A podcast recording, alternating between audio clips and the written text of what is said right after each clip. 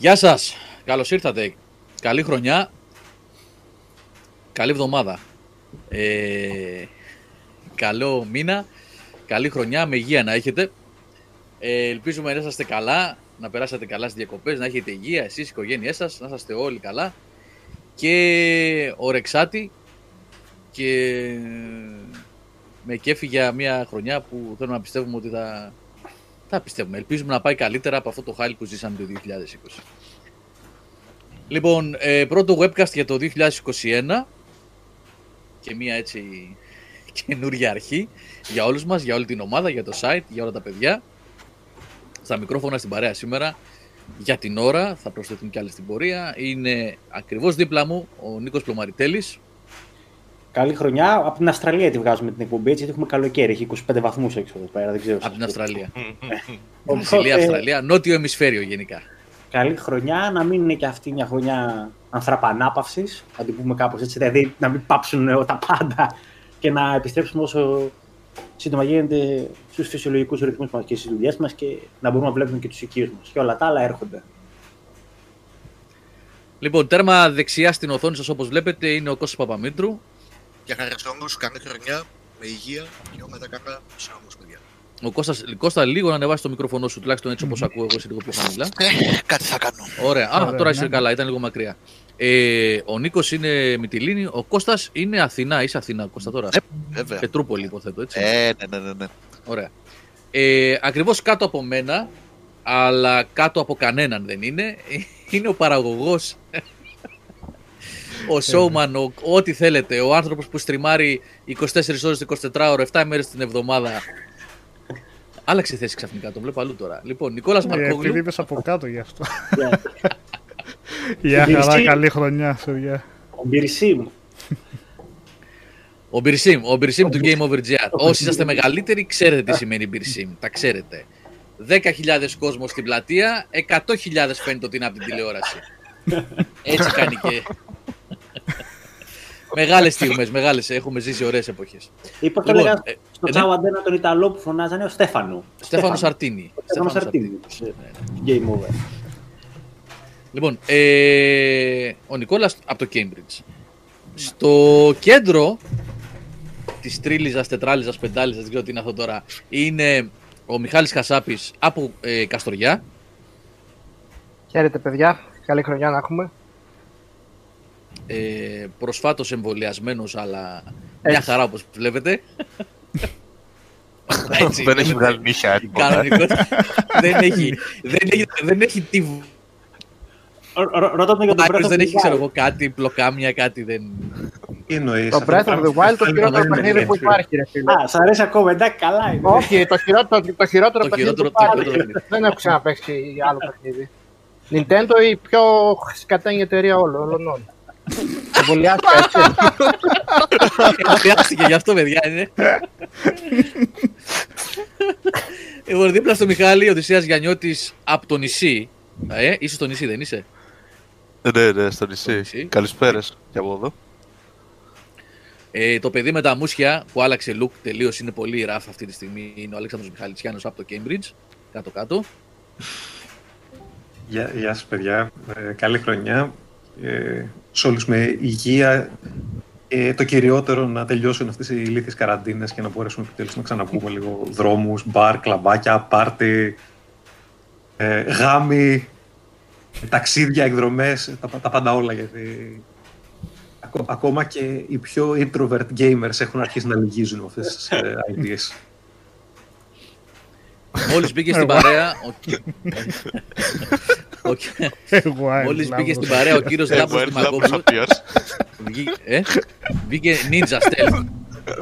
Πέρα και καλή χρονιά. Τι κλαμπάκια θες ρε. Τώρα τα νιάτα εδώ μέσα θες κλαμπάκια. Είναι, είναι, κλαμπ, Καμπάνια Πού πάνω. λέξατε και δεν μπορείτε να πάτε για clubbing, δεν σας φταίω εγώ. είναι Να κάτι clubs. τον δεις τον Αλέξανδρο πάνω στο τραπέζι να είναι... Έτσι. Ε, Ποιο εντάξει, το τραπέζι, πιο για κακό. clubbing είπα, Τώρα- δεν μίλησα για βαρελάδικο. Πάνω στην μπάρα, οκ. Λοιπόν, δύο, δύο, πράγματα, δύο πράγματα. Πρώτον, στο Cambridge ξέρω ότι έχει κάτι φοβερά clubs που έχει πορσελάνινα κύπελα τσαγιού και κάνουν έτσι. Εκεί πήγαινε ο Αλεξάνδρος και, ο Νικόλας. και συζητάνε. Τέτοιο clubbing είναι. Έχει κάτι Και ωραία δεύτερον- club sandwich, ναι. ναι. Και δεύτερον, τώρα που τους έχω και τους δύο μαζί, ε, ο Μιχάλης ε, ανέβασε μια φωτογραφία, νομίζω και στο δημόσιο στο Discord, που έκανε την ώρα που έκανε το εμβόλιο. Ο Μιχάλης είναι παιδίατρος, παιδιά, έτσι, εργάζεται στο νοσοκομείο στην Καστοριά και είναι από τους πρώτους που έκανε το εμβόλιο. Και είναι ένα παλικάρι που τον εμβολιάζει συνάδελφός του, νοσοκόμος, δεν ξέρω, υγειονομικός τέλος πάντων άνθρωπος. Ο, ο Τον Άλεξ. εμβολιάζει, ο οποίος είναι. είναι ίδιος με τον Αλέξανδρο. και, γρα- και γράφανε από κάτω.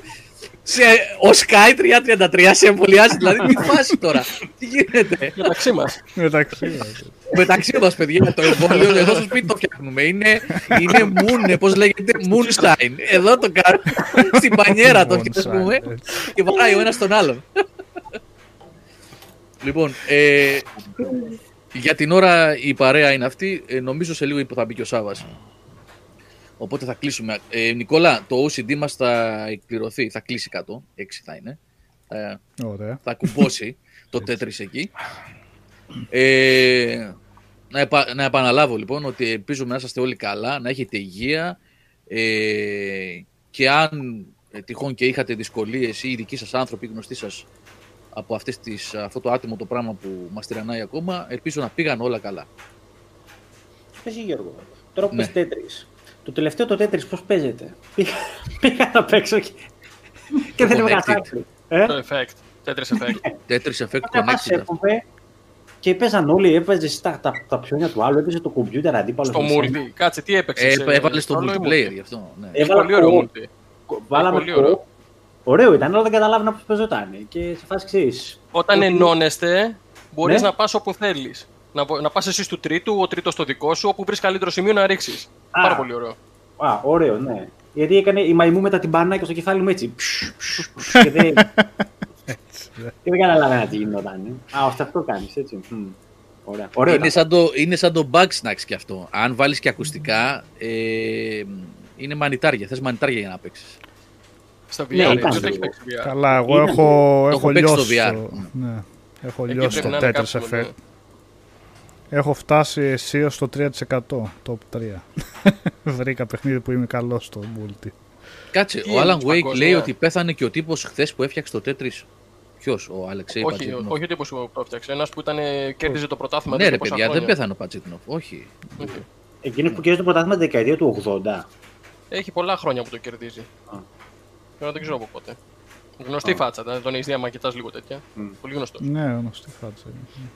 Είναι. Που ήταν μόνιμα με ένα καφέ δερμάτινο. Και είχε χάσει σε κάποια φάση από έναν πιτσιρικά από Ταϊλάνδο. Ναι, ναι, ναι. Ε, αυτός. Ακριβώς, ναι. Ναι, ναι. Είχα δει αυτό το μάτι, το έχω δει, ρε παιδί μου. Ήταν πολύ, πολύ ενδιαφέρον. Αυτός πέθανε, μικρό ήταν αυτός. Δεν ήταν μεγάλο. Με κάτι, ας, κάτι ξαφνικό λέει, περίεργη αρρώστια, κάτι τέτοιο.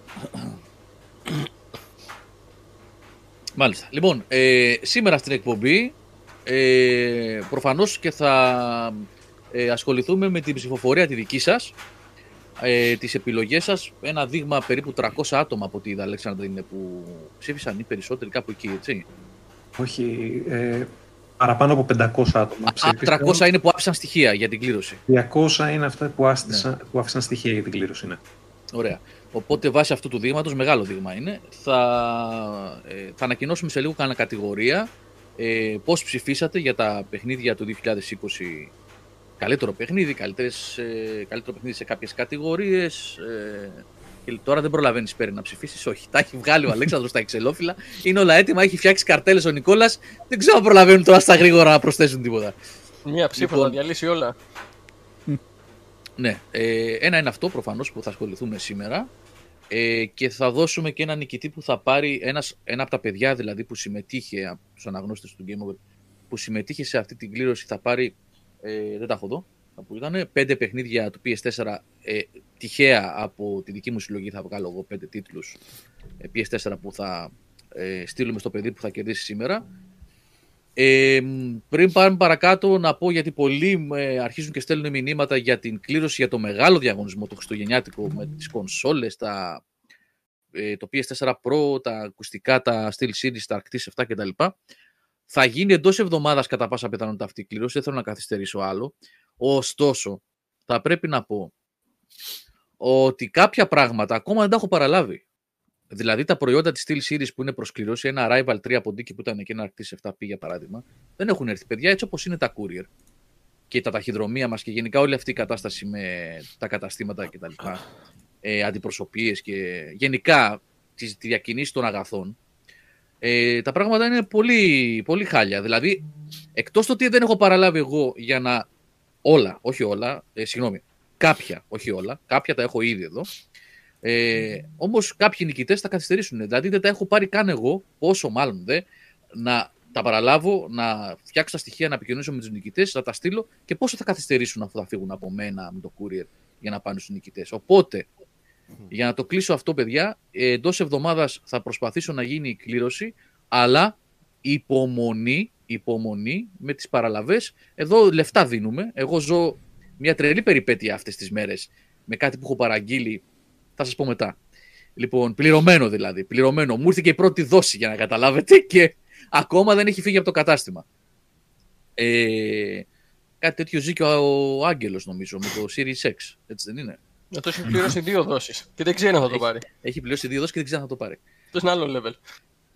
Λοιπόν, οπότε, ε, οπότε παιδιά υπομονή με τα δώρα των διαγωνισμών. Ε, εφόσον πρώτα γίνει η κλήρωση έτσι και μετά αφού, ανακοινω... αφού επικοινωνήσω εγώ με τους νικητές, τα παιδιά και τα λοιπά, έχω τα στοιχεία τους και όταν θα παραλάβουν, θα περιμένουν. Λοιπόν, σήμερα όμως θα ανακοινώσουμε καλύτερα παιχνίδια του 20 σύμφωνα με το ε, με τις ψήφους σας και τον νικητή με το θα πάρει 5 παιχνίδια PS4 από τη δική μου συλλογή. Ε, ναι, PS6 μου επιτρέπετε να πω λίγο τον πόνο μου και να πάμε μετά στο κυρίως θέμα. γιατί, γιατί με ρωτάει και ο PS6 Lover εδώ πέρα. Η κάρτα για το streaming. Ακούστε, εγώ ζω μια περιπέτεια από τέλη Νοεμβρίου. 20 τόσο Νοεμβρίου παραγγέλνω μια κάρτα capture για να κάνουμε streams, γιατί έχω κάποια... Έχουμε τέλος πάντων, εδώ τα παιδιά όλοι μας έχουμε συζητήσει και κάποια πλάνα που θέλουμε να κάνουμε στο 2021. Σε πολλαπλά επίπεδα, όχι μόνο σε streams. Λοιπόν, αυτή η κάρτα 26 Δεκεμβρίου, αφού έκλεισε ένας μήνας, δεν ήρθε ποτέ από Amazon Αγγλίας. Επικοινωνώ με το Amazon Αγγλίας. Απίστευτη εξυπηρέτηση. Έγινε refund, τελείωσε, δεν την πήρα ποτέ, δεν ήρθε ποτέ. Μου επιστρέψαν τα λεφτά οι άνθρωποι. Ε, μπαίνω σε ένα κατάστημα και βρίσκω μια άλλη, πολύ καλύτερη από αυτή που είχα παραγγείλει από την Αγγλία. Μια Ivermedia. Ε, και το κατάστημα είχε εγγυημένη παράδοση σε δύο εργάσιμες ημέρες. Το οποίο βέβαια αυτό έχει επιπλέον κόστος. Ξέρω εγώ, 6, 7, 8 ευρώ, δεν θυμάμαι και εγώ πόσο ήταν. Νομίζω 7-8 ευρώ. Ε, έχουμε περάσει, είμαστε στην 8η ημέρα και κάρτα όσο είδατε εσείς είδα και εγώ. Οπότε και ο πόνος μου ποιος είναι; Όχι ότι απλά έχω ταλαιπωρηθεί με αυτήν την ιστορία. Μια αγορά έχεις κάνει. Όπως και πολλοί κόσμος ας πούμε έχει ταλαιπωρηθεί Τώρα δεν είναι ταλαιπωρία αυτή, που κοροϊδευόμαστε επειδή αγοράζουμε και έρχονται με καθυστέρηση. Η ταλαιπωρία είναι άλλη. Τα παιδιά που τρέχουν και δουλεύουν και τραβάνε γολγοθά εδώ και μήνες. Αλλά τέλος πάντων αυτό το, το πρόβλημα είναι ότι εκνευρίστηκα πάρα πολύ με το συγκεκριμένο κατάστημα. Ε, δεν θα πω το κατάστημα, παιδιά, δεν θα πω το όνομα. Δεν θα πω το όνομα γιατί μπορεί να θεωρηθεί δυσφήμιση, αθέμητος ανταγωνισμός. Ποτέ δεν ξέρεις τι μπορεί να θεωρηθεί. Ούτε θέλω να τους κάνω κακό.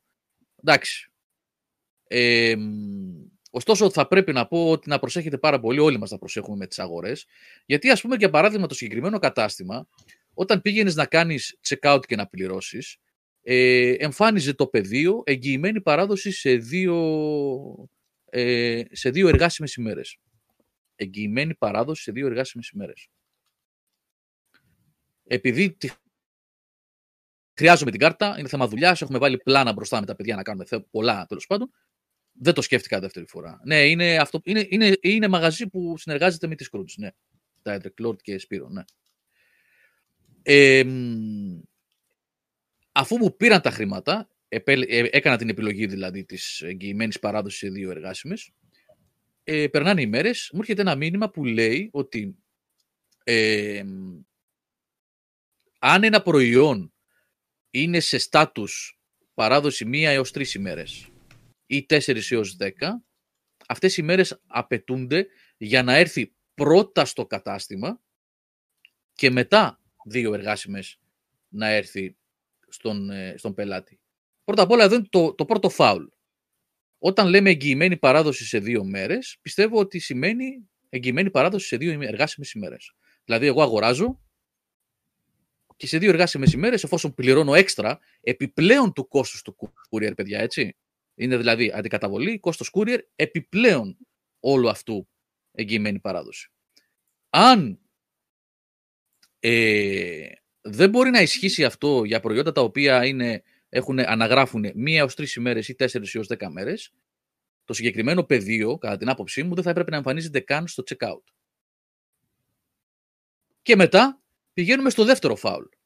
Όταν του στέλνω ένα mail για να ρωτήσω γιατί ακόμα δεν έχει προχωρήσει ούτε καν το στάτους της παραγγελίας, όχι να παραλάβω, ούτε καν να παραλάβω, το συζητάμε, η απάντησή τους, ευγενέστατη βέβαια, στην επικοινωνία δεν μπορώ να πω, από το κατάστημα, ήταν εν ολίγης, με ευγένεια επαναλαμβάνω, δεν ήταν αγενής, αλλά ήταν εν ολίγης deal with it, γιατί έτσι έχουν τα πράγματα εδώ και τρεις μήνες. Και ε, η απάντησή μου ήταν λίγο επίσης με ευγένεια, αλλά λίγο ε, εχμηρή, του τύπου ε, το πρώτο που σας ανέφερα προηγουμένως, το foul, κατά την άποψή μου, και το δεύτερο, από τη στιγμή που ξέρετε ότι εδώ και δύο μήνες δεν μπορεί να ισχύσει η παράδοση σε δύο εργάσιμες, γιατί μου εμφανίζει το πεδίο αυτό και εγώ πληρώνω. Και εγώ έχω πάει στην 8η μέρα και δεν έχω παραλάβει ακόμα. Αυτό μπορεί να γίνει ακόμα και καταγγελία στην ε, προστασία καταναλωτή. Βγάλτο το πεδίο αυτό τελείως. Βγάλτο το πεδίο και εξήγησε ότι εγώ δεν μπορώ να παραδώσω σε δύο, αλλά ούτε σε οχτώ δεν μπορώ να παραδώσω. Γιατί, παιδιά, ξέρετε κάτι, βλέπετε τι γίνεται. Η κατάσταση είναι τραγική. Ε, εγώ καταλαβαίνω και κατανοώ ε, και σέβομαι το ζόρι που τραβάνε τα καταστήματα υπό αυτές τις συνθήκες, αλλά θα πρέπει και αυτοί να είναι πολύ προσεκτικοί στο τι κάνουν και πώς επικοινωνούν και πώς ε, αντιμετωπίζουν τους πελάτες. Δεν είναι δυνατόν να πληρώνεις επιπλέον λεφτά, να σου βγάζει φαρδιά πλατιά μια επιλογή, θα το έχεις σε δύο μέρες, να πληρώνεις επιπλέον, να έχει ε, πληρωθεί. Εγώ δεν έκανα με αντικαταβολή, ήθελα να, να πληρώσω με κάρτα για να ξεμπερδεύω γιατί το χρειάζομαι το προϊόν να έρθει γρήγορα να τελειώνω να μου έχει έρθει η πρώτη δόση και το ε, προϊόν να μην είναι ακόμα το στάτους της παραγγελίας, να μην έχει αλλάξει από το δεύτερο στάδιο. Αυτά τα πράγματα είναι πολύ άσχημα για οποιοδήποτε κατάστημα το κάνει. Για οποιοδήποτε κατάστημα, δεν θέλω να στοχοποιήσω το συγκεκριμένο, ε, για να μην παρεξηγηθώ. Ε, και είμαι σίγουρος ότι δεν θα συμβαίνει μόνο το συγκεκριμένο κατάστημα που αγόρασα εγώ. Είμαι σίγουρος ότι θα συμβαίνει σε πολλά. Δεν είναι όλοι οι ίδιοι, Υπάρχουν και κακές στιγμές και στα καλά καταστήματα, εντάξει. Ε, όμως θα πρέπει, όπως αυτοί ζητούν από εμά να δείξουμε κατανόηση σε αυτές τις ιδιαίτερες συνθήκες που δεν μπορούν να τα απεξέλθουν και αυτοί να προσέχουν στο πώς επικοινωνούν με τον πελάτη και τι παροχές του δίνουν.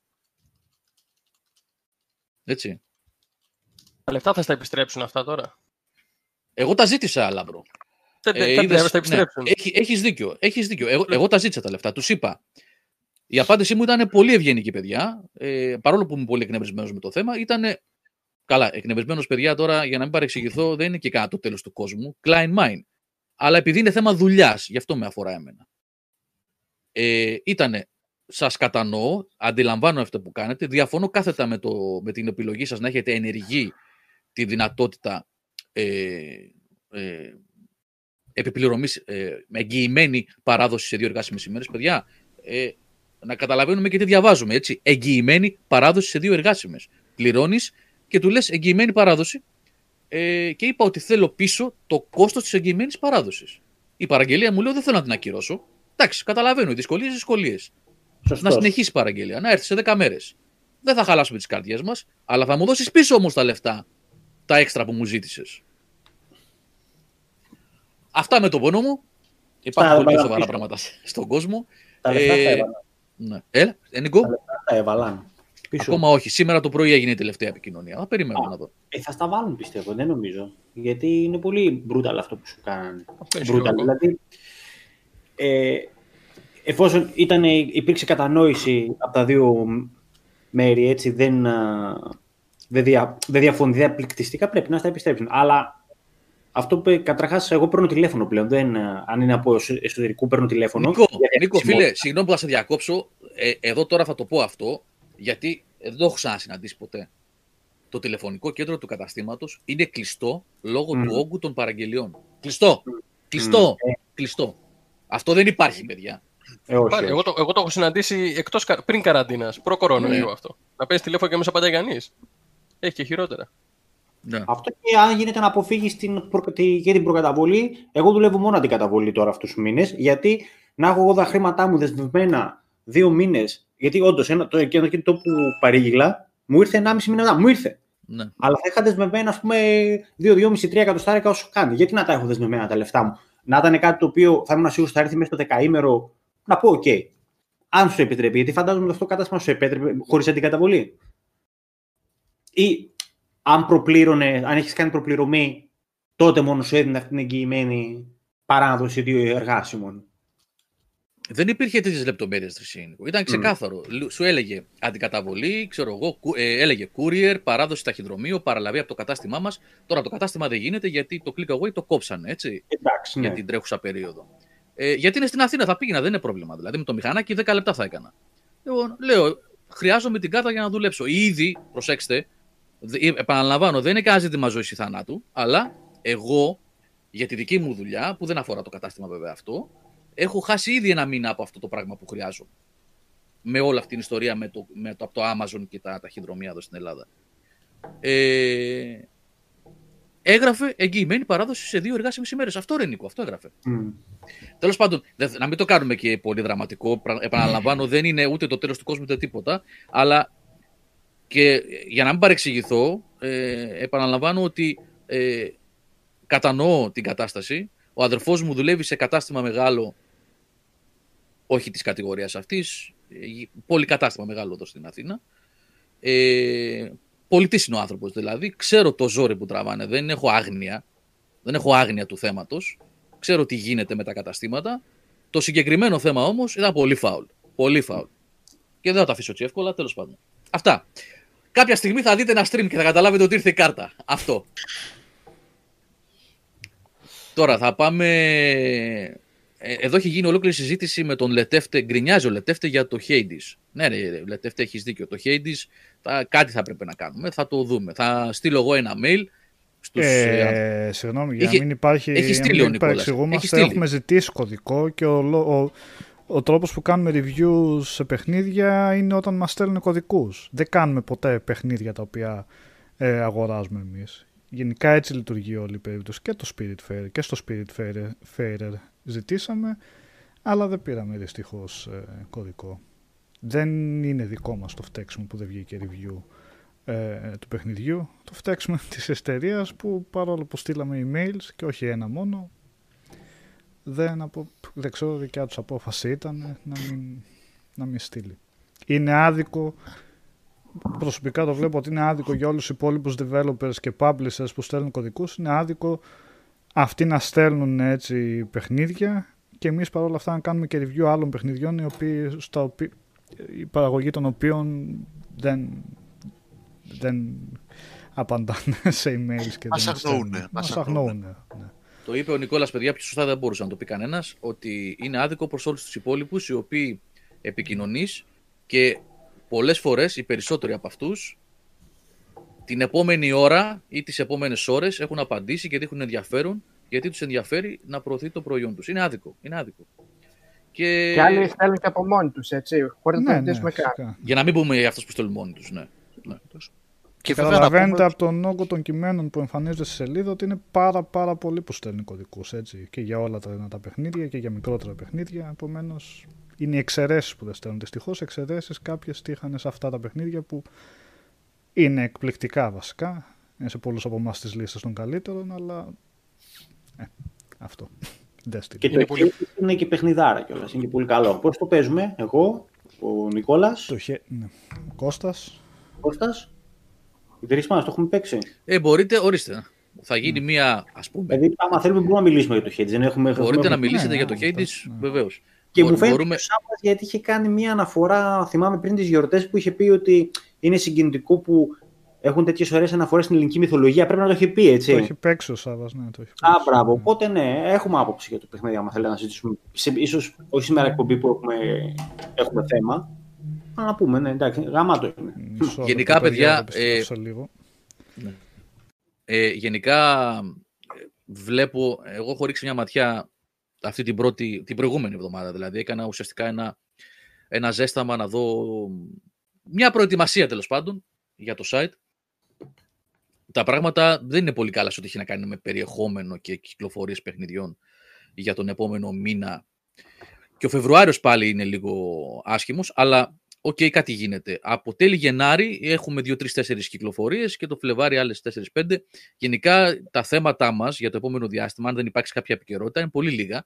Οπότε ε, θα πρέπει να κρατήσουμε ε, ιδέες και πράγματα να, προσυζήτηση, ε, είτε λέγεται Hades ή οτιδήποτε άλλο, και για επόμενες εκπομπές. Ε, θα, έχουμε, θα υπάρξει μεγάλο πρόβλημα ε, τους επόμενους δύο μήνες. Ε, μάλιστα, καλό είναι να ρίξουμε μια ματιά Α, συγγνώμη, έκλεισα το παράθυρο.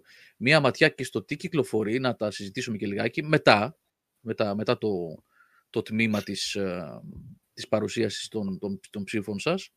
Ε, είναι πολύ λίγα πάντως τα παιχνίδια. Για τον Ιανουάριο δεν το συζητάμε καν, ελάχιστα, 2-3-4 τίτλοι, πλην των Indies βεβαίως πάντα, και το Φεβρουάριο επίσης λίγα. Ε, οπότε θα πρέπει να έχουμε θέματα να συζητάμε στις εκπομπές, να κρατήσουμε κιόλας αρκετά πράγματα. Ε, λοιπόν, μια ματιά στο chat τελευταία ρίχνω πριν όχι, εντάξει, δεν βλέπω κάτι άλλο. Παιδιά, αν υπάρχει κάτι άλλο που θέλετε να σχολιάσουμε, το γράφετε και το συζητάμε. Λοιπόν, ε, ο Νικόλας και ο Αλέξανδρος, είναι ουσιαστικά, ο Αλέξανδρος έτρεξε όλο το project της ψηφοφορίας. Ο Νικόλας έχει στήσει, α, ο Νικόλας όμως είναι off για λίγο, οπότε θα πρέπει να περιμένουμε λίγο να επιστρέψει και να ξεκινήσει τις καρτέλες και όλα τα σχετικά.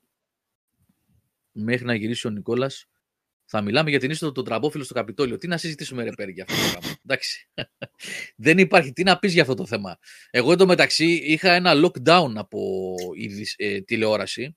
Ήμουνα 100% με τα μούτρα ε, σε χριστουγεννιάτικες ταινίες και στο Immortals Phoenix Rising μες στις γιορτές. Ε, έκλεισα 60, 60 ώρες Οδυσσέα. Λέω Οδυσσέας γιατί Οδυσσέας. Α, και ο Κώστας το έχει παίξει. Δεν το έχω τερματίσει βέβαια ακόμα. Θέλω να πάω ναι. στο Νάρι. Να... Όχι, το... εγώ το τερμάτισα και πηγαίνω μετά. Κώστα, το πάω ανάποδα. Mm. Ήθελα να δω το story να τελειώσει, να φύγει από τη μέση και τώρα κάνω, ξέρεις, άλλα πράγματα μετά. Ε, και ανοίγω κάποια στιγμή τηλεόραση και... Ε, όχι, με πήρε η γυναίκα μου τηλέφωνο από τη δουλειά και μου λέει: Είδες τι έγινε στην Αμερική; Λέω: Τι έγινε; Κάνα σεισμό, ξέρω εγώ κάτι. Ε, άνοιξε τηλεόραση να δεις. Και είδα τον, τον Black να τρέχει στο Καπιτόλιο. Από Εντάξει, οκ. Λοιπόν, Εδώ τα παιδιά τι παίξανε μέχρι να γυρίσει ο Νικόλας. Ας μας πούν τα παιδιά, κάνουμε... Γιώργο. Έλα. Λέω, μπήκε μέχρι και ο κιθαρίστας στο Nice Death μπήκε μέσα, λέω. Mm. Ήταν. Είναι στους καταζητούμενους. Α, ναι. Και και μάλιστα έχουν κάνει και πολύ ωραία memes που τον δείχνει έτσι να κάνει και λέει αντί για Earth Flat Earth, ξέρω και ναι. Αυτός τι είναι Flat Earther, τραμπικός, κάνον, ποιος είναι; Αυτός, πέρα από την πάω τη βασική, είχε και τους Sons of Liberty, είχε κάνει ένα προτζεκτάκι γύρω στο 2009, όπου τα τραγούδια του, αν τα έβλεπες από πίσω, ήταν όλα περίπου τις, πώς το λένε, τις τι είχε το Zeitgeist, το θυμάστε, το ντοκιμαντέρ; Ναι. τότε. Ε, ε, εκείνη η συνωμοσιολογία που είχε και κάποια άλλη δεν είναι μόνο ψέματα, δεν είναι όλα ψέματα. Ναι. Εντάξει. Αλλά ήταν προς εκείνη την. Uh, έκλεινε, ρε παιδί μου. Πέρα ότι είναι φοβερά Αμερικανόφιλος και έχει αυτή τη λογική του. Ε, ε Νότιος, ε, Έτσι, αυτής της λογικής. Συγγνώμη λίγο Κώστα. Και αυτό ήταν και 10 χρόνια πριν. Γενικά, ξέρεις, όσο μεγαλώνουμε, ξεκουτιαίνουμε όλοι μας. Δεν είναι Αυτά πάνε πάντα προς το χειρότερο. Δεν γίνεσαι ποτέ καλύτερος σε αυτά. Οπότε δεν ξέρω πώς του είναι, έχει βαρέσει τώρα τα τελευταία χρόνια. Έχει και ένα μαγαζί που πουλάει με μοραπίλια του τέτοιου. Δεν ξέρω αν το έχει ακόμα ανοιχτό. Τουλάχιστον είναι του εμφυλίου. Του εμφυλίου που Ναι. Εντάξει, έλα, γεια σου. Σάουνερ τον κόπο. Αλλά οκ. Τώρα, ακριβώς ποια είναι η φιλοσοφία του δεν έχω κάτσει να ασχοληθώ παραπάνω. Αλλά ναι, πάντω προς τα εκεί. Αυτούς τους κάνουν δεν τους ήξερα πάντως. Εγώ τώρα τους έμαθα. Ποιος ρε; Αυτού τους κάνουν. Κάνουν με το Q. Α. Αυτούς εγώ δεν τους είχα ξανακούσει. Αλήθεια, τώρα τους πήρα πρώτη φορά χαμπάρι. Τους ξέρατε εσείς. Όχι. Όχι. δεν ξέρω, ε, και τώρα δεν τους ξέρω, Λάμπρο. Δεν ξέρω τι λες. Αυτός, αυτός με τη, το μαροπροβιά είναι σημεία, ακολουθούν μια θεωρία κάνων που λέει ότι ο κόσμος διοικείται από Κάπου. σατανιστές, παιδεραστές και τέτοια. Μμμ. Να, οκ. Είναι κίνημα. Μεγάλο μέρος αυτών ήταν από αυτούς και αυτό λέω. Και εγώ αυτούς το ρώτησα, μα δεν τους ήξερα. Αλλά στην Αμερική πρέπει να έχουν πάρα πολλά. Δε, να... Δεν ξέρω Τα πού οφείλεται. Ήταν και φέραν, έτσι, έγινε τσιμουρλή. Ήταν, γέλασα πάρα πολύ. Ναι, ναι, ναι. Ειδικά εκείνα που λέγανε ότι απειλήθηκε το δημοκρατικό πολίτευμα στην Λατινική Αμερική, ελικόπτερα, ξέρω εγώ, τάγκς και τέτοια. Απειλήθηκε το δημοκρατικό πολίτευμα εδώ, ξέρεις, δεν έγινε τίποτα. Πολύ περίεργη κατάσταση. Πολύ, πολύ awkward. Δεν ξέρω. Μας γράφουν τα παιδιά λάμπρο για το History of βλέπω. Consoles. Για μια ακόμα φορά θα σας πω, ναι ρε παιδιά, θα συνεχιστεί. Υπάρχουν κάποια πλάνα για το Game Over GR για το από εδώ και στο εξής, γιατί έχουν αλλάξει πάρα πολλά σε ό,τι έχει να κάνει με το site. Ε, οπότε θα δείτε διάφορα μέσα τις επόμενες εβδομάδες και μήνες. Ελπίζω κάποια στιγμή να μπορέσουμε, κάποια στιγμή δεν το λέω τόσο vague, τόσο flu, δηλαδή ότι κάποια στιγμή το 2024, κάποια στιγμή, ρε παιδί μου, τώρα θα το κάνουμε εξ αποστάσεως, θα το κάνουμε με το λάμπρο, ε, πώς το λένε, remotely, με κάνα Discord, να έχουμε τις κονσόλες δίπλα μας εδώ και να μιλάμε και να συζητάμε. Ε, όχι, αντί να- αφού... Καλή... Ναι, Τώρα το έχουμε, κάνει, περιμένουμε, το ρε έχουμε παιδί μου. κάνει, ναι, ναι. Δεν είναι ότι είναι και κάθε εβδομάδα και το, το κόψαμε. Εντάξει, αφού τόσο άλλους πήγαινε στο φλού, ας περιμένουμε να εμβολιαστούμε όλοι και το κάνουμε. Ναι, ναι, να εμβολιαστούμε. Τον Ιούνιο θα Τον εμβολιαστούμε. Ιούνιο. Ε, βέβαια, εντάξει, όχι όλοι. Κάποιοι, ναι, έχουν. Έχουμε μέσο, είπαμε. έχουμε μέσο. Ο κύριος Μιχαλητσιάνος εμβολίασε τον Μιχάλη, ο Μιχάλης θα εμβολιάσει εσένα, εσύ τον Νικόλα και θα, το, θα τα κλείσει ο κύκλος.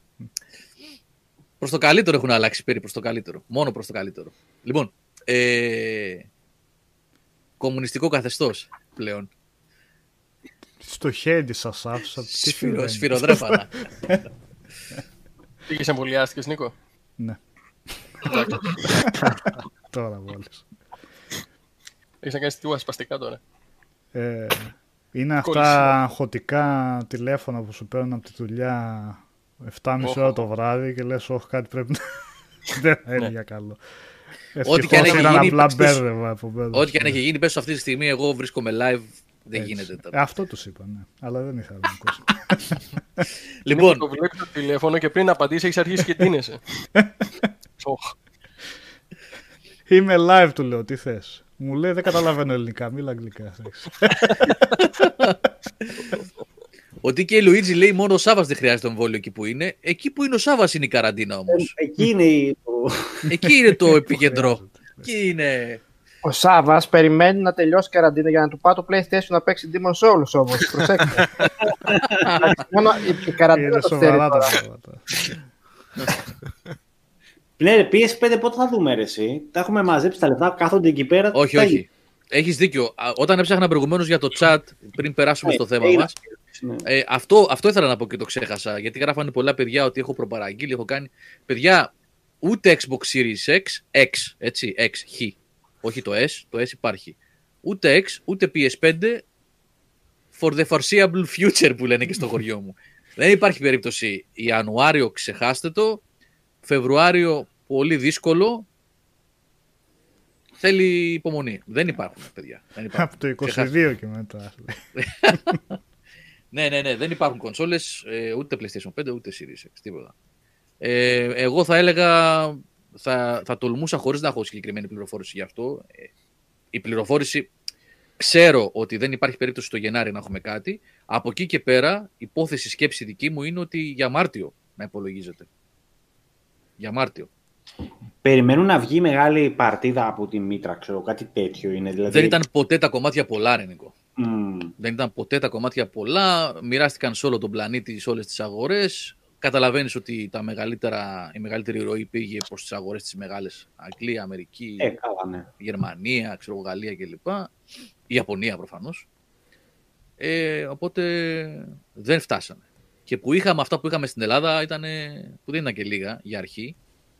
Ε, πάνω αυτό που γράφεις, ναι, είναι, είναι θέμα. Δεν θα έπρεπε να πάρουν λεφτά, έχει να κάνει με το προηγούμενο που έλεγα εγώ, αλλά εδώ είναι περισσότερα τα χρήματα στην περίπτωση της κονσόλας. ε, δεν θα πρέπει να παίρνουν χρήματα εφόσον δεν ήταν σίγουροι πόσα κομμάτια θα έχουν. Ο Άγγελος, ο δικός μας ο Άγγελος, ο Ζλατινούδη, έχει παραγγείλει από μεγάλο κατάστημα εδώ και ε, Series X. 1,5-2 μήνες, πόσο είναι ρε παιδιά; Α, σχεδόν μετά το Ναι, launch σίγουρα. λίγο. Ναι. Πληρώνει δόσεις και έχει ξεκινήσει και. Ακούστε τώρα εδώ το θέατρο του παραλόγου. Έχει ξεκινήσει και πληρώνει δόσεις και τον πήραν τηλέφωνο από το κατάστημα αφού έχει ξεκινήσει και πληρώνει τις δόσεις ότι δεν θα έχουν κονσόλα να του ακυρώσουν την, την προπαραγγελία. Ωραία. Αυτά δεν, αυτά δεν είναι. Σκέψου να τον παίρνανε επειδή άργησε Αστείο. να βάλει τη δόση. Έχετε αργήσει, κύριε Κοντινούδη, τι γίνεται. τη συναλλαγματική. Είναι εντελώς ανάστροφη εικόνα από αυτό που, ε- που είχαμε συνηθίσει δόσεις. Έπαιρνες το προϊόν και σε κυνηγούσαν να το πληρώσεις μετά. Εσύ πληρώνεις και τους κυνηγάς, παιδιά, φέρτε. Είναι λίγο γελίο όλο αυτό. ναι, Ακόμα ναι. χειρότερο. Ναι. Το αγοράζεις, αρχίζει και το πληρώνεις και, τους κυνη- και σε κυνηγάνε για να τα ακυρώσεις. Για να γύρω γιατί δεν φτάνουμε. Τα κομμάτια που ήταν στην Ελλάδα, Άκη, Ντι Κρίστο, δεν ήταν λίγα. Και δεν τα έδωσε τα περισσότερα στους YouTubers. Στους YouTubers και τα μέσα, ας πούμε, ε, πόσα ήταν. 20, 30, 40. Ναι, Ήρθανε, ναι. κα- εντάξει, ναι, ήρθαν κάποιες χιλιάδες κονσόλες. Ήταν πολλές, ήταν πολλές. Ήταν περισσότερες, αυτό σας το λέω, είναι, ε, το γνωρίζω δηλαδή, δεν είναι υπόθεση. Ήρθαν περισσότερα PS5 από ότι PS4 στο λανσάρισμα το αντίστοιχο τότε. Περισσότερα. Ναι. Τώρα, ναι, ναι, ναι, ήταν περισσότερα. Για ράφια που λέτε, παιδιά, εγώ μ, δεν το νομίζω. Για ράφι. Να δείτε PS5 στο ράφι τώρα. Ε, μ, ε, του Άγγελου δηλαδή για το Series X του είπανε ότι αυτά που θα έρθουν όποτε έρθουν τα Series X θα ε, πάνε κατευθείαν να ικανοποιήσουν προπαραγγελίες που έχουν γίνει Νοέμβριο, Δεκέμ- ε, Οκτώβριο-Νοέμβριο. Οπότε ποιο ράφι, δεν υπάρχει περίπτωση, παιδιά. Ράφι από Πάσχα. Και βλέπουμε. Πάσχα, Πάσχα. Ράφι, ρε. τι είναι αυτό. Το Πάσχα είναι και αργά, είναι το Μάιο φέτος. Ε. Πρώτη 2 Μαΐου κάπου είναι. Κάπου εκεί πέφτει. Νομίζω. Και ο Πάνος Βέτο έχει και αυτός έχει δίκιο. Και στο PC δεν μπορεί να κάνεις ένα λάθο. Δεν υπάρχουν δηλαδή εκεί καλές οι κάρτες που δεν θα κάνουν μια σοβαρή αναβάθμιση. Και αυτές δεν υπάρχουν. Τίποτα δεν υπάρχει. Γιατί; Ε; Οι κάρτες γιατί; Εξαντλήθηκαν, αντίστοιχα. Λόγω της καραντίνας, ας πούμε, αγοράζει ο κόσμος για να. Ναι, δεν φτιάχτηκαν ίσως αρκετές και πήγε πίσω η παραγωγή και αυξημένη ζήτηση. Οπότε Ναι, Ή έχει webcams, μεγάλο- παιδιά και τέτοια πράγματα έχουν εξαφανιστεί. Ναι. Μεγάλωσε και το πουλ της αγοράς. Δεν ξέρω, ρε παιδιά κιόλα. Δηλαδή, ακόμα Καλά, περισσότερο. ούτως ή άλλως μεγαλώνει με τα Ασχολείται χρόνια, με αλλά βίντεο. τώρα μάλλον. Ναι. Δεν. Λοιπόν, ε, πάμε Νικόλα. Φάγαμε μία ώρα, σχεδόν, Δεν πάμε. σα- όχι μία ώρα, 45 λεπτά, ωραία. Εδώ θα μπει ένα timestamp. Στο 10 παρατέταρτο ξεκινάμε με τις ανακοινώσεις ε, της ψηφοφορίας. Νικόλας και Αλέξανδρος βεβαίως. Ο Αλέξανδρος κύριος έχει επιμεληθεί Ναι, ο όλου του Αλέξανδρος διαγωνισμού. μιλάει, Εγώ απλά ο βάζω Νικόλας καρτέλες, τρέχει... ε, Ναι, έχουμε ναι. στο πρώτη κατηγορία. Ξεκινάμε με το... Και την γι' αυτό ψηφοφορία του θέλω να κοινού βάλω- για το αγαπημένο virtual reality παιχνίδι του 2020. Ο Νικόλας έχεις, έχεις βάλει διαφορετικά τη λίστα από ό,τι την είχαμε. Πρέπει να βλέπω πρώτα όντως τι λες για να βρίσκω μετά και τα νούμερα όλα. Ε, virtual reality. Το πρώτο. Okay. Παιδιά, εννοείται ότι όλοι σας, καθώς μιλάει ο Αλέξανδρος και τρέχει ο Νικόλας στις καρτέλες, σχολιάζετε, λέτε ό,τι θέλετε, έτσι εννοείται αυτό. Θέλω να το πάμε με μαντεψιές, είναι και δύσκολη κατηγορία. αυτή. Ε, το Άλεξ, δεν θα βγει και το Άλεξ, ρε παιδιά, είναι δυνατόν. Ε, ναι. Και αν Ε, μη μου ξέρεις το το είναι. Καλά, βάζω την τρίτη θέση. Στην τρίτη θέση κάνουμε και δεν έχουμε drum rolls. Στην τρίτη Δεν μπορούμε να μαθήσουμε από όλα από το τρίτο. δικαιότατα το Microsoft ε, Flight Simulator, το οποίο στο νήμα λίγο πριν τις γιορτές των Χριστουγέννων έβγαλε το, το μεγάλο update και έδωσε VR ε, ε, στην full VR support ε, στο παιχνίδι. Πλέον ε, μιλάμε ίσως για τον μεγαλύτερο virtual reality κόσμο που υπάρχει αυτή τη στιγμή. Είναι ωραίο το Flight Simulator, αλλά βαρετό. να πω την αλήθεια. Είναι νύχτα. Έχεις και ψήφους, Αλέξανδρο. Πέτα τον ρε, πέτα τον τώρα μία έξω. Πέτα τον να κάνει μπάνιο εκεί πέρα. Καλύτερα και να- ζέστη λέει. Το Star Wars. Αν έπαιξε, αν έπαιξε 37 Καλύτερα το ε, Star Wars. διαφορετικά rounds 80s, ε. Ορίστηκε Άντε. το Star Wars. Έχεις και πόσοι ψηφίσανε το, Mike, το Flight Simulator, ας πούμε, στο VR. Ναι. Ε, 51 άτομα. Και το Τελείως. Squadrons. Ε, στη δεύτερη θέση είναι το Star Wars Squadrons με 59 άτομα. Α, κοντά. Αυτό το δοκίμασα, παιδιά, προηγούμενη εβδομάδα. Είναι γαμάτο. Ναι, απίστευτο είναι. Με virtual τέτοιο. Ναι, ναι, σε virtual είναι απίστευτη η δουλειά.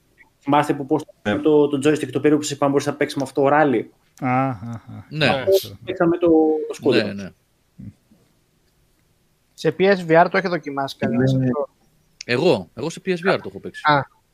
Ναι, φοβερό καλό. είναι. Καλό ήταν, Και, έτσι. και το έβαλα και στο Εκπληκτικό. PS5. Το έβαλα και στο PS5 που υποτίθεται ότι ξέρω εγώ τρέχουν όπως το PS4 Pro και ίσως και λίγο καλύτερα. Κάτι τέτοιο έχει πει η Sony. Ε, καρφί.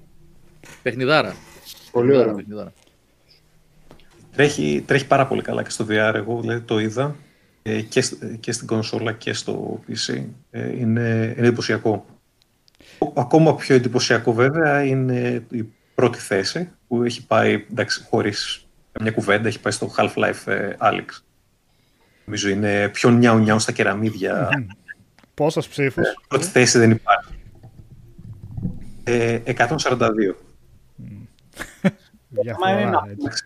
Γενικότερα είναι, είναι μια κατηγορία που πολύ λίγοι τα έχουν παίξει και λίγοι ψηφίζουν ε, και φανταζόμαι και από όσους ψηφίζουν οι περισσότεροι δεν τα έχουν καν ακουμπήσει στα παιχνίδια. Ναι, ο Χταρμάς έχει Ε, σωστή πάει λίγο ερώτηση. πάνω, Το... Δεν γνωρίζω να απαντώ σε ποια θέση είναι. Μήπως αυτό πήρε το βραβείο. Που παίρνει το βραβείο, ναι. Ναι. Ξέρεις πόσες ψήφους είχε Έχει αυτό. 200 271 άτομα. Ναι, ορίστε. Εγώ έτσι τσάφα έβαλα. Απλώς να πούμε ότι για πρώτη φορά είχαμε τρία παιχνίδια τα οποία είναι καλά IP στο VR. Είναι γνωστά, είναι... Τα καλά, μιλάμε για εξαιρετικά παιχνίδια και τα τρία που σε VR είναι... φοβερά. Εννοείς μεγάλα ονόματα ως ως franchise, Νίκο. Ναι, μεγάλα ως ονόματα. franchise. Ναι. Αυτό είναι. Ναι, μπορεί, μπορεί να είναι και η πρώτη φορά που είναι τόσα πολλά. Λέει το Half-Life και Star Wars. Οκ, τρία, τρεις πυλώνες του gaming οι οποίοι Ναι. υπήρχαν και παρέδωσαν. Και γιατί όχι; Δεν έχει κανείς πρόχειρα τα περσινά, ε, να σε κρίνουμε. Ναι. Ε, Τώρα λυπήσουμε. Τι καίει τρία καλά παιχνίδια λέει, αλλά όχι αποκλειστικά για VR. Το Alyx είναι αποκλειστικά για VR. Μόνο το Alyx. Το άλλο είναι, ναι. Οκ. Δεν πειράζει. Αλλά... Πάμε παρακάτω. Τα- Είναι να σου το πω, είναι το θες διαφορετικά. Υπάρχει το Witcher 3 στο Switch και υπάρχει το Witcher 3 στο PC. Δεν είναι αποκλειστικό στο PC, αλλά η εμπειρία στο PC είναι 10 φορές πάνω σε σχέση με την εμπειρία στο Switch. Σκέψου το αντίστοιχο ας πούμε, για Squadrons και Flight Simulator. Δηλαδή είναι, είναι σοκαριστικό. Εγώ δανείστηκα το VR, το μηχάνημα που έχουμε από το γραφείο, για να δω το Flight Simulator, γιατί τώρα με την καραντίνα δεν είχα και πολλές επιλογές. Και εντάξει, ήταν λίγο σοκ και δέος μέσα στις γιορτές. Η Ελλάδα δεν κατάφερα να κατέβω ως άνθρωπος, αλλά κατάφερα να πετάξω έτσι τουλάχιστον. Οκ, εγώ τώρα αυτή τη στιγμή πήγα να πάθω τρία καρδιακά επεισόδια. Έκανα μια αλλαγή γενική εδώ πέρα στο γραφείο μου το Σαββατοκύριακο. Τα 'βγαλα όλα έξω, καθάρισα, άλλαξα θέση στον υπολογιστή, τον έβαλα δίπλα μου. Εδώ τον υπολογιστή, τον είχα μακριά. Ακριβώς από πάνω. Είναι από τους υπολογιστές που έχουν αν- αν- είναι ανοιχτός από πάνω με το μαγνητάκι για τη σκόνη. Και έχω ένα ποτήρι νερό εδώ. Έχω ένα ποτήρι νερό εδώ που το έχω χρόνια. Γιατί με το αριστερό πιάνω το ποτήρι μου νερό και πίνω. Και όπως πήγα να πιάσω το μπαλάκι αυτό το αντιστρες, κούνησα το ποτήρι και πήγε έτσι το ποτήρι. Έφτασε παιδιά πάνω από τον υπολογιστή, τον ανοιχτό από πάνω υπολογιστή. Επαναλαμβάνω. Το ποτήρι πρέπει να φύγει, πρέπει να έρθει από εδώ. Και λειτουργήσε το Μακριά. αντιστρέσι. Α, πά- πάει από εδώ. Άστα γιατί δεν είμαστε για τέτοιο. Εγώ έφαγα το. Έριξα ένα ποτήρι νερό στο PC μου το, στην πρώτη καραντίνα. Έχασα τη RAM μου από αυτό. Εντάξει. Καλά. Οπότε δεξιά, δεξιά, δεξιά. δεξιά. Από το να σου καεί καμιά μητρική ή οτιδήποτε τέτοιο ήταν αυτό το. Ναι, Μπορεί να μην ήταν, απλά μπορεί να κάει και το τη RAM. Απλά εντάξει, εγώ το συνδυάσω ότι μάλλον έγινε από αυτό. Οπότε ναι. αυτό τρόμαξα πολύ τώρα, ναι. Ξέρεις τι, Γιώργο, βρίσκεις και συνεχίζεις να βρίσκεις νερό μέρες μετά στο PC σου, γιατί μπαίνει... Ρε που λες, το καθάρισα, το στέγνωσα. και πάω πίσω στο κενό εκεί που ενώνει τη μητρική με το κουτί σου, που είναι, δεν χωράει τίποτα, έτσι είναι ότι πιο, έχει ακόμα, εκεί δεν φεύγει η υγρασία. Τι πατάς εκείνα τα αντιγρασίες που έχει το τέτοιο, δεν κάνει τίποτα. Θέλει όλο ξύλωμα και στέλνουμε. Τέλος πάντων. Όχι, εντάξει, το γλιτώσαμε ευτυχώς. Λοιπόν, οπότε Half-Life Alyx. Έχει το ραφάκι σε χαμηλό επίπεδο και τα, όλα τα υγρά πάνε εκεί. Εγώ έχω Ναι. μόνιμα όλα τα πράγματα πλέον μακριά από τον υπολογιστή. Δεν ξέρω να ρισκάρω ατύχημα. Βγάλει αποχέτευση κατευθείαν. Με τα πέτσα έξω τους. Περνάμε στο επόμενο, στην επόμενη κατηγορία. Βγάλατε λοιπόν το Half-Life Alyx καλύτερο παιχνίδι VR της χρονιάς. Πάμε. Ένα αγαπημένο sports παιχνίδι. Έχουμε βάλει και τα racing μέσα όπως κάνουν στα Game Awards. Όχι, άλλη κατηγορία αυτό. Ε, Όπα. Όχι. Okay. Έχουμε κρατήσει τα μπόσικα. Ε, και φέτος ε, έγινε ανατροπή. Ενώ τα τελευταία χρόνια βασικά είναι- υπάρχει μια κλασική τριάδα.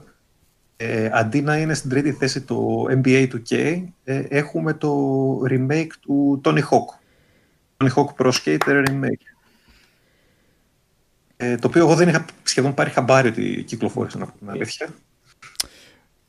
Όντω, όταν μου είπε τα τρία, δεν, τα τρία, τους τρεις νικητές, δεν πήρα χαμπάρι ότι λείπει το NBA 2K. Δηλαδή, Αφού έγινε το αυτή η 20 ανατροπή, Ναι, έτσι. Μια ψήφου στο Tony Hawk στην τρίτη θέση. Δεν βγήκε σε next gen ουσιαστικά. Ήταν το ίδιο με το 2020. Ήταν εντελώ φέση η τέτοια. Βγήκε και έκδοση. ζάγανε Δεν και είχε πολλά κάτι. λεφτά.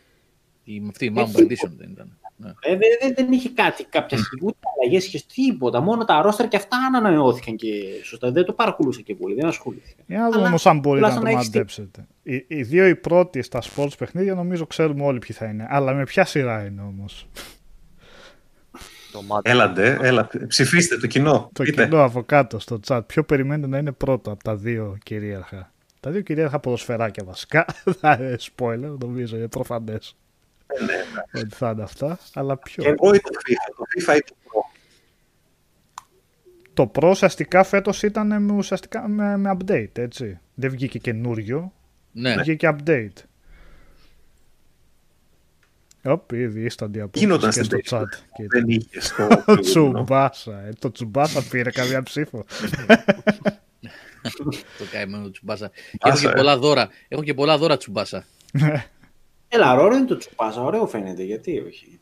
Είναι Πήρε, ωραίο. πήρε 30. Πήρε 30. Α, ορίστε. Ω, Λοιπόν, Τραμπο, να το πάρει για το τη θέση ποτάμι. 2. Πες. Ναι, για δεύτερη χρονιά το FIFA είναι στη δεύτερη θέση.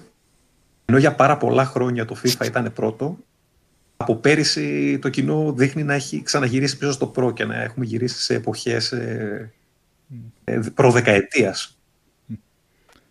Είναι ήττα για το FIFA, έτσι, από τη στιγμή που βγήκε καινούριο παιχνίδι, έστω σε εισαγωγικά, ενώ το άλλο έβ- έβγαλε απλά update. Μμ. Ε, 105 ψήφοι για το FIFA, 117 για το Pro. Α, κοντά ήταν, εντάξει. Κοντά είναι, ναι. Και Πέρυσι σχετικά κοντά ήταν, αλλά αν σκεφτείς ότι τα, όλα τα προηγούμενα, τα προηγούμενα ας πούμε, 4-5 χρόνια υπήρχε αρκετά μεγαλύτερη διαφορά ανάμεσα στα δύο, με το FIFA να κερδίζει.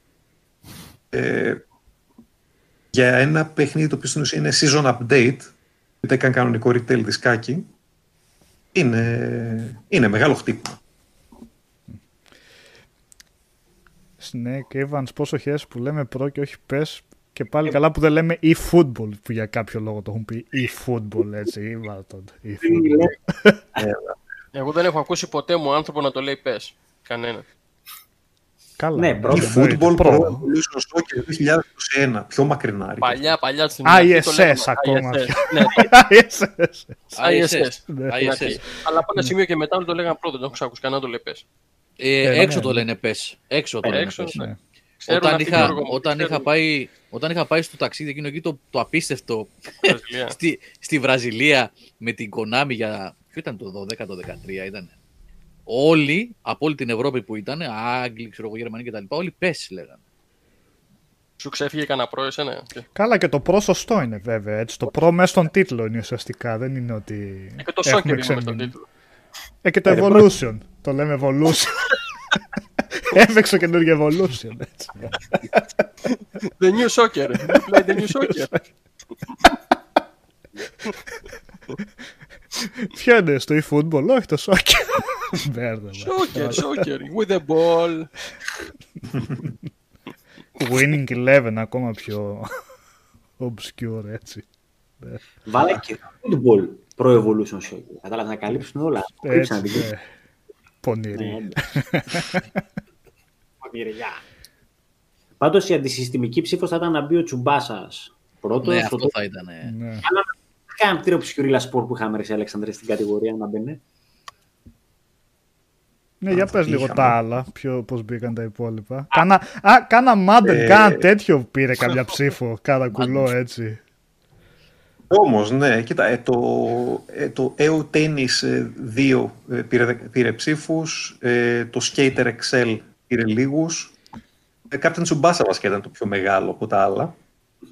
Και λίγους, ε, μια, μια δεκαριά ψήφους πήραν τα Madden και τα PGA Tour και το NHL. Έλα, αυτό δεν τα Μπράβο. Ε, με εντυπωσιάζει, εντυπωσιάζει το ότι έχει πάρει 10 ψήφους στο NHL. Εγώ έπαιζα NHL παλιά. Αγόραζα. Εγώ έπαιζα NHL παλιά, αλλά με εντυπωσιάζει το ότι κάποιος θα ψηφίσει το NHL στην Ελλάδα, που νομίζω δεν έρχεται καν επίσημα το παιχνίδι. Ε, Έχουν σταματήσει εδώ και κάποια χρόνια έχουν να τα σταματήσει. φέρνουν. NFL είναι NHL δεν τα φέρνουν. Ε. Μόνο από, στο, από το store μπορείς να το πάρεις. Από το εκάστοτε e-shop. Ο Μάριος ρωτάει αν το Τσουμπάσα θα έπρεπε να είναι στα RPG. Δεν ξέρω. Εμένα καλά μου κάθεται στα αθλητικά. Στην κατηγορία. Και ας Ε, είναι δεν και θα μπορείς. RPG. Ε, Αθλητικό δεν θα μπορείς. παιχνίδι είναι. Δεν το αναιρεί ότι είναι και αθλητικό. Νομίζω. Γενικο, γενικότερα, επειδή ε, σχο- το σχολιάσαμε και αυτό και πιο παλιά, προσπαθούμε να κρατάμε τις λίστες όσο πιο μαζεμένες γίνεται. Ε, είχαμε, παλιά και, είχαμε παλιά 24 πράγματα. Αρχίζουμε λίγο σιγά σιγά και τα μαζεύουμε. Εντάξει, λογικό είναι κάποια στιγμές κάποιοι τίτλοι να μπορείς να πεις ότι μήπως ε, μπορεί να μπει και εκεί, μήπως μπορεί να μπει και εδώ. Ε, μα... Εντάξει, δεν μπορούμε, παιδιά, να ανοίγουμε παντού. Ήδη έχουμε το πιο σύνθετο και πιο πλούσιο πόλ που υπάρχει. ε, Εγώ βα- τουλάχιστον δεν έχω βρει άλλο πόλ. Ναι. Τόσες πολλές δυνα- ερωτήσεις και τόσα πολλές δυνατότητες για να ψηφίσετε ε, πουθενά. Βασικά, όχι στο, ελλην- στο ελληνικό ίντερνετ, γενικά στο ίντερνετ. Προσπαθούμε να δίνουμε δυνατότητες και πολλά πράγματα να ψηφίσετε, αλλά εντάξει. Όταν είχε φτάσει σε σημείο να είναι 10 σελίδες, είχε ξεφτυλιστεί η κατάσταση. Ε, Πάντως, αν το παίρναμε αυστηρά με τους όρους των ειδών, θα μπορούσε πολύ άνετα και το Football Manager να μπει στα RPG, έτσι. Μμ, και στα strategy. Και simulation. Και simulation, όπου θες θα έβαινε. Αλλά στα RPG είναι γάντι. Κάνεις το δικό σου χαρακτήρα, παίρνεις συνέχεια αποφάσεις. Και το ίδιο. Τι; Με το My Player. Έχει RPG. Είναι πιο πολύ RPG από το Cyberpunk το My Player, να ξέρεις. Α, τα- Γεια σου, διπλωμάτη. τα- τα- και πιο racing θα έλεγα εγώ. Αυτό πρέπει να μπει πάνω στο κουτί του Cyberpunk. Προχώρα, προχώρα, προχώρα. Το παιδί του Cyberpunk. είναι, GameOver.gr. είναι πιο, σαν- πιο RPG από το Cyberpunk.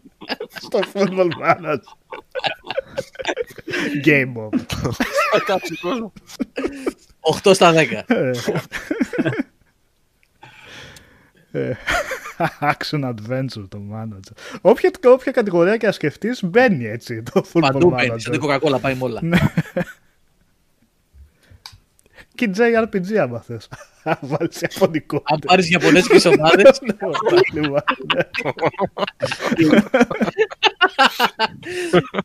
και βάζει και κάνα τσουλούκι. Κάνεις τα μαλλιά. Αν έχεις κάνεις έτσι τα μαλλιά Ναι, ενώ που παίζει. Ε, Λοιπόν, πάμε μετά στα, στο καλύτερο fighting παιχνίδι. Το οποίο τη τρίτη θέση βασικά ναι, είναι λίγο Παίζει κάτι περίεργη fighting αυτή η από εδώ. κατηγορία. Ε, άμα δες ποιοι βγήκανε, ποια βγήκανε βασικά. Εντάξει, υπάρχει, Είχαμε- υπάρχει είχαμε- μια αναβίωση στην κατηγορία στα 2D Fighters τα τελευταία χρόνια. Πάνε πολύ καλά. Για Τα πες, 3D ε, Fighters. για πες λίγο, Έχουν- Αλέξανδρα, από τη κατηγορία τα πιο καθαρό αίμα fightings που Η- στη- ήταν. Κοίτα, είχε, είχε κάποια fighting και φετινή χρονιά, αλλά σε γενικές γραμμές ήταν ε, φτωχή. Ε, δηλαδή, στην τρίτη θέση, ας πούμε, είδαμε το EA Sports στο UFC 4. Μμ. Ε, αυτά- αυτό, το ε, WWE της 2K, το Battlegrounds στο 2, ας πούμε, δεν δεν, πλη- δεν το πλησίασε καν, ήταν αρκετά πιο πίσω, που συνήθως αυτά τα παιχνίδια τα βλέπεις σχεδόν κάθε χρόνο μέσα στις λίστες. Ε, αυτό ήταν όμως spin-off, δεν ήταν το κανονικό WWE. Ναι. Κάνανε ένα διάλειμμα φέτος ουσιαστικά από τη σειρά αυτή. Γι' αυτό βγάλαν τον Battleground. Καλύτερο fighting football manager, λέω. Είδες, παντού. Άμα βάλεις ελληνικές ομάδες όμως. Για πες, Αλέξανδρε. Ε, ναι. Στην ε, δεύτερη θέση είναι το Dragon Ball Z, το κάκαρο. Εκεί να βγήκε- καταλάβεις. Το Βγήκε το Γενάρη και νομίζω ότι ο κόσμος δεν το έχει παίξει για να το ψηφίζει τόσο πολύ. δεν ξέρω πο- πώς μπορώ να το βάλω αυτό στα αγαπημένα μου, γιατί το παιχνίδι εμένα προσωπικά δεν μου άρεσε καθόλου, ενώ είμαι μεγάλος φαν του Dragon Ball. Και στην πρώτη θέση, ε, το οποίο δεν το λες και καθαρό fighting, είναι street brawler, αλλά πού άλλο να το βάλεις. Το Street of Rage κάκαρο. 4. Θεωρείς, το οποίο γιατί ήταν- το λέει ο Λετεύτε, το Street Fighter, το Streets of Rage 4 λέει δεν είναι fighting game, αλλά ορίστε που ψηφίστηκε πρώτος. Εντάξει. Τι νέες κατηγορία beat em up τώρα Ε, ναι, 2020. δεν γίνεται. Ε, Εντάξει. το Δύο Cobra παιχνίδια. Kai Είναι, Εντάξει, το κόμπρα. είναι συγγενές παιχνίδια, ρε παιδιά όμως. Εντάξει, καταλαβαίνω ότι είναι άλλα παιχνίδια, αλλά όπως είναι και στα strategy, άμα πάρεις την κατηγορία, είναι πολύ διαφορετικά παιχνίδια σε εκείνη την κατηγορία. Ναι, εντάξει. Ε, ανάλογα έτσι, Γενικότερα τα είναι beat em up, γιατί αν πιο- δεν μπορούν σε αυτή τη... Θα το βάλεις εδώ τώρα. Ναι, ναι. Εφόσον δεν μπορούμε να έχουμε beat em up κατηγορία, εντάξει, είναι νομίζω ταιριαστό. Ε, ένα σωρό κόμπος έχει, χαρακτήρες τιμή, διαφορετικοί. Κλωτσομπουνίδια πέφτουν. Εντάξει, Ε, ο αρκεί. Σάβας Σκληρός λέει έχει καλύτερο μελέ από το Cyberpunk. Ισχύει. Ισχύει. Και καλύτερο, καλύτερο RP. Και καλύτερο. το Streets of Rage. Δίκασες, Πλωμάρη, δίκασες. ναι, δίκα.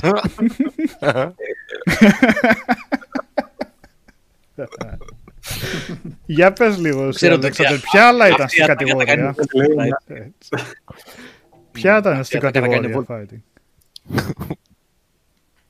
Και άλλα ήταν μέσα στην κατηγορία. Ε, Βασικά, το πες και- καινούριο ναι, Grand Blue, ε, το Grand Blue Fant- Fantasy Versus, ε, το Them Fighting Herds, το πολύ ωραίο το Under Night in Birth, ένα, μια Ιαπωνεζίλα τελείως obscure αλλά πολύ ωραίο παιχνίδι. Ε, αυτά που έχουμε πει ήδη και φυσικά το ε, One Punch Man. Και πόσες ψήφους πήραν τα πρώτα; Αυτά ήταν.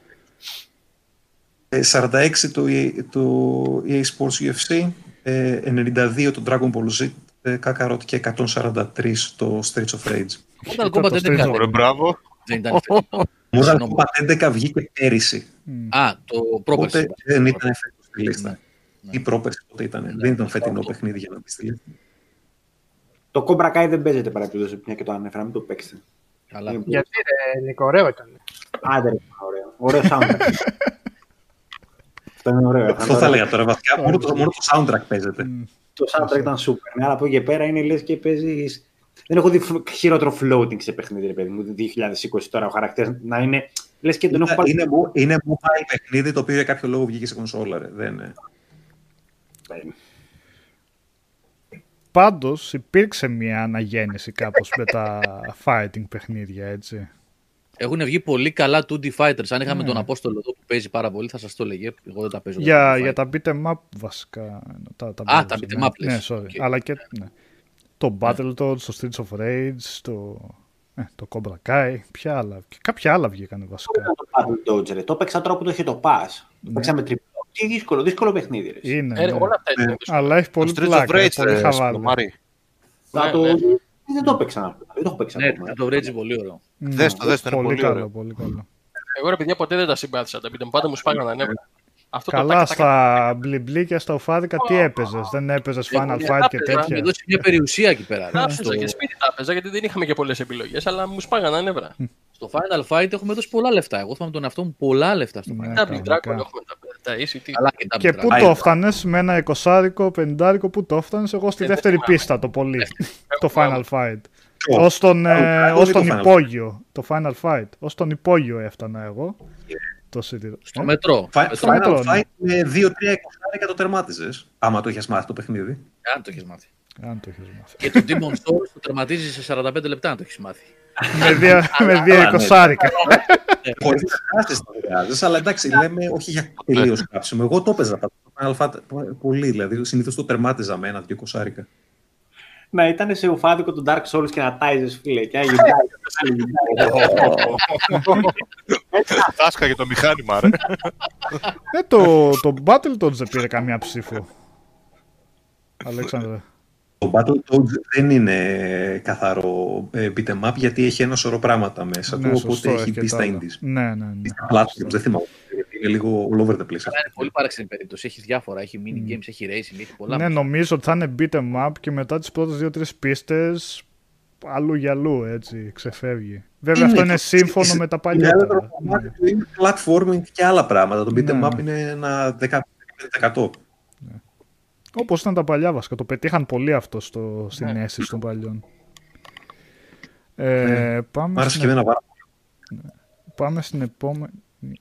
Κάτσε λίγο. Ναι. Πάμε στην επόμενη κατηγορία, Racing Game.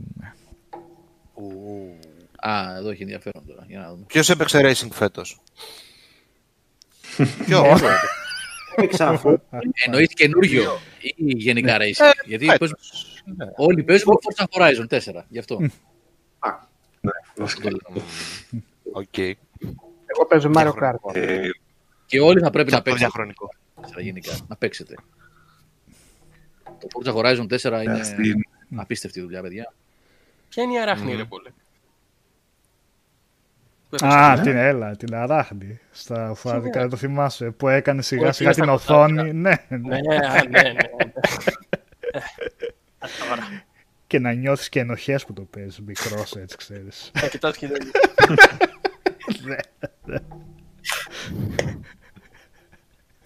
Η Παιδιά, δεν αρά... έχουμε Κανείς δεν ξέρει επισήμως πώς το λένε το παιχνίδι, έτσι. Καλά, έχω και εγώ τρία-τέσσερα μπορώ να σου πω τώρα που ξέρω ε, τα λέγαμε μ, με δικά μας ονόματα και δεν ξέρω πώς λέγεται. Ακόμα και Ναι. σήμερα δεν ξέρω πώς λέγονται. Α, ναι, πολλά είναι. Ε, για τη CES, επειδή έχουν γράψει κάνα δύο παιδιά, ε, η CES ξεκινάει ουσιαστικά τώρα, δηλαδή είναι πρωί 11 του μήνα στο Las Vegas. Έχουν ξεκινήσει βέβαια, έχουν γίνει συνεντεύξεις τύπου κτλ.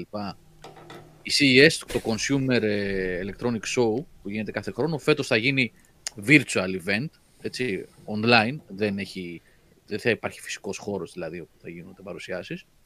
Ε, κυρίως αφορά τηλεοράσεις, ε, ε, νέες τεχνολογίες πάνελ, πάρα πολλές γενικότερα ηλεκτρικές συσκευές στο σπίτι, πλυντηρία, ψυγεία, καινοτομίες τεχνολογικές κτλ. Υπάρχει όμως και ένα πολύ σημαντικό κομμάτι που ενδιαφέρει και εμάς, monitors, επεξεργαστές καινούργιοι κάρτες γραφικών, laptop gaming. Κάτι λένε για USB 4 ότι θα πούνε, αν, αν δεν ξέρω αν το έχουν πει ήδη κιόλας. Ε, επεξεργαστές, υπάρχει ένα κομμάτι που μας αφορά, αλλά βρίσκεται σε εξέλιξη αυτή τη στιγμή. Βασικά τώρα ξεκινάει επισήμως, ε, πέρα από κάποιες συνεντεύξεις τύπου που έχουν γίνει ήδη. Οπότε εγώ θα έλεγα με, για τη CES και το κομμάτι που αφορά άμεσα ε, και όχι τόσο άμεσα, εντάξει, και το gaming και λίγο παραπάνω, μπορούμε να πούμε και για τηλεοράσεις και τα λοιπά, να το δούμε καλύτερα μετά το τέλος της CES, την επόμενη Δευτέρα. Τελειώνει στις 14-15 σε εμάς η CES, οπότε την άλλη Δευτέρα θα τα έχουμε δει, να τα έχουμε μελετήσει και καλύτερα και να μπορέσουμε να μιλήσουμε περισσότερο για πράγματα που θα μας έχουν κάνει εντύπωση, καινούργιες κάρτες γραφικών, επεξεργαστές κλπ. Οπότε πάμε παρακάτω, συνεχίζουμε. Ναι. Racing. Racing. Ε, τρίτη θέση, WRC 9. Okay. Ε, 50 ψήφους. Ε, περιμένετε. Δεν έχει Δεύτερη κανείς να πει θέση. σχόλιο εδώ. Ε, δε, κάτσε, θα, τα- θα, τα δίνω, θα τα δίνω μια ώρα και Ναι. θα κάνουμε σχολείο Βρώμ, μετά βρώμ. γιατί αλλιώς χάνετε. Ε, δεύτερη θέση το Dirt 5. 104 ψήφους Αυτό ψηλοαπογοήτευσαν τελικά, αλλά τέλος πάντων, ε, για μένα. και πρώτη θέση με 115 ψήφους το πολύ αγαπημένο στο ελληνικό κοινό ε, Φόρμουλα 1. F1 ε, 2020. Τι λες, μπράβο. Μάλιστα. Πάμε άλλο. Είναι πολύ, πολύ ωραίο και το φετινό. Ένα σχολιάκι να κάνω. Αυτό το οποίο. Γιατί έπαιξα και το 19 και το 20, επειδή θα έχει το pass να σου πω την αλήθεια, δεν ξέρω ρόλο. Αυτό το οποίο θα περίμενα παραπάνω από τη φόρμουλα, έτσι, είναι λίγο καλύτερο το career mode και στο πώ με τα media, ρε παιδί μου, έχουν προχωρήσει αλητήτες πολύ περισσότερο. Τύπου Madrid ή το αλυσβερίσι που είσαι με τα media. Από ένα σημείο μετά σου ρωτάει ακριβώς τα ίδια πράγματα. Και θα, μπο- θα μπορούσε λίγο να το βάλουν λίγο πιο διαδραστικό αυτό. Δεν πήγαν κάποιο βήμα μπροστά σε σχέση με το 19. Και ίσως να βάλουν και κάποια περισσότερα challenges μέχρι να γίνει οδηγός στη Φόρμουλα 1. Δηλαδή, ενώ τώρα σου βάζει κάνει δύο-τρεις αγώνες στη Φόρμουλα 2 και μετά σου κάνουν συμβόλαιο. Θα μπο- λίγο να, να αναπτυχθεί κάτι παραπάνω εκεί πέρα. Θα, θα ήθελα εγώ ίσως από έναν επόμενο τίτλο. Αλλά κατά τα άλλα, το πώς είναι μέσα οι πίστες και τα λοιπά είναι πολύ super η οδήγηση. Και με άπειρες επιλογές, παραμετροποίηση. Ενώ στο πώς θέλεις, πόσο δύσκολο και πόσο εύκολο θες να είναι. Ό,τι πρέπει για, να, για νουμπάδε σαν και εμένα. Έχουν Να το- επιχειρήσει να βάλουν κάτι σαν story mode, ας πούμε. Ας το πούμε έτσι. Κάποια rival, αλλά κάτι πολύ. Το 20 όχι δεν υπάρχει στο pass, το 19 υπάρχει νομίζω. Έτσι. Ε, Next. ναι, πάμε Οκ. παρακάτω γιατί δεν... Ναι, Α, και- για δεν πες, σχόλιο, έχει ναι. καμιά άλλη obscure επιλογή, τίποτα που ψηφίστηκε από τα racing. Υπήρχαν διάφορα. ρε. Το Το Art of Snowrunner. Rally. Α, το ε, άλλο Rally, πει, μπράβο. Art of Rally πήρε μερικούς ψήφους. Ο Automobilista, εγώ παιδιά αυτό δεν το ήξερα καν. Ε, ο Χρήστος μου το είπε. Ε, το MotoGP Εγώ, σταθερά παίρνει. τώρα αυτό που είπες, θυμή, θυμήθηκα το, το auto μοντελίστα για το PlayStation 2 της Capcom, που ήταν cel shaded, το θυμάται κανείς. Ναι, ναι, ναι. ναι. Που Θυμάστε, είχε και πάρα πολύ παραθυράκια, πρέπει να βγαίνανε, με, να σου μιλάνε, τα να σου κόμικ, κάνουν. ναι, Ναι, ναι. Ναι. Πάρα πολύ ωραίο ήταν αυτό το auto Που μοντελίστα. είχε και το σαν επίθεση που έκανες. Πόσο περισσότερο ήσουν πίσω από κάποιον αντίπαλο, σιγά σιγά είχαν. Ε, ε, Εύκολα. είχαν Ναι. ναι. τον αγχωνόταν ρε παιδί μου και έφευγε και τον προσπερνούσες. Είχε αυτό σαν. Ε, μηχανισμό. όλα αυτά, όλα αυτά, επειδή έγινε μια τεράστια γενική καθαριότητα στην αποθήκη, βρέθηκαν. Και πάρα πολλά ακόμα. Και πά- πάρα πολλά όμως. Πάρα πολλά. Μιλάμε για πάνω από... Έχω βγάλει στην άκρη 150-200 παιχνίδια. Γνωστά και όχι τόσο γνωστά. Θα τα δούμε. Θα τα δούμε. Γι' αυτό παραπονιόμαι για την κάρτα. Το Snow Runner δεν πήρε τίποτα. Ω, Όχι. Όχι. Κρίμα. Ξέρα. Ωραία. Όχι. Όχι. Λοιπόν, πάμε στα strategy. Αγαπημένο strategy. Football manager. Πάλι. Captain Tsubasa. Cyberpunk; Ε, Σαν όλα. Εγώ θα πω, πριν, πριν πω τα τρία νούμερα, θα πω ότι είμαι... εντάξει, Είναι μία από τις κλασικές κατηγορίες και αυτή όπως και τα adventures πιο μετά που είναι popular vote. Δηλαδή είναι αυτό, ξέρουμε, ξέρουμε το όνομα και το ψηφίζουμε παραπάνω από το ότι είναι το καλύτερο παιχνίδι γι' αυτό. Εντάξει, Και είναι λογικό. Γιατί ενώ έχουν βγει τρομερά strategy φέτος και το Other Side, το Iron Harvest, το Factorio, το Panzer Corps ήταν πολύ καλά strategy για φέτος, για τη φετινή χρονιά. Το Harvest το έπαιξες, ρε. Ε, Για πες, έτσι. Ναι, ναι, Γιατί με... ωραίο είναι. Ωραίο είναι, έτσι θα το δοκιμάσω εδώ. Το... Πολύ decent. Μμ. Πολύ decent. Με, πια, με, έχει- με πιάνει μια στο τόσο και, τα, και όλα αυτά τα πιο νης ε, strategies, τα οποία δεν ακούγονται πλέον καθόλου, ε, τα βάζω, οπότε είχα, είχα πιάσει κανένα δίμηνο και τα έπιασα όλα αυτά μαζί και τα έπαιξα, όπως και το 13 Sentinels στο IG Stream, το οποίο και αυτό είναι εκπληκτικό παιχνίδι τελικά, μου άρεσε πάρα πολύ. Και αυτό ακροβατεί ανάμεσα σε πολλά είδη, λες και visual novel. Μμ.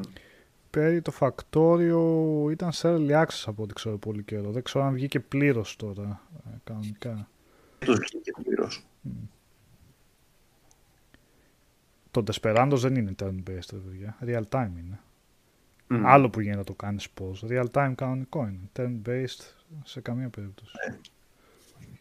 Ο Άγγελος όπως λέει το Crusader Kings 3 είναι τεράστια παιχνιδάρα και ακούστηκε και πάρα πολύ αλλά δεν βγήκε δυστυχώς δεν πήρε θέση στο podium ε, γιατί την ε, τρίτη θέση του την έφαγε το Total War Saga Troy Μμμ. Τρώει και πεινάει. το οποίο ε, ε, Ε, Ε. όπως, ε, όπως τα τελευταία τα Total War Saga αυτά τα spin που βγάζουν που είναι όλα λίγο ε, οκ Τον παρακάτω, κάπως έτσι το νιώσα και αυτό να πω την αλήθεια, αλλά δεν ασχολήθηκα πολύ. Ε, Τόσο Μαριό μου σκάνδαλο, κάνει ρε, τρο- γιατί- τρομερό λάθος. Βγάζουν πολύ καλά παιχνίδια, απλά είναι μια κατηγορία που δεν παίζει πολλοί κόσμο. Ε, Δεν έχει την Άλλο έγκλη το που ένα. είχε, δεν έχει την έγκλη του παρελθόντος. Ναι. Αλλά Ε, ακόμα ναι. βγαίνουν πράγματα. Ευτυχώς. Ναι, ναι, ναι. Παιδιά, αυτά τα παιχνίδια που ανέφερα είναι ένα και ένα. Όλα αξίζουν να τα παίξει κάποιος που αγαπάει τα strategy. Ε, δεύτερη θέση πήγε στο Gears Tactics. Α, φέτος Ναι, βγήκε αυτό. είναι- Ναι. Ναι, θα το παίξει και πολλοί κόσμος αυτό. Μμμ. Ε, ήταν και στο Pass. Γι' ναι. αυτό είναι και. Ε, ναι. Μπορεί να το παίξαν και άτομα που Είναι και αγαπάνε γνωστό. τα Gears χωρίς Και να αντικειμενικά ήταν και ωραίο παιχνίδι, έτσι. Είχε πολύ ωραίους μηχανισμούς. Μία σημείωση, Αλέξανδρα, να κάνω. Θυμάμαι τον Πλωμάρη που μιλάει γι' αυτό. Μμ. Ναι, επειδή είχα κάνει το review και δεν το είχα αναφέρει και ήταν μεγάλη μου παράληψη, ίσως είναι από τα πρώτα μεγάλα ή το πρώτο μεγάλο τέτοιο base το οποίο ο υπολογιστής, δεν ξέρω γιατί δεν το έγραψα στο review και το ξέχασα, παίζει ταυτόχρονα τη σειρά του. Δηλαδή δεν περιμένει να παίξουν ένα τα μπαρμπαδέλια και να σου φάει ένα λεπτό, γιατί μπορεί να έχει 20 εχθρούς. Παίζουν ταυτόχρονα. Είναι μεγάλο πράγμα αυτό και επιταχύνει Ωραία. πάρα πολύ τον και, Ναι, ναι, ναι. και να ξαναπέξει την πίστα αν έχασε. Είναι μεγάλο πράγμα. Δεν το είχα αναφέρει, το αναφέρω τώρα. Τέλος πάντων, και ήταν στα θετικά του παιχνιδιού και αυτό. Στο πόσο ωραία δούλευε από πίσω η μηχανή του. Έχει, έχει πολλά καλά αυτό το παιχνίδι, απλά είναι ξεκάθαρα ένα budget παιχνίδι, παιχνίδι το οποίο το βγάλανε βιαστικά ή με το μισό budget του. Ε, Γιατί από ένα σημείο και μετά γίνεται πολλή επανάληψη. Ε, γίνεται, ναι. Ανακύκλωση έχεις. Ε, και είναι κρίμα γιατί είχαν μια πολύ καλή ιδέα και βάση στα χέρια τους για να κάνανε κάτι που θα έμενε. Πώς έχει είναι ένα ok spin-off με ωραίους μηχανισμούς. Ε, πρώτη θέση, χωρίς συζήτηση καν, το Desperados το 3. Δικαιότατα. Ναι, Δικαιώτα. ναι. δικαι- δικαιότατα πραγματικά. Ε, εντάξει, είναι... Έχει επιστρέψει αυτό το είδος των commandos, γιατί τώρα σε πιο...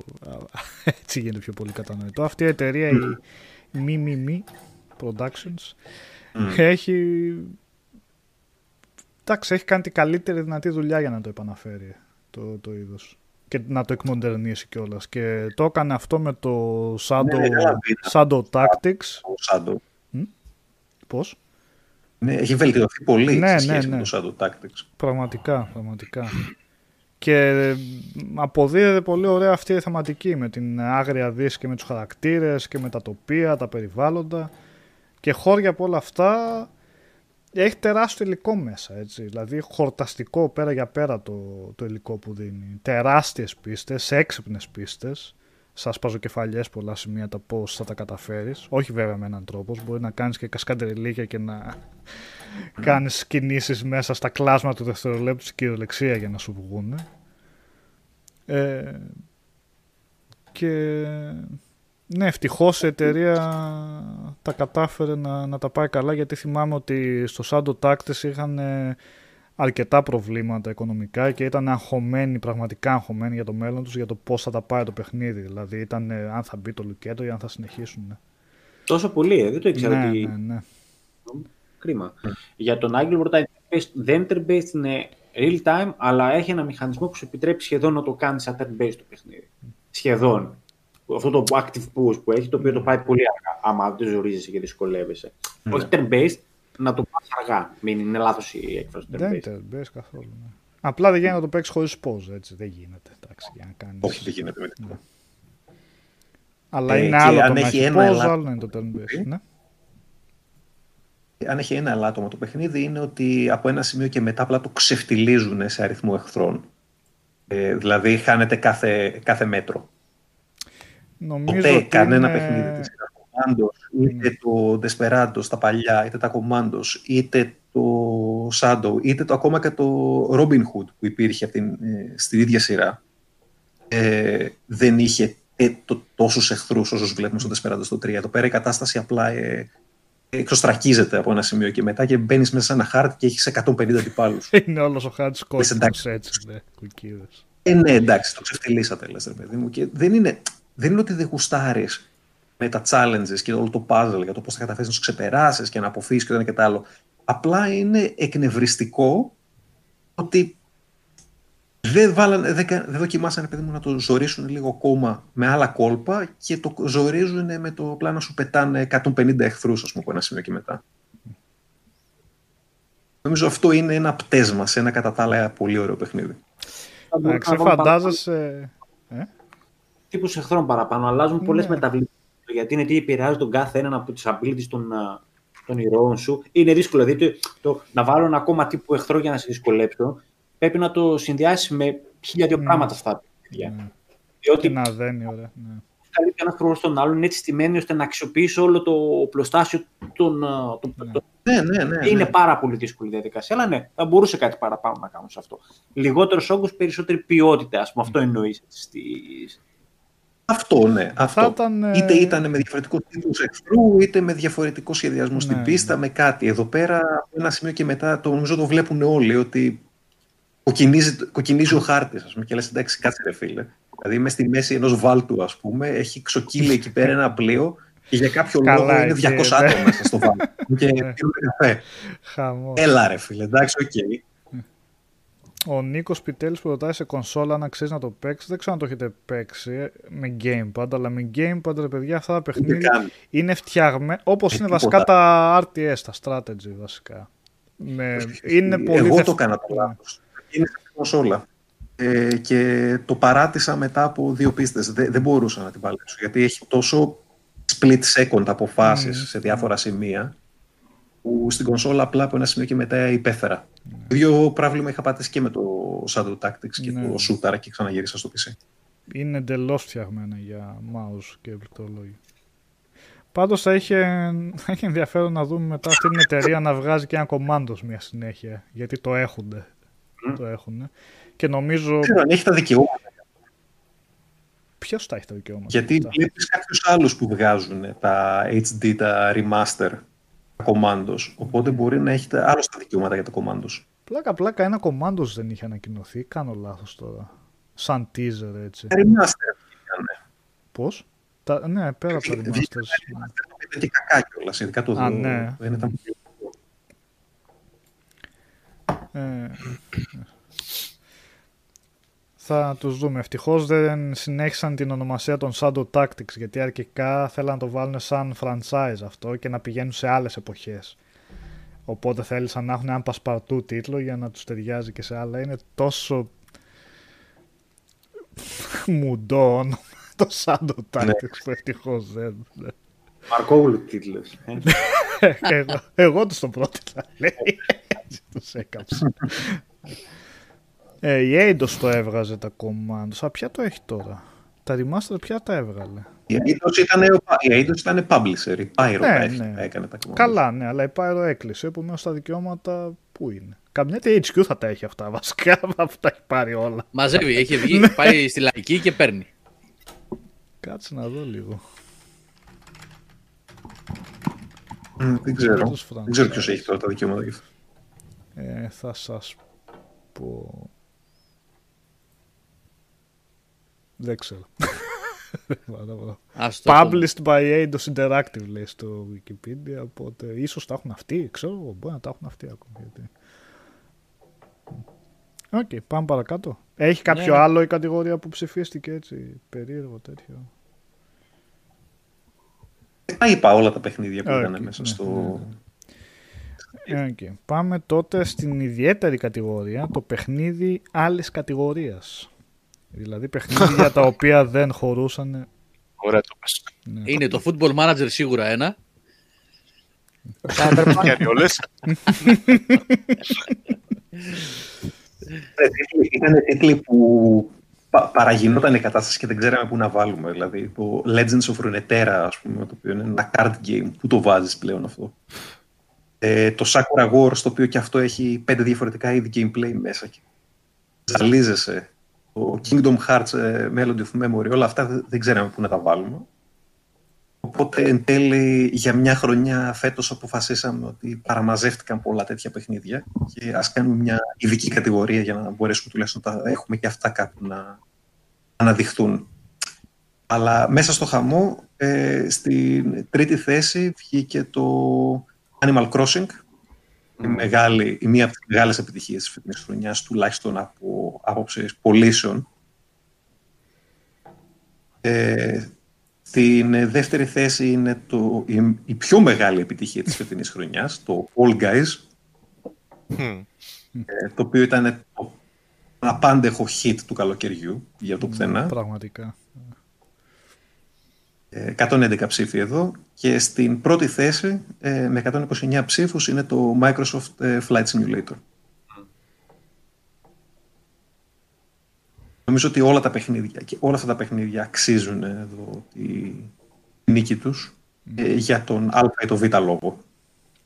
Ε, εγώ δεν έχω επαφή με το Animal Crossing το φετινό και έχω σταματήσει να κουμπάω τέτοια παιχνίδια γενικότερα. Τα, τα βαριέμαι, αλλά παλιά, Ε. παλιές επαφές με αντίστοιχα παιχνίδια της σειράς ε, ήταν ευχάριστες.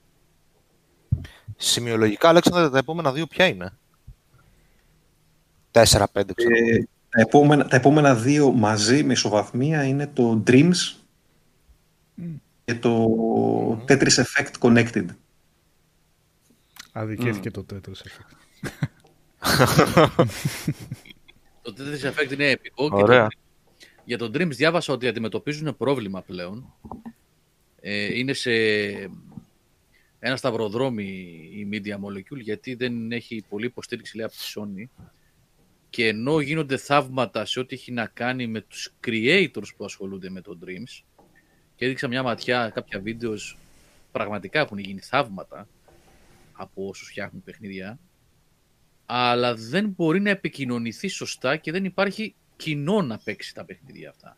Δηλαδή υπάρχει αυτό που λέγανε ότι θέλουν να γίνει το, το YouTube του indie developer, αυτό ήταν το πλάνο, αυτό ήταν το όραμα της Media Molecule, έχει καταφέρει να τραβήξει πάρα πολλούς creators, παράγουν πάρα πολύ περιεχόμενο, από αυτά τα, τα πιο απλά που είναι ε, ένα τραπέζι με φαγητό, με πρωινό κτλ. που είναι φωτορεαλιστικό, μέχρι μικρά walking simulators, μέχρι 2D platformers και ε, απίστευτα πράγματα. Δεν υπάρχει όμως το κοινό για να τα παίξει. Δεν, υπάρχει, δεν έχει πολιθεί δηλαδή το παιχνίδι σε, ε, σε μεγάλο ε, αριθμό ανθρώπων που θα παίξουν αυτά που φτιάχνουν όσοι Μμ. ασχολούνται με τη δημιουργία του Dreams. Και δυστυχώς αυτό δεν ξέρω πού θα οδηγήσει και αν θα εξελιχθεί τελικά καλά για το, για το Dreams. Δεν είχαμε κάνει και αυτή την κουβέντα όταν είχε βγει το παιχνίδι, ότι είναι σαν να είναι δύο διαφορετικά παιχνίδια. Μμμ. Ένα για αυτούς να το φτιάξουν και ένα για αυτούς θέλουν να παίξουν. Ακριβώς, ναι. Κάτι το θυμάμαι καλά, αλλά θυμάμαι ότι κάπου εκεί πήγε η κουβέντα. Μα πέφτει, πέφτεις στην ίδια παγίδα που έχουν πέσει όλα αυτά τα, ε, όλα αυτά τα, τα Sims στην ουσία. Που κάποτε, και γυρνάω πίσω πολλά χρόνια, μιλάμε στα 80s τώρα και early 90s, με ε, The Legendary Machines και διάφορα τέτοια που έφτιαχνες εσύ του δική σου πίστα για το, Το δικό σου Incredible παιχνιδάκι. Machine. Ναι, αυτό. Υπάρχουν και το Θυμήθηκες, Incredible Machine; ναι, ναι. Διάφορα, υπήρχαν πάρα πολλά τέτοια. Ε, που υπάρχει ένα νης ε, πολύ δυνατό κοινό, αυτοί που κάνουν και modding, αυτοί που γουστάρουν και πειράζουν τα παιχνίδια, αυτοί εδώ πέρα κάθονται και φτιάχνουν ε, πίστες και φτιάχνανε πίστες στο Little Big Planet και φτιάχνουν πίστες στο Dreams. Αλλά αυτή ήταν, είναι και ήταν πάντα ε, η μειοψηφία. Πώς μπορεί να στηθεί ένα ολόκληρο AAA παιχνίδι μόνο με αυτό το κοινό, χωρίς να δίνεις σε όλους τους υπόλοιπους ξεκάθαρο υλικό το τι να παίξει, είναι μεγάλο ερώτημα. Και το ίδιο ερώτημα υπήρχε και στα Little Big Planet. Το ερώτημα Και δεν υπάρχει και εδώ. monetization για τους developers νομίζω, τους από ελάχιστες εξαιρέσεις ή νομίζω καθόλου. Δεν υπάρχει κάποιο πλάνο monetization. Δηλαδή αυτός που δημιουργεί τουλάχιστον εφόσον είναι κάτι το οποίο μπορεί να αξιολογηθεί ως ένα πλήρες παιχνίδι έστω και μικρό, να γίνει με, κάποιο τρόπο, με κάποιο τρόπο monetized αυτό και να υπάρχει και κέρδος προς τους creators. Είναι δύσκολο το εγχείρημα, Mm. εντάξει, είναι παράξενο τώρα όπως και αν το δεις. Και είναι Ναι. αλλιώς... Κοίτα, το ίδιο, το επειδή ίδιο επένδυση. πράγμα δεν είχε κάνει και η Microsoft βασικά. Το δικό της πώς λεγότανε; Ναι, δεν πήγε, Ε, Πα- Create, ε, της EA. αυτό δεν πήγε καθόλου. Α, το Όχι, Spark. το- της Η Spark, EA είχε Spark. βγάλει και άλλο ένα, το Create, το θυμάστε; Όχι. Όχι. Create το λέγανε. Στο, πριν από μερικά χρόνια παιδιά, είχε βγει ένα Της μεγάλο Spark. της Microsoft. Ναι, το οποίο- Spark, αυτό δεν ήταν. Το Spark, το Spark, Spark. ναι. Αυτό, αυτό έκλεισε γρήγορα. Στην με- ουσία Ναι, ναι, τέτοιο ήταν. Αλλά ήταν 3D, ουσιαστικά πιο πολύ 3D engine ήταν το Project Spark. Αλλά τέτοιο πράγμα ήταν, ναι. Αυτό δεν πήγε καθόλου. Το κλείσανε Ναι, πολύ το γρήγορα. Miracle αυτό. Από ό,τι έχω καταλάβει, εγώ το Dreams είναι πιο σύνθετο, είναι για πιο σοβαρή δουλειά. Δεν είναι Little Big Planet που κάθομαι ένα, ένα απόγευμα κι άλλο ένα και θα φτιάξω μια αρχή. Πίστα, Όχι, μια ρε, αρχή. έχουν κάνει μαγικά πράγματα στο Και Dreams. έχουν Αν- κάνει αυτό και εκεί είναι το, το περίπλοκο του θέματος. Ο άλλος επενδύσει πολλή δουλειά δηλαδή για να βγάλει εκεί κάτι καλό που μπορεί να βγάλει πολλά πράγματα. Ούτε το, Το Mario- οποίο κιόλας του ζητάς να την κάνεις όλη τη δουλειά με ένα gamepad, έτσι. Ναι, Είναι και αυτό Ναι. ένα θέμα. δεν βγήκε για VR αυτό. Ε, έχει βγει, έχει VR Βγήκε. mode, ναι. Μμ. Έχει VR mode. Αλλά αυτό Έχει που λένε VR. τα παιδιά στο chat πρέπει να γίνει, πρέπει να βγει σε PC για να απελευθερωθεί αυτό σαν Ναι. πλατφόρμα. Να έχει και κόσμο, να έχει και ποτίκι, να έχει, ναι. Έτσι Ναι, όπως θα ήταν- βγήκε, η μόνη ελπίδα που είχε στην αρχή ήταν να είχε βγει όπως τα λέει Big Planet. Δηλαδή να είχαν, βα- οι δημιουργοί να είχαν κάτσει και να είχαν φτιάξει ένα campaign, ας πούμε, 6-10 ώρες με ένα χι gameplay για να μπορεί ο κόσμος να πάρει μια επαφή με τους μηχανισμούς και με τον κόσμο και με χίλια δύο πράγματα και μετά να υπήρχαν και τα έξτρα για τους Εκεί το υπόλοιπους. περιορίζεις. Τώρα ήταν απλά ένα toolset. Ναι, toolset είναι, όπως το πες. Ήταν Toolset παιχνίδι. είναι. Εκεί το περιορίζω όμως, γιατί το Little Big Planet είναι συγκεκριμένο. Ότι θα είναι πλατφόρμα, από ξεκινάς, τελειώνεις. Εκεί σου λέει πάρε και φτιάξει ό,τι θέλεις. Οπότε, αν σου φτιάξεις ένα campaign σε platforming και εσύ θες να φτιάξεις ένα... Ναι. Ε, Είναι μπορούσε πιο να, να κάνει να Να έχει δω. 15 διαφορετικά είδη μέσα. ρε παιδί, Να κάνει, δείτε Ναι. τι μπορείτε να κάνετε με αυτή τη μηχανή. Τελείως show. Περίεργη, περίεργη η περίπτωση, όπως και να έχει. Αλλά το PC θα το έσωνε, πιστεύω, ναι. Πάμε Νικόλα, επόμενο. Επόμενη κατηγορία, online multiplayer. Α, αυτό που το ξέρουμε όλοι. Το ξέρουμε. Αγαπημένη πάνω σου. online multiplayer εμπειρία για το 2020. Πάμε να δούμε αποτελέσματα. Ε, θα πει ο Θάνος να μας πει. Outside. Όμως, βέβαια. ε, δεν το ξέρουμε. Στην τρίτη θέση είναι το Call of Duty και το ε, Black Ops ε, Cold War. Μμμ. Το, μισό λεπτό, το ψάχνω τώρα; Ε, πήρε μόλις 55 ψήφους. Καλά να πάθει. Ε, στην, δε, στη, και πολύ, πολύ ωριακά ε, δεν το ξεπέρασε το Animal Crossing και το Star Wars Squadrons. Τα λέμε και αυτά. Ε, στην δεύτερη θέση ε, είναι το Call of Duty το Warzone. Η τεράστια επιτυχία βασικά ε, στα Battle Royale που δείχνει να έχει λίγο πλέον από όσο βλέπω μάλλον πάει να περάσει και το Fortnite αν δεν το έχει περάσει ήδη δεν ξέρω τι γίνεται. Ε, αλλά στην πρώτη θέση είναι αυτό που λέγαμε και πριν. Η μεγάλη η αναπάντηχη επιτυχία της χρονιάς είναι το Fall Guys σε multiplayer. Το Fortnite Ναι. πού είναι, πού βρίσκεται; Του έκανε καλό. το Fortnite μας νοιάζει γιατί δεν είναι φετινό παιχνίδι. Α, σωστά, σωστά.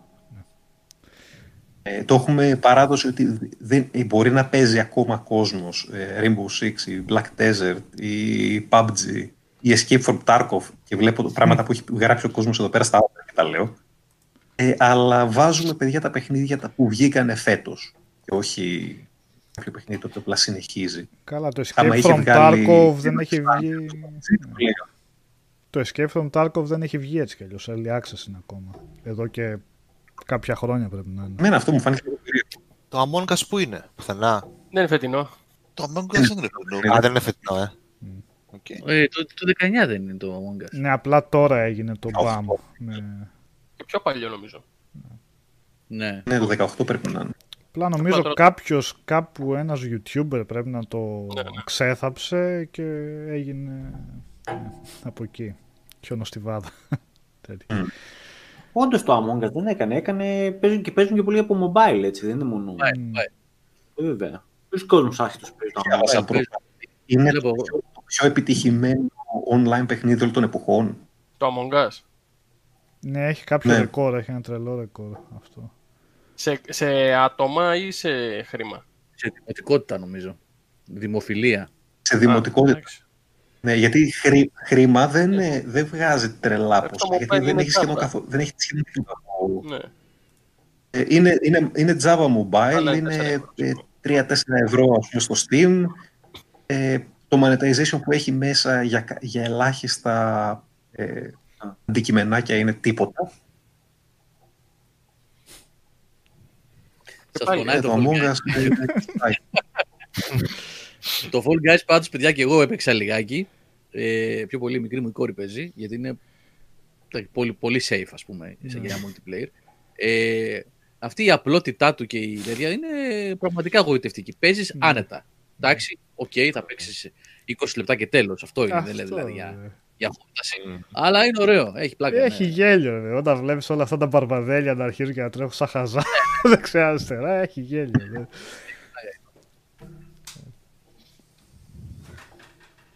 Ε, προχωράμε. Πάμε, ναι. Indie game. Πάμε στο σοβαρά τώρα. Ε. το, πέ- το πέρασμα, έτσι.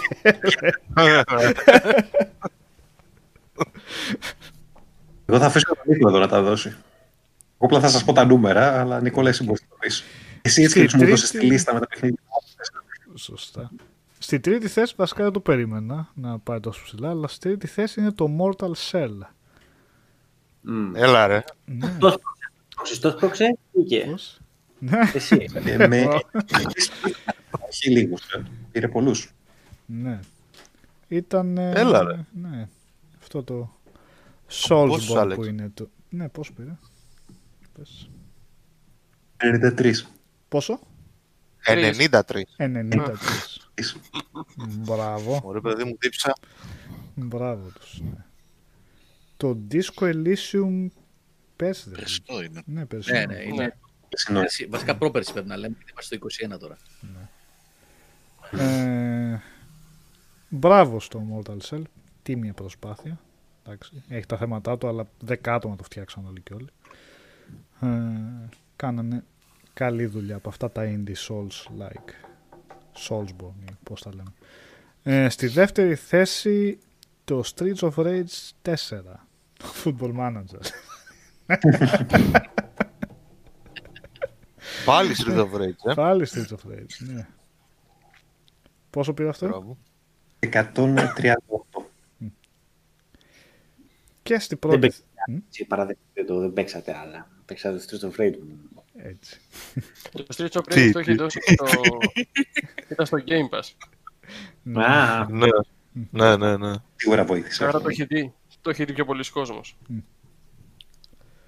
Ε, το Mortal Shell Angel ήταν ό,τι πιο κοντινό σε Dark Souls και αυτό ήταν ε, και καλό και κακό για το ίδιο το παιχνίδι. Ακριβώς επειδή γινόταν άμεση σύγκριση με τα Dark Souls και φυσικά δεν μπορούσε να το φτάσει. Τέλος πάντων, στην Ε. πρώτη και... σ- τι indie game και τι δεν είναι έτσι. Να απαγορεύουμε φέτος. Το έχουμε κάνει κάθε χρόνο. Σταματάει εδώ. Δεν το ξανασύζητησα. και είναι. Α, ναι, δεν μπαίνω καν σε αυτήν την είναι. Εδώ δεν το έχουμε λύσει στη μουσική, ρε φίλε, που λες indie μπάντα και ηχογραφή για τη Sony, ξέρω εγώ. και λέει indie, με, indie. με τον αυστηρότερο και το σταματήσω με τον αυστηρότερο ορισμό αυτής της κατηγορίας Τι; Στο πάει για να μην το πεις. Πει την- Οκ, τα αφήνω, τα αφήνω. Και στην πρώτη θέση, και στην πρώτη θέση είναι φυσικά το Hades. Το οποίος Νομίζω πήρε τα- απόλυτα δικαιωματικά. Πώς; πήρε τα σόβρακα, εντάξει. Είχε 200 ε, και ένα ψήφους. Ωραία, Μπράβο. μπράβο. Εντάξει. Γενικότερα, γενικότερα αυτά τα τελευταία κατακλείσαν την κατηγορία. Όλα τα υπόλοιπα που ήταν μέσα στη λίστα ε, πήραν Στη παιδί μου, τέταρτη ποια 15-20. ήταν, Ε, στο Spiritfarer ε, τέταρτο μαζί με το Raji, ε, An Ancient Epic και το Vigil, ε, A Longest Night. Α, Και τα τρία μπράβο το έχουν Vigil. 30, 28, 27 ψήφους εκεί είναι. Μια χαρά. Εντάξει, το Spirit Fair ήταν ε, το αγαπημένο μου για μένα για φέτος, ε, από τα Indies. Πολύ, πολύ, πολύ ωραία προσπάθεια. Ε, αλλά και το Hades, εντάξει, δηλαδή πήρε, είναι σε ένα είδος στα roguelikes, συγκεκριμένη συνταγή. Και δικαιωματικά το ανήκει πρώτη θέση γιατί κατάφερε να το πάει ένα βήμα παραπέρα σαν είδος. Πώς; Roguelite είναι νομίζω. Ε, εντάξει, τώρα είναι λίγο φλού αυτή η διαφοροποίηση. Rock like και rock, rock light. Εντάξει, ναι. Έστω roguelite επειδή υπάρχει η εξέλιξη του χαρά, αλλά όλα έτσι είναι πλέον. Όλα όσες φορές χάνεις, δεν σε πάει από το 0 εντελώς. Έχεις κάποια αναβάθμιση. Ε, Τα περισσότερα έτσι. Γιατί το roguelite πάει σε αυτό τον όρο. Το roguelike πάει στο ότι όταν χάσεις, πας από το 0 εντελώς. Όπως είναι το Binding of Isaac.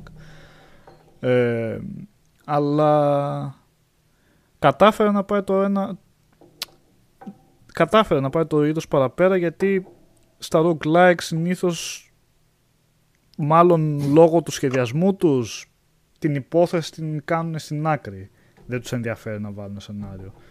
Το Hades έχει εμπλουτίσει τον κόσμο με ένα πολύ ωραίο lore, με χαρακτήρες από την ελληνική μυθολογία βέβαια, οι οποίοι έχουν μια συνέχεια και είναι πολύ σημαντικό αυτό που το έχουν καταφέρει ότι όποτε χάνεις δεν ενδυναμώνει το χαρακτήρα και εξελίσσει το χαρακτήρα σαν στατιστικά μόνο, αλλά εξελίσσεται και η ιστορία.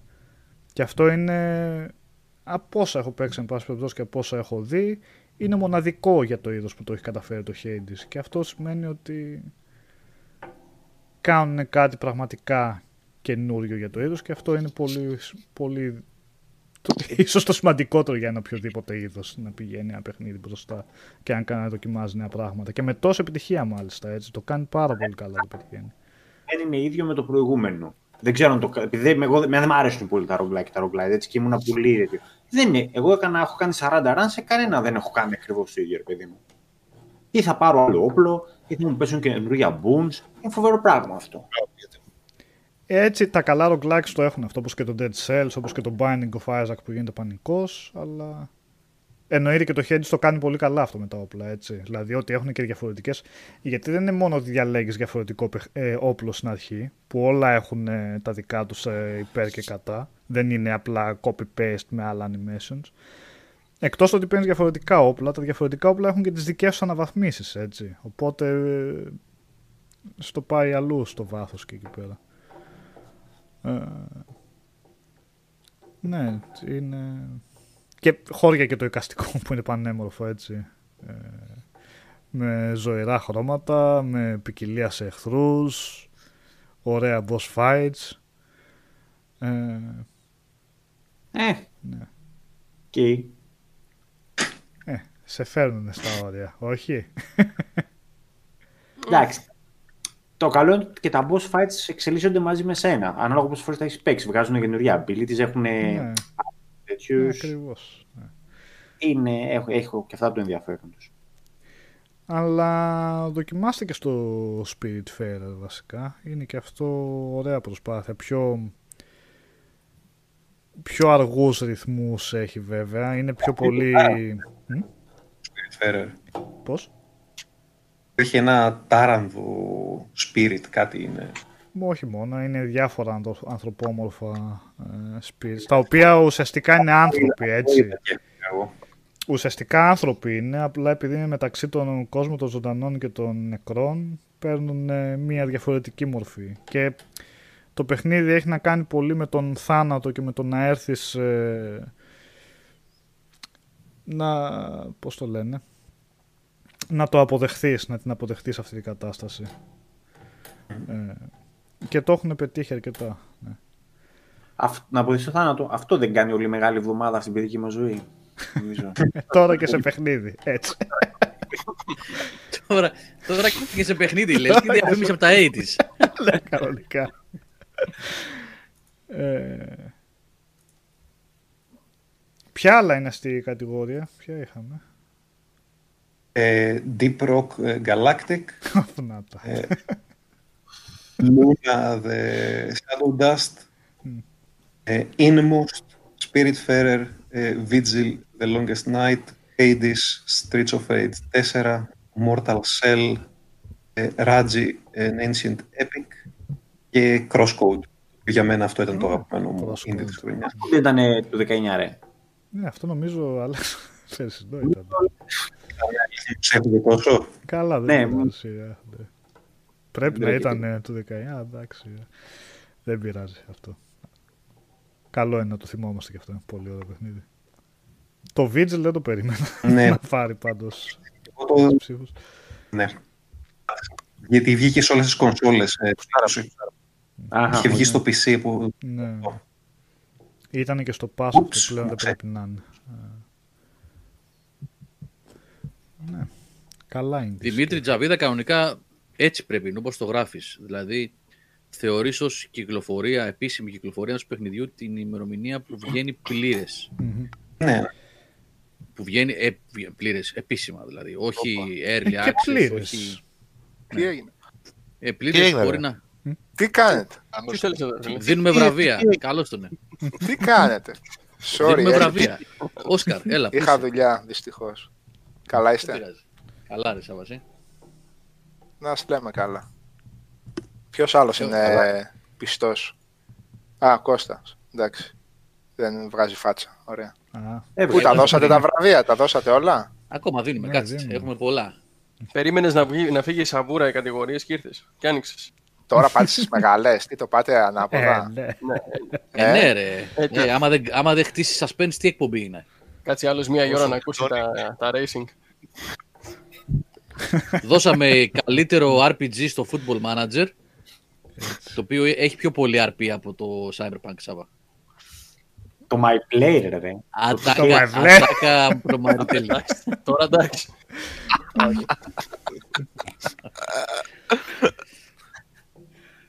Λοιπόν, έλα, συνεχίζουμε Σάβα. Ε, τώρα ναι, δώσαμε ναι, τα ναι, indies. δεν, μην Ναι, μου κάνετε εμένα. Πέστε τώρα το... Ναι, Θα δώσαμε τα πιάψω indies. Ναι.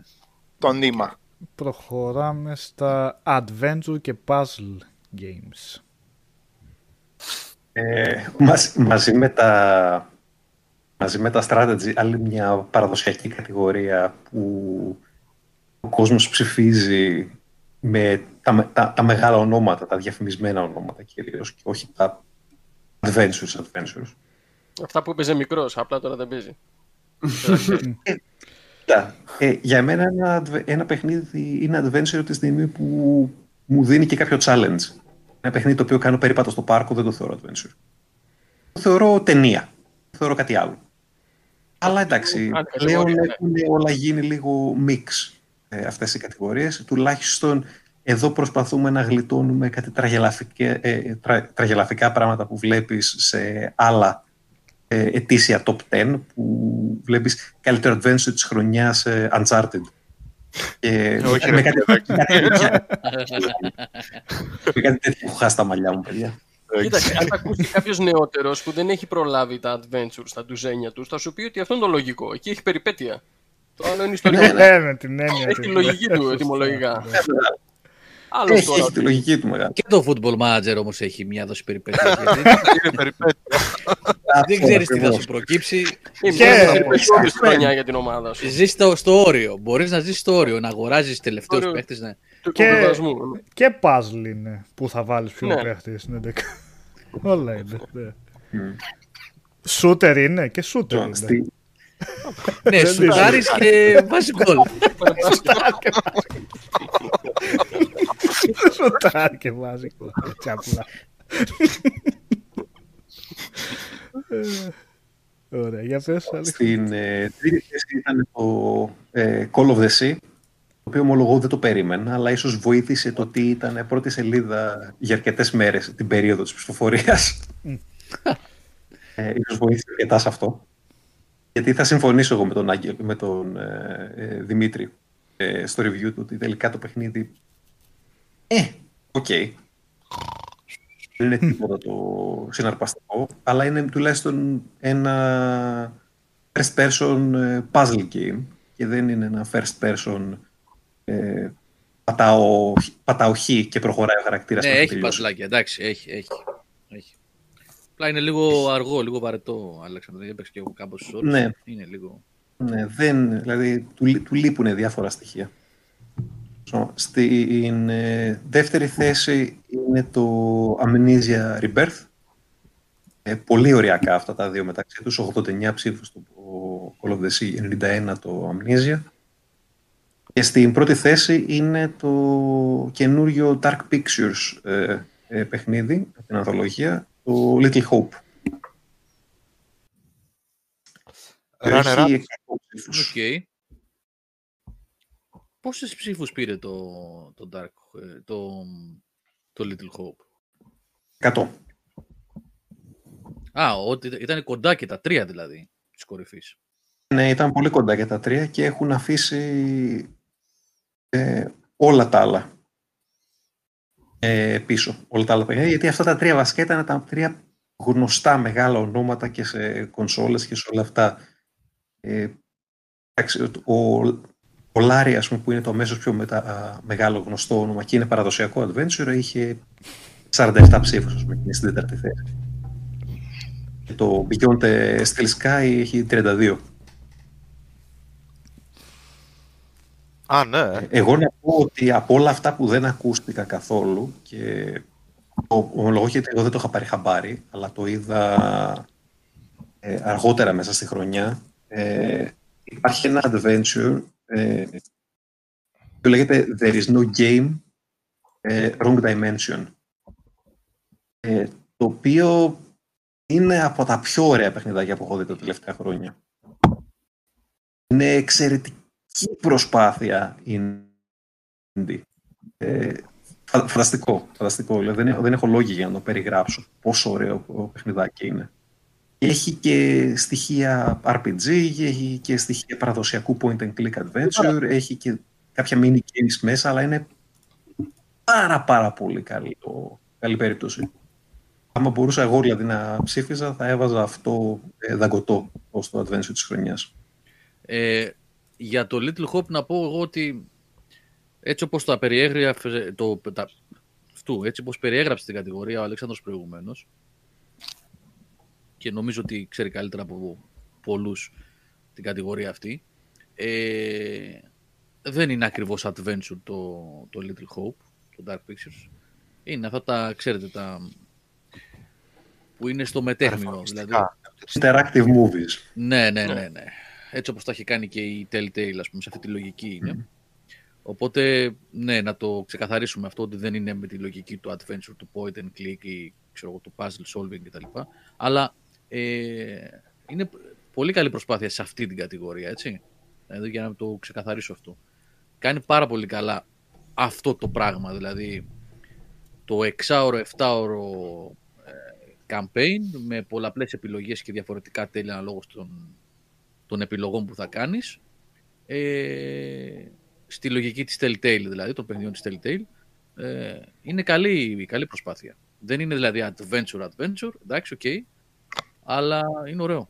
Και πολύ καλύτερο, πολύ, αυτό είναι νομίζω και το πιο σημαντικό, είναι τεράστια βελτίωση σε σχέση με το πολύ ε, βαρετό και μένα δεν μ' άρεσε. Ε, Man of Medan, πρώτο επεισόδιο ας πούμε έτσι. Δεν είναι, όχι ακριβώς επεισόδιο, είναι αυτόνομες ιστορίες. Καλά, εντάξει. Το Manu Medan καταλάβαινε, ήταν αρκετά εύκολο να καταλάβεις από την αρχή τι παίζει. Οπότε έχανε το μυστήριό του γενικά το παιχνίδι. Ναι, και να μην καταλάβαινες, και να μην ναι. καταλάβαινες, η εξήγηση δεν ήταν και κάτι φοβερό να πεις Wow, ξέρω για δε τι συνέβη σε αυτό το πλοίο, ξέρω. Ναι. Ε, ναι, Ντίμη λέει, επειδή ακριβώς είναι. Ε, διαφωνεί, λέει ο φίλος ο Ντίμη, του φάνηκε ότι να είναι. Ε, καλά, προφανώς και είναι θέμα γούστου, όχι μόνο σε αυτό, σε οποιοδήποτε παιχνίδι. Εδώ ακόμα περισσότερο γιατί έχει να κάνει με... Ε, κυρίως δεν υπάρχει gameplay, το gameplay είναι υποτυπώδες. Έχει να κάνει κυρίως με γραφή, σενάριο και ερμηνείες και αν δεν σου αρέσει αυτό που έχουν κάνει, προφανώς και δεν θα σου αρέσει τελικά το αποτέλεσμα. Είναι υποκειμενικό σε αυτή την περίπτωση. Εγώ το βρήκα πολύ καλύτερο. Εγώ το βρήκα απαιτητικά καλό. Εγώ το χαριστήθηκα και πολύ καλύτερο από το πρώτο. Και αυτό που είπε ο Νικόλας τώρα για το... Man of Medan. Ότι καταλάβαινες το Man of Medan τι γινόταν, εδώ δεν έχει καμία σχέση. Είναι... Ε, σε σχέση με το Until Dawn, Δήμη, δεν είναι κανένα δεν στέκεται δίπλα του σε αυτή την κατηγορία. Σε αυτή την κατηγορία. Δεν είμαι ότι είναι κανένα δισκοπότερο, άγιο δισκοπότερο το Until Dawn. Αλλά τελικά με την πρώτη το πέτυχε πολύ καλά η Supermassive. Και παρεμπιπτόντως να πω ότι επειδή το δοκίμασα πρόσφατα ξανά το Until Dawn, αν έχετε PlayStation 5, ε, μπορείτε να το βάλετε τρέχει 60 frames νεράκι. Πολύ καλύτερα από ό,τι τρέχει στο PS4. Γιατί παραδόξως είναι πολύ βαρύ παιχνίδι το Until Dawn. Το Until Dawn ήταν νομίζω το αποκορύφωμα, το πρώτο και το καλύτερο από αυτά που έχει κάνει σε αυτή την κατηγορία Supermassive. Αλλά ήταν και μεγάλο παιχνίδι, παιδιά. Αυτά τα, τα Dark Pictures δεν έχουν καμία σχέση. Είναι σαν λογική, σαν δομή παιχνιδιού ίδια ακριβώς με το, το Until Dawn, αλλά είναι ε, ούτε το 1 τέταρτο της διάρκειας και της ανάπτυξης του Until Dawn, έτσι. Είναι 5 ώρα, 6 ώρα παιχνίδια. Γι' αυτό και η τιμή τους είναι χαμηλή και πάει λέγοντας. Έχουν άλλη λογική. Είναι ανθολόγιο τρόμου. Ωραία, πάμε παρακάτω. Ε, platform, αγαπημένο platform. Να, για να δούμε εδώ τι έγινε. Αν και νομίζω ότι είναι... Κράς. Ε, νομίζω είναι ξεκάθαρο εδώ τι έχει παιχτεί. Για πες, Γιατί- Αλέξανδρε. Για πες τι έχει παιχτεί, αφού είναι ξεκάθαρο. Ε, δεν το έχω δει, δεν την είδα όλη τη λίστα, Άλεξ. Γι' αυτό είμαι ειλικρινής, δεν το παίζω και καλά ότι ξέρω και... Εγώ πιστεύω ότι το... Όχι, γι' αυτό λέω. Γι' αυτό λέω, τι νομίζεις, τι νομίζεις Εγώ ότι πιστεύω έχει βγει. ότι είναι Crash 4, αλλά... Ε, καλά, ναι. Και εγώ αυτό πιστεύω. Για πάμε, νούμερο 3. Ε, νούμερο 3 στα platforms είναι το Astros Playroom. Με μεγάλη μου χαρά εγώ το είδα εκεί, γιατί το αγάπησα πάρα πολύ το παιχνίδι. Ε, Για μένα 139 πρώτο, ψήφους. Φέτος. Ήταν όσοι πήραν PS5 στην Ελλάδα αυτή, και 139. Όπως πρόλαβαν. Football Manager. Το Football Manager είναι platform. Εξαρτάται σε τι Κοίτα, πλατφόρμα το έχει παίζεις. Έχει jump. Κοίτα, έχει Έχει jump, jump. έχει να αποφύγεις εχθρούς. ε, Εχθρούς. εμπόδια. Είχε και παλιά. Εχθρός. Ανάλογα, άμα ξεκινήσει από καμιά τρίτη κατηγορία τοπικό που είναι τα γήπεδα, ξέρεις, Ναι, Σωστά, ναι. Ανισόπεδα. Έτσι. για τους, για τους παίκτες που λίγο πλάτφορμα, αλλά όχι, δεν έχει κάτι άλλο. Ποιος είναι δεύτερος; Ε, στη δεύτερη θέση είναι το Crash. Οπ. Να το. Στη δεύτερη θέση είναι το Crash. 195 ψήφους. Χτίζεις suspense τώρα, κάτι έχει γίνει εδώ. Crash 4, Κάτι γίνεται. Crash Bandicoot 4, it's about Το time. Street of Rage θα βγει πρώτο. Football Manager. Και θα μας στείλει όλους για ύπνο. Ε, Σάκ. αντίχριστοι. Δεν ντρέπεστε. Φέτος βγήκε το Ori and the Will of Α, the Wisps. Εντάξει, ναι. Α, ναι, ρε, φέτος βγήκε. Α, εντάξει. Το σκέφτηκα, αλλά δεν ξέρω Στούσας, αν το ρε. έβαλε στα platform, γιατί ναι, είναι και Metroidvania, είναι και λίγο... Ναι, οκ. Ε, δεν έχουμε Metroidvania κατηγορία. Τα platform. Ε, δεν ξέρω τι, δεν θυμάμαι. Θα ανοίξουμε και με τρεβάδια κατηγορία. Εντάξει, τελειώσαμε. Ε, όχι, είναι το Ori και με 227 ψήφους, δηλαδή είναι άνετη. Α, Εντάξει, εντάξει. ότι, ότι, είναι, ότι είναι στο Game Pass έχει φύγει... Είναι έπος. Sorry, το καινούργιο. Όχι. Ό,τι έχει γίνει στο Game Pass, ρε παιδί μου, το έχει δει πάρα πολλοί κόσμος. Με αυτομάτως παίρνει boost. Λάνε τα, τα αφεντικά της Microsoft με αυτό. Τώρα τρίβουν τα χέρια τους με τους ψήφους που παίρνουν στα δελεία. Κάθονται και μας βλέπουν αυτή τη στιγμή. Σίγουρα βοήθησε ότι βγήκε τέτοιο, μετά, το, μετά το Xbox. ε, Βοήθησε ότι βγήκε το φέτος το Σεπτέμβριο και στο Switch. Και πούλησε πολύ καλά και εκεί. Ναι. Ε, Ήταν και καλή έκδοση αυτή. Μμμ. Εν τω και μεταξύ, όχι να πω ότι να λέμε και παιχνιδάρα, εντάξει. Ε, το, ηχτικό. αυτό που είπε ο Λάμπρος προηγουμένως και τα είπα, τα είπαν και τα άλλα παιδιά για, την, για τη σημασία που έχει το pass σε κάποια παιχνίδια και στη δημοφιλία τους και στην επιτυχία τους. Το Ori μπορεί να είναι ένα παιχνίδι που θα πετύχει έτσι κι αλλιώς είναι λίγο πιο, πιο ισχυρός ως όνομα. Αλλά πόσα παιχνίδια που μπορεί να περνούσαν έτσι στα ζήτητα θα αποκτήσουν ε, μια δεύτερη ζωή μέσα από αυτό το πρόγραμμα τελικά; Όπως το Streets of Και θα Rage. δοθούν ευκαιρίες. Ναι. Ακόμα και το Streets of Rage, που Ναι, πώς θα επίσης παίζανε είναι. αυτό. Το Streets of Rage μπορεί να είναι πολύ γνωστό όνομα σε μια πιο κλειστή κοινότητα hardcore παικτών και μεγαλύτερων σε ηλικία που τα το θυμούνται από 80s, 90s. Όμως δεν θα έκανε τόση μεγάλη επιτυχία, εγώ πιστεύω, αν δεν ήταν στο Game Pass. Δεν είναι όρι, δεν είναι το όνομα που το ξέρει ο πολύς ο κόσμος. Ε, ναι. Σίγουρα. Σε καμία περίπτωση. Μάλιστα. Ε, Έλα, πάμε. πάμε. στην επόμενη. Είναι τα action Ε, και... περίμενε, περίμενε, Α, περίμενε. sorry, okay. Ναι, Δεν μας πες. είπατε Ράνε, τα ράνε Α. ράψε, Runner Αλέξανδρε. up. Α, ε, τέταρτη θέση ήταν το Sackboy A Big Adventure ε, με 85. Γι' αυτό 139 πίσω. Α, νόμιζα ότι όσοι παίξαν το άστρο του που παίξαν γι' αυτό. Όχι, όχι, 85 ψήφους αυτό. Και μετά το χάος. Ε, όλα τα υπόλοιπα με το ζόρι παίρνουν λίγους ψήφους- ψήφους. Είναι Battletoads ε, και ακολουθεί το, το Carrion, το οποίο εντάξει πραγματικά ήταν η μόνη κατηγορία που μπορούσες να το βάλεις στην πλατφόρμα, αν και Δεν ξέρω τι άλλο μπορείς να το πεις. Στα sports. Ε, Ε, τα indie. Αντί. Έλατε. Ε, Σπελάνκι. Σπελάνκι, τι Ε, είναι. Ε, καλά, αυτό δεν έλεγε και πολλά. Pumpkin κιόλας. Pumpkin Jack. Ποιο; ε, Neon Abyss Α. και ε, το Crix της Amanita, το οποίο μπορείς να το, πεις, και- μπορείς να το βάζεις και στα adventure, αλλά θεωρώ ότι το puzzle platform του ταιριάζει καλύτερα ως κατηγορία, γι' αυτό και το έχω εδώ. Και ένα πάρα πολύ καλό troll, ε, δεν ξέρω ποιος χρήστης είναι, αλλά τον αγαπάω, έβαλε, έβαλε στο αγαπημένο platform του, της χρονιάς το Doom Eternal. δεν ξέρω ποιος είναι, αλλά είσαι, είσαι στην καρδιά μου, αν και εγώ θα το βάζα στα, χει- στα χειρότερα platform της χρονιάς, αλλά εντάξει, πάλι σε καταλαβαίνω απόλυτα. Ου. Ου. Ου.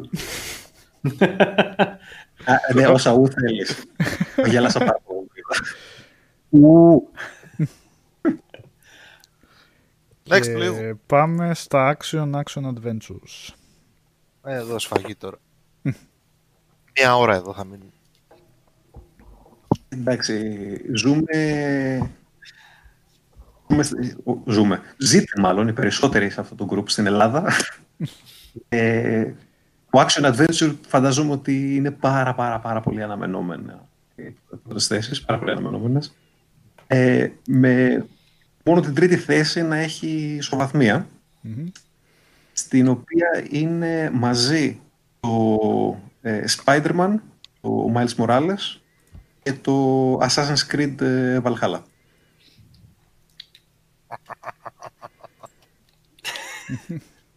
Καπέλο.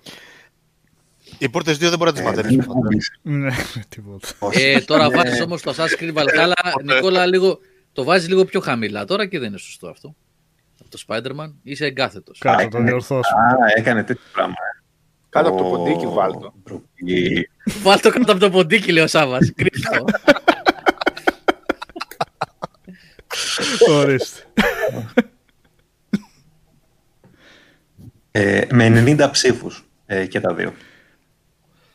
Ε, και από εκεί και πέρα στην δεύτερη θέση με 220 ψήφους είναι το Ghost of Tsushima Μπράβο. και στην πρώτη θέση ε, το πολύτως αναμενόμενο ε, ε, The Last of Us Part 2 με 347 ψήφους. Ο Νικόλας ακόμα παιδεύεται με τον Valhalla, να το ακτοποιήσει κάπου. Δεν ξέρω πού να βγει. κάπου να πει. Οπ, Στην Asgard το έστειλε. Πού το πήγες; τώρα, που λέμε, τώρα που λέμε για Assassin's Creed, για, Assassin- για, για Valhalla, για Vikings, να σας δείξω κάτι που βρήκα στην αποθήκη χιλιοσπασμένο και μπόρεσα και το τακτοποίησα. Είναι πολύ συλλεκτικό γι' αυτό το έβερα κάτω. Μισό λεπτό. Κράνος Viking. Ποιος ξέρει. Το Excalibur.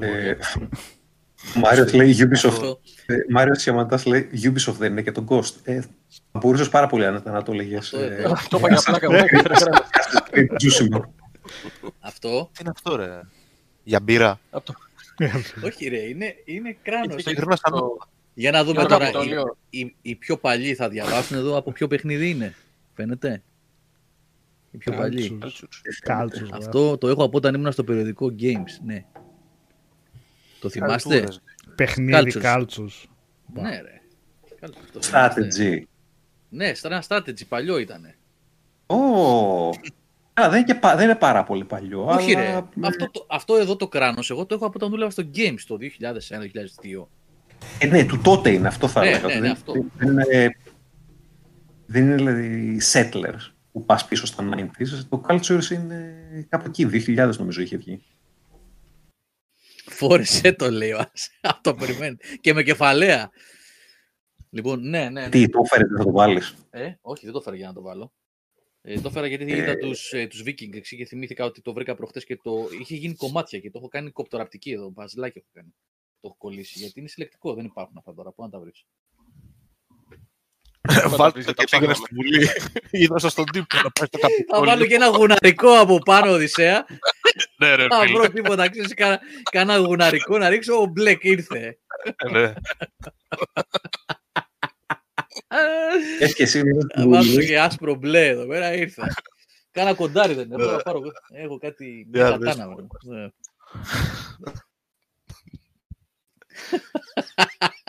για, τη, Βου- για τη Βουλή, για το Σύνταγμα κατευθείαν.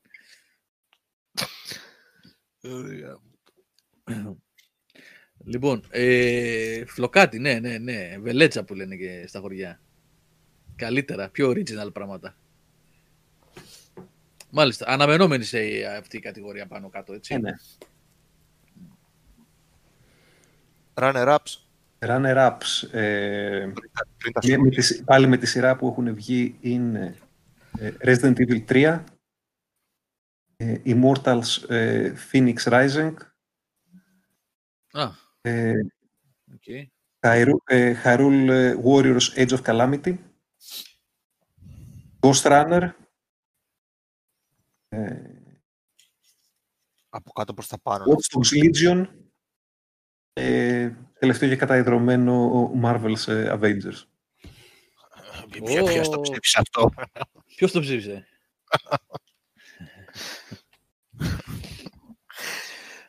Πόσους Ε, ψήφους έχει το, το Avengers. Το Avengers έχει 14 ψήφους. Ωραία. Ούτε Γενναίοι. οι Avengers δεν ψήφισαν. Οι ίδιοι. Πιο Οι λίγοι. ίδιοι είναι.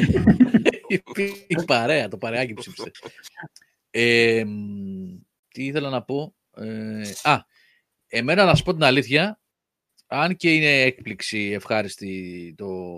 Ευχάριστη, τέλος πάντων, έκπληξη, όχι ευχάριστη. Το ευχάριστη στάση το κρίνει ο καθένας. Το Ghost of Tsushima στο 2, εμένα μου κάνει εντύπωση που είναι ανάποδα. Δηλαδή, οκ, υπήρχε ένα μεγάλο προβάδισμα ε, στην κυκλοφορία του. Το ένα είναι καλοκαιρινό παιχνίδι, το άλλο από τον Ι- Ιούλιο, έτσι. Ιούλιο κυκλοφόρησε. Και το Valhalla έχει κλείσει δύο μήνες στην αγορά. Αλλά βάσει... Τέσσερα χρόνια έχει κλείσει την αγορά το Assassin's Creed. Τι Σωστό. Αυτό το ίδιο με άλλο skin, με το mod, το mod Valhalla λοιπόν, ε, βάσει της έτσι δημοφιλίας τους στην Ελλάδα και από ό,τι έκοψα εκείνες εκεί τις υπέροχες μέρες μετά το review το Σάβα και τις... ε, το περίμενα πιο ψηλά, να σου πω την αλήθεια. Υπάρχει πάρα πολύ αγάπη για τα Assassin's Creed ε, και για τους ε, Vikings, τους Demek Vikings. Vikings όπως είναι στο Netflix και στο Amazon, έτσι, όχι Vikings οι Vikings. Αυτοί- Οι Vikings με τα κοτσιδάκια και τα ξυρισμένα μαλλιά που είναι τι- με τις φέτες εδώ στους κοιλιακούς. Τέτοιοι Vikings, γιατί τέτοιοι είναι στο Valhalla από ό,τι έχω καταλάβει. Οι τηλεοπτικοί Vikings. Τέλος πάντων, εντάξει, οκ.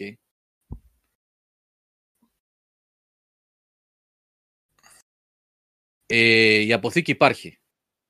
Η αποθήκη υπάρχει, παιδιά. Δεν είναι... Και ο Τσακύρογλου υπάρχει που γράφει κάποιος παραπάνω. Ο Μπόλεκ το γράφει. ότι η αποθήκη και ο Τσακύρογλου δεν υπάρχουν. Και ο Τσακύρογλου υπάρχει ο- και ζωή να έχει κιόλας. Έχει και ένα παιδάκι, σας είπαμε πρόσφατα, μια κορούλα. Υπάρχει ο Τσακύρογλου και η αποθήκη υπάρχει και τώρα η αποθήκη είναι και τακτοποιημένη και όλα εύχερα για να βγουν τα παιχνίδια τα παλιά που θέλω να κάνουμε τα streams κτλ. Ε, τι φωτογραφία να σας δείξω ρε παιδιά; Μια αποθηκούλα, ένα πλισταριό είναι που έχει κούτες μέσα. Τι να δείτε; Δεν είναι για φωτογραφίσεις αυτά. Αφήστε να φωτογραφίζουν τα gaming rooms αυτοί που έχουν ε, ωραία gaming rooms. Πάμε παρακάτω. Ο Νικόλας, α, λείπει ο Νικόλας. Εγώ τι φαντάζομαι, Γιώργο, σαν το Indiana Jones στο τέλος εκεί πέρα, έτσι, να σέρνει ένας γέρος, έτσι, ένα τέτοιο, ένα Όχι, καροτσάκι. κάθε, κάθε φορά που πηγαίνω στην αποθήκη Μιχάλη και φεύγω μετά βγαίνω, με κυνηγάει μια μπάλα τεράστια. Πηδάω από κάτι ακόντια, ξέρεις κάτι τέτοια, ας πούμε, ναι.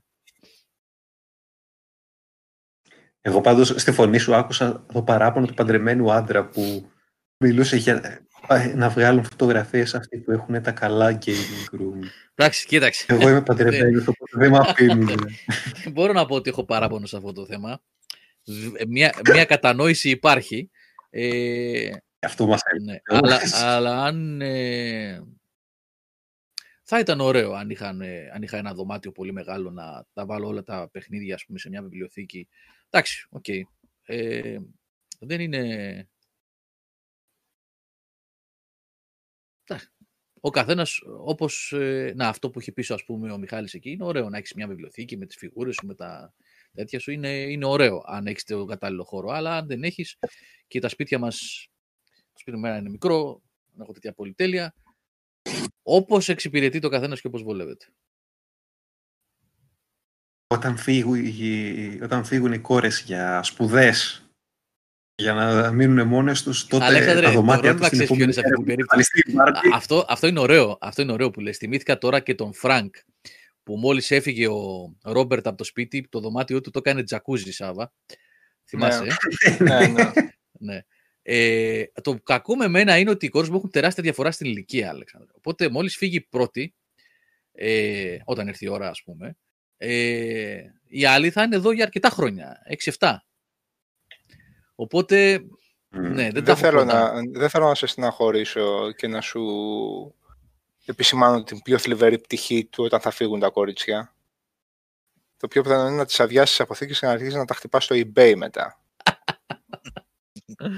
Μήπως, μήπως τα χτυπήσω στο eBay πιο πριν για να έχω λεφτά για τις σπουδές. Ναι, αυτό εννοώ. Ναι, ναι. Α, αυτό εννοούσες. Α, οκ. 100% Ε, εννοούσα. αυτό, αυτό, ναι. Αυτό. Εντάξει, ευτυχώς υπάρχουν κάποια κομμάτια θα που έχω φύγουν βρει. Γιατί μπορεί να φτάσουν Αθήνα και να είναι ακόμα εκεί. Οπότε Ναι, ε, μακάρι, γιατί θα πάρω και μια ανάσα εγώ, γιατί είναι ένα άγχος αυτό, Νικό. είναι άγχος, είναι. Ναι, ναι. Ε, έχει, έχω κάποια κομμάτια που μπορεί να πιάσουν λεφτά στο eBay, παιδιά. Χωρίς αστεία. Ναι. Υπάρχουν, υπάρχουν κάποια κομμάτια. Θα δούμε, παιδιά, σας είπα, να έρθει... Το κράνος ναι, πώς θα, θα- θα, θα δούμε ωραία παιχνίδια το επόμενο διάστημα, μόλις έρθει και αυτή η ευλογημένη κάρτα. Επιτέλους. Λάβρο, κάτι έλεγες. Το κράνος, πόσο το, το πιάνει Το τίποτα. κράνος το συγκεκριμένο. Το συγκεκριμένο δεν ξέρω σε τι κατάσταση. Αυτό είναι. εκεί. Αν, αν μπορεί να πάρει λεφτά, πιάσει λεφτά.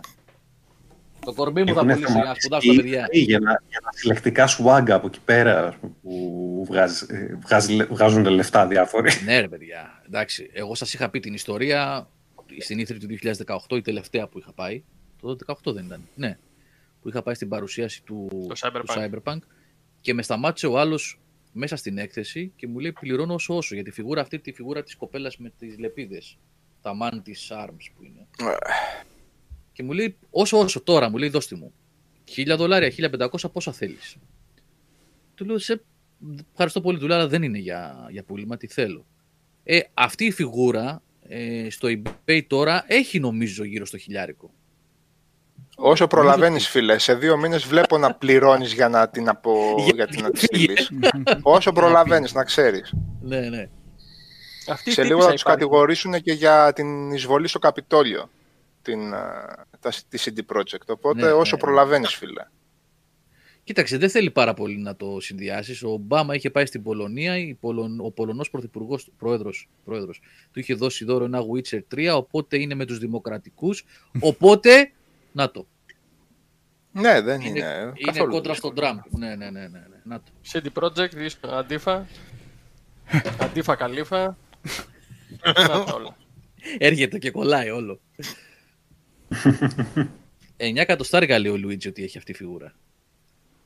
Ε, λίγα Δεν είναι. είναι άσχημα. Σε μια δύσκολη στιγμή Κράτα, θα κράτα. φύγει. Την είχα Κράτα τη, δώσει. κράτα τη.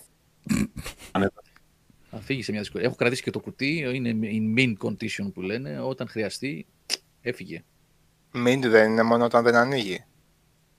Όχι, όχι, αυτό δεν έχει. Ε, δεν, είναι, δεν είναι σφραγισμένο γιατί δεν πωλείται αυτό Σάβα. Ήταν ε, press. Ανοιχτό Μμ. το κουτί ήταν. Δηλαδή, ε, θέλω να πω, δεν είχε αυτοκόλλητα, ξέρεις και. Εγώ έχω ένα τέτοια πράγματα. puzzle 1500 κομματιών από Witcher 3. Το έχω και εγώ αυτό. Και αυτό επίσης. Ναι, αυτό πόσο πιάνει, δες λίγο ρε. Ε, TK, Λουίτζι, δες λίγο πόσο πιάνει αυτό. Το έχω και εγώ αυτό. Σάβα. Τάσο, δες λίγο. Και τις γκρίτες μπλουζίτσες που ήταν μόνο στην... α, Πού ήταν τώρα, κολονία. Παιδιά, ήταν, καταλαβαίνετε, είχε- τώρα ήταν. κανονίζουμε τι θα βγάλουμε, έτσι. Από τα Κάτσε ταξίδια να που σας έχουμε πω, κάνει. έχω κι εγώ λίγα γι' αυτό. Ελάχιστα, αλλά έχω, έχω. Α, εγώ τα βγάζω, τα χτυπάω, δεν έχω πρόβλημα, σιγά.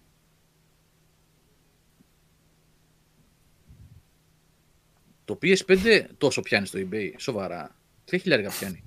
Ε, όχι, δεν πιάνει τρία αλλά είναι χίλια. Σοβαρά. Καλά, το- ε, γίνονται, δίνει λεφτά κόσμος για να πάρει κονσόλα, δίνει 2,5 και 3 χιλιάρικα τώρα. Δηλαδή, Όχι, όχι δύο. Τρία, Αυτά είναι, αυτά είναι βλακίες. Αλλά Εντάξει, εντάξει. επειδή το κοιτάω μια τόσο, έχει κατασταλάξει η τιμή του PlayStation 5 αυτή τη στιγμή στην- στο αγγλικό το eBay ε, γύρω στις 850 λίρες. Συμπλήν. Δηλαδή το βρίσκεις 820, το βρίσκεις και 890. δεν τα λες και λίγα, είναι γύρω στα 8,5 κα- ε, 8,5 εκατοστάρικα 9 ευρώ, έτσι. Όσο δώσει το αμάξι. Πώς έδωσα τα μάξι δηλαδή. το Hyundai. Ναι, εντάξει τώρα δεν είναι. Υπομονή, παιδιά, θα έρθουν οι κονσόλες. Τώρα είναι δυνατόν να τσάνε χιλιάρι για κονσόλα. Άλλη μόνο το. Εντάξει, είπαμε. Δεν αντέχουν αν δεν παίξουν τον Demon Souls. Τα λέγαμε προηγουμένως. Ο Μιχάλης έτοιμος είναι. Μόλις λήξει καραντίνα, το πρώτο πράγμα που θα κάνει λέει. Έχει κάνει και το εμβόλιο. Έτοιμος είναι. Τι να κάνει. Να έρθει σε σένα. Να σου φέρει την Έλεγε- κονσόλα να παίξεις Demon Souls. Έλεγε Εγώ το πριν έπαιξα τον Demon Souls παλιότερα. Τι να το ξαναπαίξω. Ε, μπορεί να θες, ξέρω εγώ. το ήθελες, ρε. Εγώ κάθισα ξεσκέστηκα να το τελειώσω για να σου το δώσω, ρε. Αφού δεν κλείνει η καραντίνα, ρε Μιχάλη μου. Πάρε το Platinum εσύ. Ε, κάνε, πλάτη, το, κάνε το κουμάντο σου. πλάτη μου το Miles Morales, το Demon Souls πρέπει να ξεκολουθώ για να το πάρω. Δεν γίνεται. Πάρω τώρα όλα τα spells και όλα τα miracles και όλα τα τέτοια. Έχει, τέτοια. έχει πολύ μάζεμα ναι, σε υλικά για αναβάθμιση. Ναι. Και όλα τα όπλα και δεν ξέρω τι. Μμμ. Έχει πράγμα. Και θέλει και συγκεκριμένο build βασικά για να μπορέσεις να, ξε... να πάρεις τα spells ας πούμε, και όλα αυτά. Πρέπει να έχεις επενδύσει λίγο στο... στη μαγεία, αλλιώς δεν μπορείς. Ναι. Θέλει να κάνεις καινούριο χαρακτήρα. Εγώ, ας πούμε, που δεν είχα καθόλου, στο... καθόλου spells, ε, δεν μπορούσα να τα ξεκλειδώσω αυτά, ό,τι και να έκανα. New Game Plus. Ναι. Ε, Και στο New Game Plus, ε, τι θα κάνεις, το χαρακτήρα σου θα τον μπασταρδέψει και θα το, να αρχίσεις να του ρίχνεις magic. Ε, Βγάλε Maneater στο New Game Plus να γελάσουμε, εντάξει. Νικόλα, πού είσαι; Ε, επόμενη τόση κατηγορία, ώρα ναι. ξέρεις, τρώγαμε χρόνο εμείς για να επιστρέψεις. Για να πάμε παρακάτω. Το έχει κλειστό το μικρόφωνο. Έχεις κλειστό το Έχει μικρόφωνο. κλειστό το μικρόφωνο. Επέστρεψα. Ναι. Yes, όχι, ξέρω. Ναι. Ε, πάμε στα shooter, αγαπημένο shooter. Σούτα. Αλέξανδρε. ναι. Ε, πρέπει να τα ψά- ψάχνω κι εγώ να πάω πάνω κάτω. Ρε, εσύ. Εκεί. Ε, ψηλό, ανα... ψηλό αναμενόμενα, αλλά από την άλλη υπάρχει και μια έκπληξη. Μμμ. Εγώ το περίμενα τουλάχιστον. Ε, στην τρίτη θέση είναι το Call of Duty ε, Black Ops Cold War. Αυτό το ότι κέρδισε το Ε, Warzone πήγε πιο από πιο πάνω από το Cold War, αλλά εδώ βγήκε πιο κάτω. Ναι. Άλλο, άλλο τα multiplayer και άλλο τα shooter τελικά, από ό,τι φαίνεται. Γιατί Άρε, Θάνο, άλλοι- τσάμπα την μόνος Rolls του Royce. παίζει- Μόνος του και άλλος παίζει multiplayer. ε, το οποίο είχε 92 ψήφους, ενώ στην ε, δεύτερη θέση, και αυτό είναι μεγάλη έκπληξη βασικά, είναι το Gears 5 Hivebusters. Το πολύ ωραίο DLC του Gears. Ενώ στην πρώτη θέση, ε, παίζοντας κυριολεκτικά χωρίς αντίπαλο φαίνεται, γιατί είναι τόσο μεγάλη διαφορά από όλα τα άλλα, 252 ψήφους είναι το Doom Eternal. Έχεις κάποιο σχόλιο από αυτό. Νάτος. Football manager. Football manager. Όλα. Εσείς θα πείτε που παίξετε Doom. Ε, τι να πούμε. Ρε. Τι να Δεν, πείτε που είναι- δεν έχετε πει. δεν μπορεί να όμως. το κάνει. Άλλο παιχνίδι εδώ και από το Quake Arena, άλλο παιχνίδι αυτό το πράγμα που έκανε το Doom Eternal, δεν το έχει κάνει, οπότε... Τι να παίξει. Γιατί σκέψου ποιο, ποιο- τι άλλο θα μπορούσε να έχει βγει από ότι υπάρχει σε shooter, ας πούμε, στα τελευταία, ξέρω εγώ, πέντε χρόνια, έξι. Που θα μπορούσε να είναι για να το κερδίσει. Δεν μπορούσε κανένα. Δεν μπορεί, όχι, δεν υπάρχει κάτι αντίστοιχο. Το σήκωσε ο Μάραντερ, ναι. Σπάσε Μαλά- κλαμμένο. Ο Μαλάκα. αλήτης. Απλά, ε, όπως το είπε πάρα πολύ ωραία ο Λάμπρος, νομίζω το έχει γράψει σε κάποια φάση, δεν μπορείς να πας κουρασμένος να παίξεις αυτό το παιχνίδι. Θέλει να είσαι ξεκούραστος, να έχεις ξυπνήσει, να έχεις κάνει πρωινό, να έχεις κάνει ένα καφεδάκι, Δεύτερη. να είσαι ήρεμος, ξεκούραστος και να παίξεις δύο ώρες, να χάσεις καμιά 700 θερμίδες, να το αφήσεις και να πας για την επόμενη. Όχι, και να τελειώσει, τελειώνεις και είσαι έτσι. Να καταστρώσεις, να καταστρώσεις στρατηγική πώς θα βγάλεις την κάθε πίστα. Λε και σκάψες. Ναι, είσαι. Ωχ, φανατική. Κομμάτια, κομμάτια, ναι. Σιγά που καταλαβαίνεις, ρε. Από και μετά τα πατάς κουμπιά τυχαία και σου βγαίνουν κάποια κούμπου και. Ούτε καν Όχι. βέβαια. Ναι, Όχι. ούτε Το καν. νανοσεκόντ υπολογίζει. Δεν έχει εκεί. Και εντάξει, είναι ε, κλασική περίπτωση παραδείγματος που σε αυτά που διαφωνούσαμε και διαφωνούμε πάντα ούτως ή άλλως με τον Αλέξανδρο σε αυτό το θέμα, ε, περί δυσκολίας και τα λοιπά. Το παιχνίδι είναι άλλο παιχνίδι όταν το παίζεις στη δυσκολία που πρέπει, από ένα σημείο και μετά, και άλλο παιχνίδι όταν κάνεις βόλτα για να δεις το scenery, για να δεις τα... το θέαμα. και να δεις τα αξιοθέατα. Τα αξιοθέατα είναι μια τουρνέ, περνάς, παίρνεις ένα όπλο, κοπανάς πέντε ευρωπαδάκια κτλ. Όταν θέλεις να παίξεις, το βάζεις από ένα επίπεδο και μετά και παίζεις το παιχνίδι. Και παίζεις αυτό που θέλει να σου δώσει το παιχνίδι. Αυτοί οι, Αλέξανδρε, ήταν ευγενικά καλά παιδιά και άφησαν ανοιχτά και τα προηγούμενα επίπεδα δυσκολίας. Ναι, ναι. Αν ήταν, Όχι, πολύ καλά. αν ήταν κακεντρεχή βασικά ακόμα παιδιά και- και, περίεργοι καλλιτέχνες, θα έλεγαν ότι εγώ από Nightmare και πάνω, φίλε. Αλλά αυτό αν μας το έλεγαν, θα έπρεπε να το σεβαστούμε. Και να πούμε, έτσι θέλανε τα παιδιά. Εγώ διαφωνώ εδώ και το έχουμε ξαναπεί. Ναι, ρε παιδί μου, οκ. Εγώ ε, κολλάω εκεί στο, στην ελευθερία του δημιουργού να πει ότι εγώ έτσι θέλω να είναι το παιχνίδι μου. Εντάξει, γι' αυτό και έχει και ελευθερία ο παίχτης να πει ότι έτσι δεν θέλω να είναι το παιχνίδι. Όπως έχει και ο δημιουργός δικαίωμα να πει έτσι δεν θέλω, έτσι που έχεις δικαίωμα και εσύ να πεις κάνεις λάθος, εγώ πιστεύω ότι έτσι πρέπει να είναι. Λογικό είναι νομίζω και οι δύο πλευρές. Όχι, ο ένας είναι ο δημιουργός και ο άλλος είναι αυτός που λέει στον δημιουργό κάνεις λάθος. Δεν είναι και οι δύο πλευρές το ίδιο. Είναι, ο δημι- είναι αυτός ο οποίος του δίνει λεφτά για να δημιουργήσει. Εντάξει, τώρα αφού δεν Πού θα πρόκειται. το πάμε τώρα. τη Σιγά μην τον συζήτηση, έχει και εντάξει. σε μισθό που του δίνει λεφτά να δημιουργήσει. Σιγά μην το έχει και Kickstarter. Άμα θέλει, πάει και το αγοράζει το παιχνίδι. Προϊόν λέγεται, δεν λέγεται. Τον έχεις στο, τον έχεις στο μισθολόγιο; Δεν, δεν θα ξανακάνουμε την ίδια κουβέντα. Αυτή δεν το είχαμε κάνει για το τέτοιο. για το... Γράψου, πω, εύκολα. Μμ. Πώς λέγεται, ρε, Ε, εσύ, Συνήθως τι- για Κάπου το, έχει το ξαναγίνει, Sekiro το έχω γίνεται ακούσει. αυτό. Το Ή Sekiro. για τα, για, τα, για τα Souls γίνεται αυτό. Λοιπόν, ε, Συνήθως. ε, για να αλλάξω λίγο το. Ο- Αλλά- υ- Υπάρχει, υπάρχει μια είδηση. Αλλάζοντα εντελώς το θέμα, εγώ είδα αυτό που λέει ο Φώτης. Ναι, μπράβο, ρε Γιώργο, πες το. Ναι, όχι, εντάξει, αυτό. Ε, δεν την έχω δει ακόμα την είδηση εγώ για να τη γράφουν τα παιδιά. Την έγραψε και ένα παιδί πιο πάνω. Ότι ξανανοίγει το Αυτό gaming διαβάζω τώρα; Της Disney, το οποίο ακορντεόν είναι. Μία το ανοίγει, μία το κλείνει. Δεν έχουν περάσει τέσσερα, τέσσερα-πέντε χρόνια που έκλεισε η Disney Interactive, πώς την έλεγε. Είναι κάτι Είναι, που το έχει κάνει Είναι, ναι. Ναι.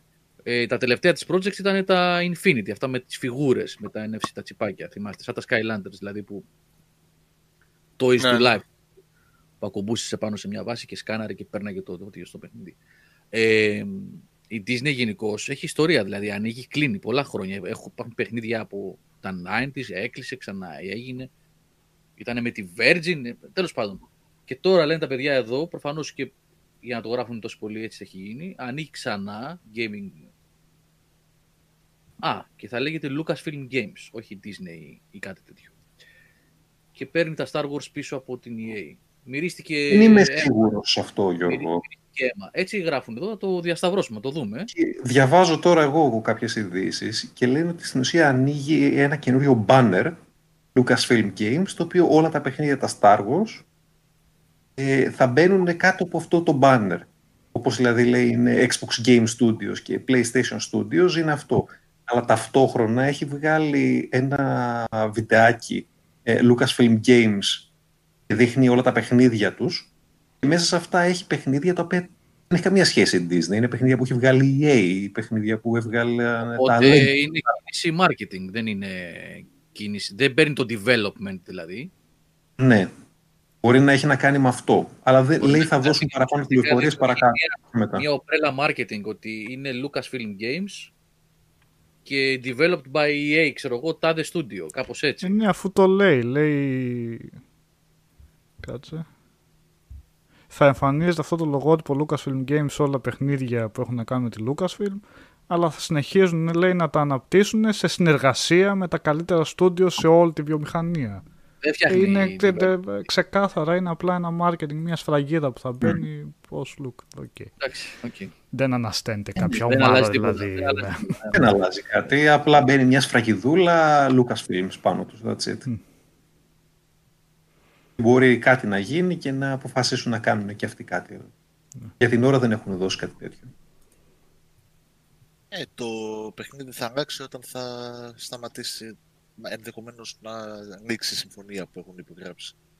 Τότε θα δούμε. Η οποία λύγει σύντομα. Δεν Λύγει έχει σύντομα, ακόμα έτσι. πολλά χρόνια.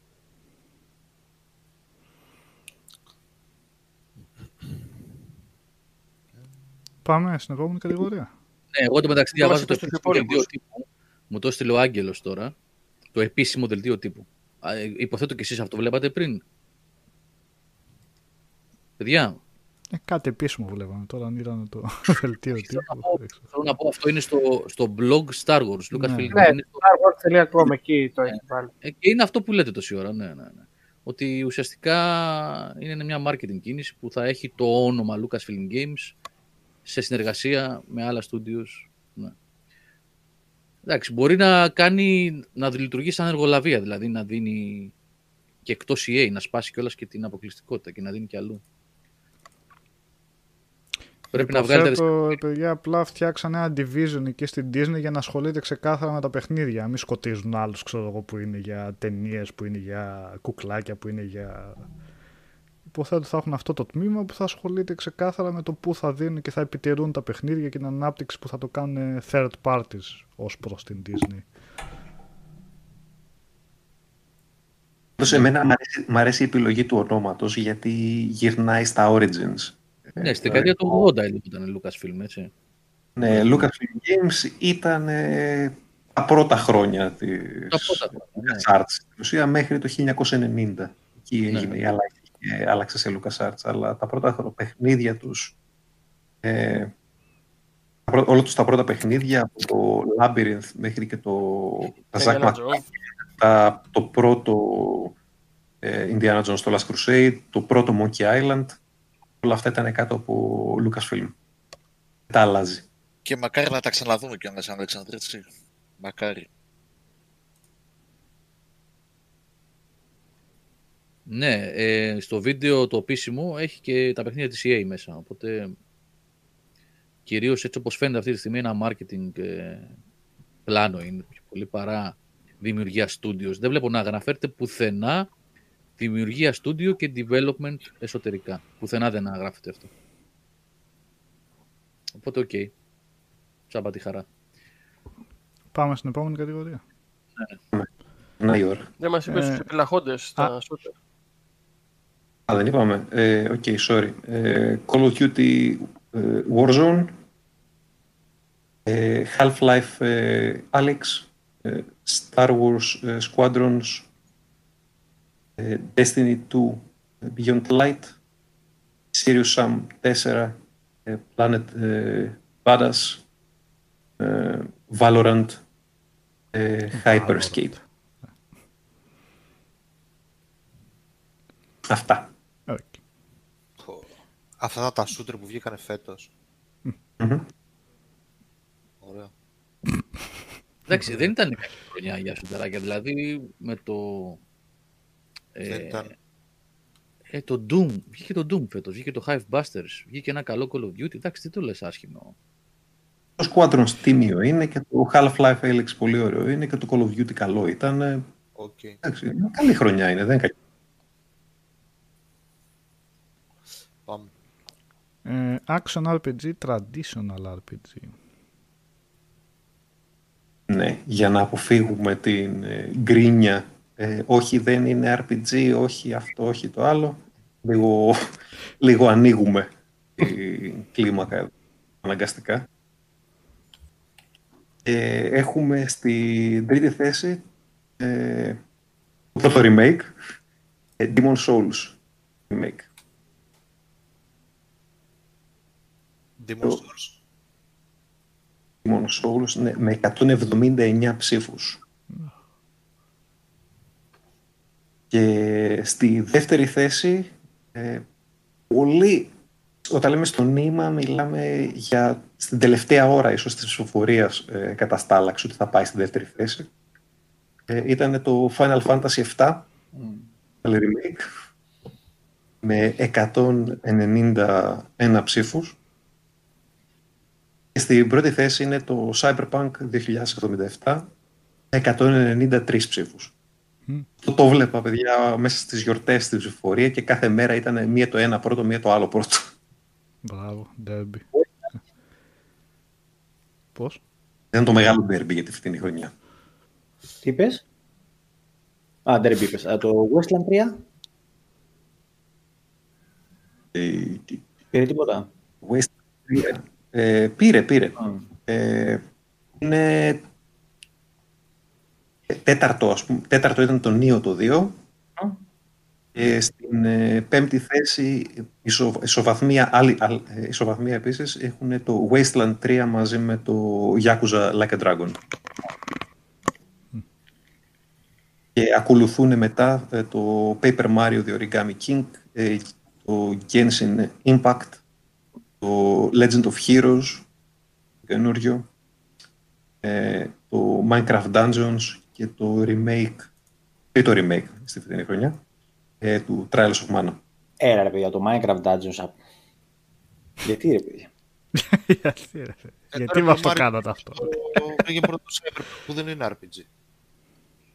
Έβαλε action RPG. Action RPG είναι με την έννοια, εντάξει.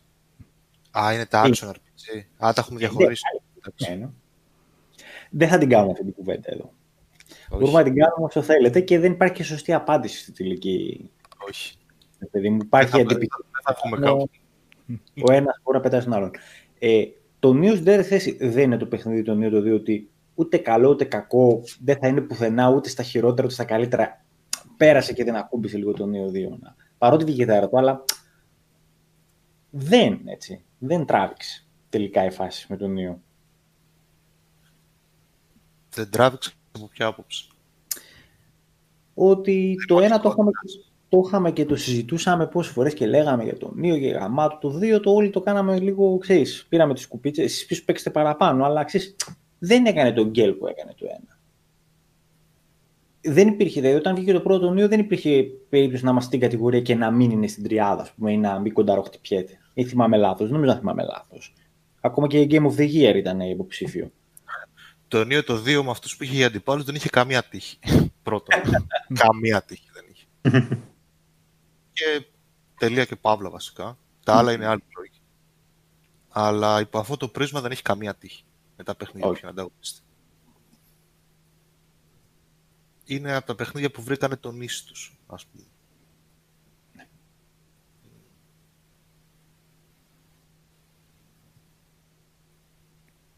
Εγώ πια από όλα τα παιχνίδια, το μόνο που δεν έχω καταφέρει να δω ακόμα είναι το Wasteland, γιατί περίμενα το παραδοσιακό εξάμηνο, παύλα δωδεκάμηνο για τα παιχνίδια της Inxile πριν ε, δείσω Όχι, μια καν. χαρά είχε διορθωθεί το Σεπτέμβριο. Νωρίς, ναι. Πολύ καλά πήγε. Δεν πειράζει, έχω καλά τα χέρια μου, αλλά είπα να, είπα να περιμένω, γιατί έχω φάει πολλές φορές τα μούτρα μου σε παιχνίδια τους. Και εφόσον υπάρχει μεγάλη πιθανότητα να ξαναβγάλουν καμιά enhanced έκδοση, όπως είχαν κάνει και με το 2, θα κάτσε να, να βολιδοσκοπήσω την κατάσταση, να δούμε πώς θα πάει.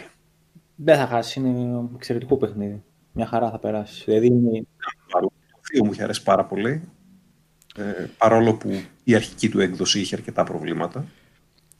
Είμαι σίγουρος ότι και αυτό θα είναι εξίσου καλό, αν όχι καλύτερο. Το Yakuza το ψήφισε κανένας, Αλέξανδρε. Δεν άκουσα. Ναι, είπαμε, είναι πέμπτο ισοβαθμία μαζί με το Wasteland.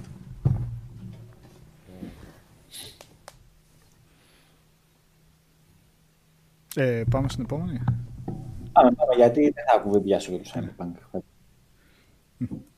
Αδικημένο, αδικοχαμένο. Τώρα θα σε... Τώρα, τώρα δεν τι έχει να γίνει. Γιατί; Ναι. Συμβαίνει. Που ήταν Εδώ νούμερο θα, ένα. εδώ θα γελάω.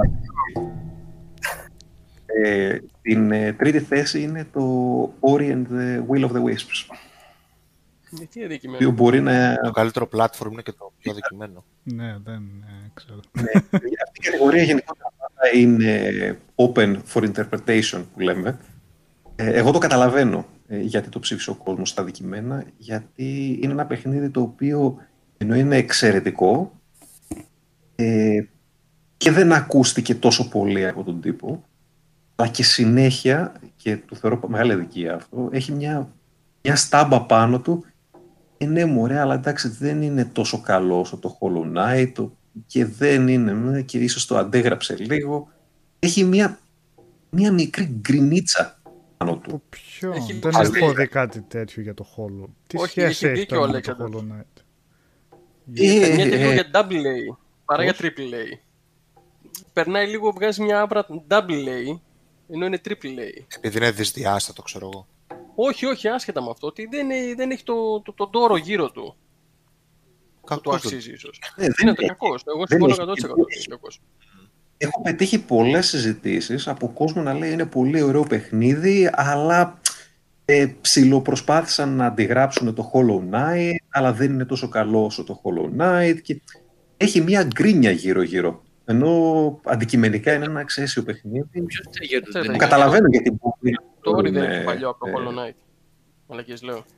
είναι το Ε, καινούριο; το καινούριο Ori το το πρώτο είναι πιο παλιό από το Hollow Knight. Α, Απλά στο α, Ori για το 2 προσθέσανε κάποιο σύστημα αναβαθμίσεων Ναι, ναι, τι. που θυμίζει το Hollow Knight. Βέβαια το Hollow Knight δεν έκανε παρθενογέννηση αυτό με τα... ε, Εννοώς, ναι, αλλά με, με τις αναβαθμίσεις που κάνει. Επομένως οι ομοιότητες μεταξύ των δύο αρχίζουν και τελειώνουν κα, καταρχήν ότι είναι στο ίδιο είδος, αλλά οκ.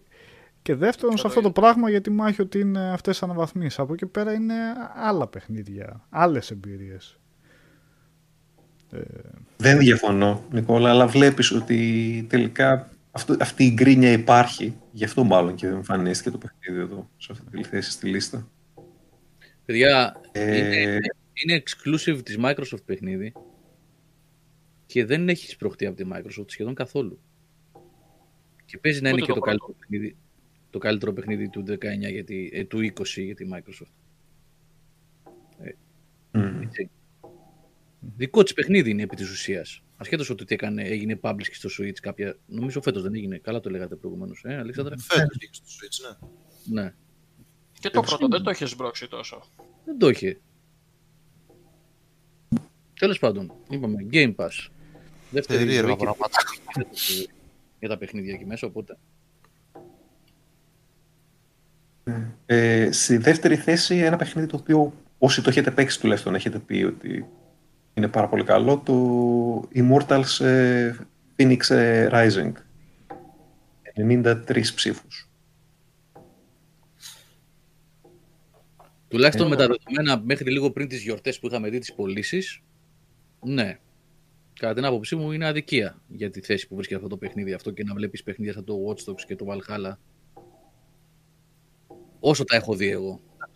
Έχουμε Δεν- ξανακουβεντιάσει για το Immortals. Ναι. Αλλά Και το για- παιχνίδι. Ε, Οδυσσέα. Όχι, πες, πες. Όχι, τίποτα. Τι να πω. ε, Εγώ έπαιξα, έφτασα περίπου 60 ώρες μες στις γιορτές. Του ευχαριστήθηκα πάρα πολύ. Ναι, ε, έχει όλα αυτές τις παθογένειες της Ubisoft. Δεν είναι ότι ξαφνικά είναι κάτι διαφορετικό. Ε, αλλά όλα λειτουργούν ωραία. Ευχάριστο παιχνίδι, το χιουμοράκι του, οι μηχανισμοί του ωραίοι, το art του είναι υπέροχο. Ε, ένα παιχνίδι που έπαιζα πολλές ώρες σε σημεία ε, κουράστηκα.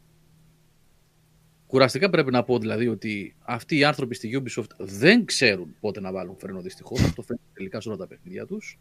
Έχουν πρόβλημα τα παιδιά στη Ubisoft. Δεν ξέρω ποιος τους έχει πει ότι πρέπει με το φτιάρι να, να φτιαρίζεις κάρβουνο συνέχεια και να ρίχνεις και να ρίχνεις και να ρίχνεις. Κάπου δηλαδή πρέπει να καταλάβουν ότι υπάρχουν όρια και ότι ε, καμιά φορά το λιγότερο είναι και καλύτερο.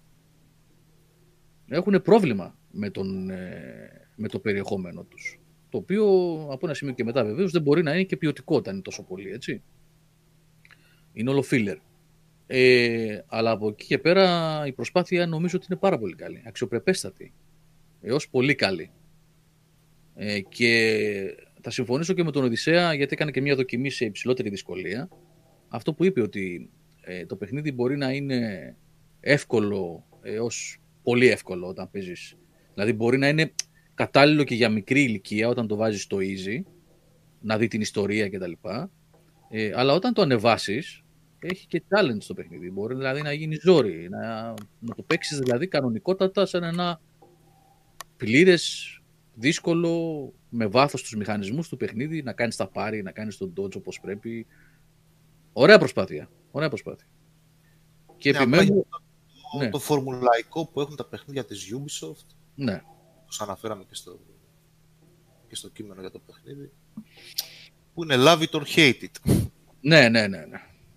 Αυτό το έχει. Είπαμε, η παθογέννηση της Ubisoft είναι μέσα. Δεν είναι κάτι άλλο. Είναι ένα open world παιχνίδι με σημαίακια, με συμβολάκια, με Και τη ίσως λογική είναι και ένα του παιχνίδι, Γιώργο, που δεν περιμένει και ο κόσμος να βγάλει η Ubisoft. Δηλαδή αυτό το σκηνικό που έχει βάλει με τα παζλάκια και αυτά, ε, για εμάς, εμάς ας πούμε μπορεί να μας αρέσει, ξέρω εγώ, γιατί παίζαμε τέτοια παιχνίδια. Στο νεότερο παιχνίδι μπορεί να μην λένε τίποτα αυτά.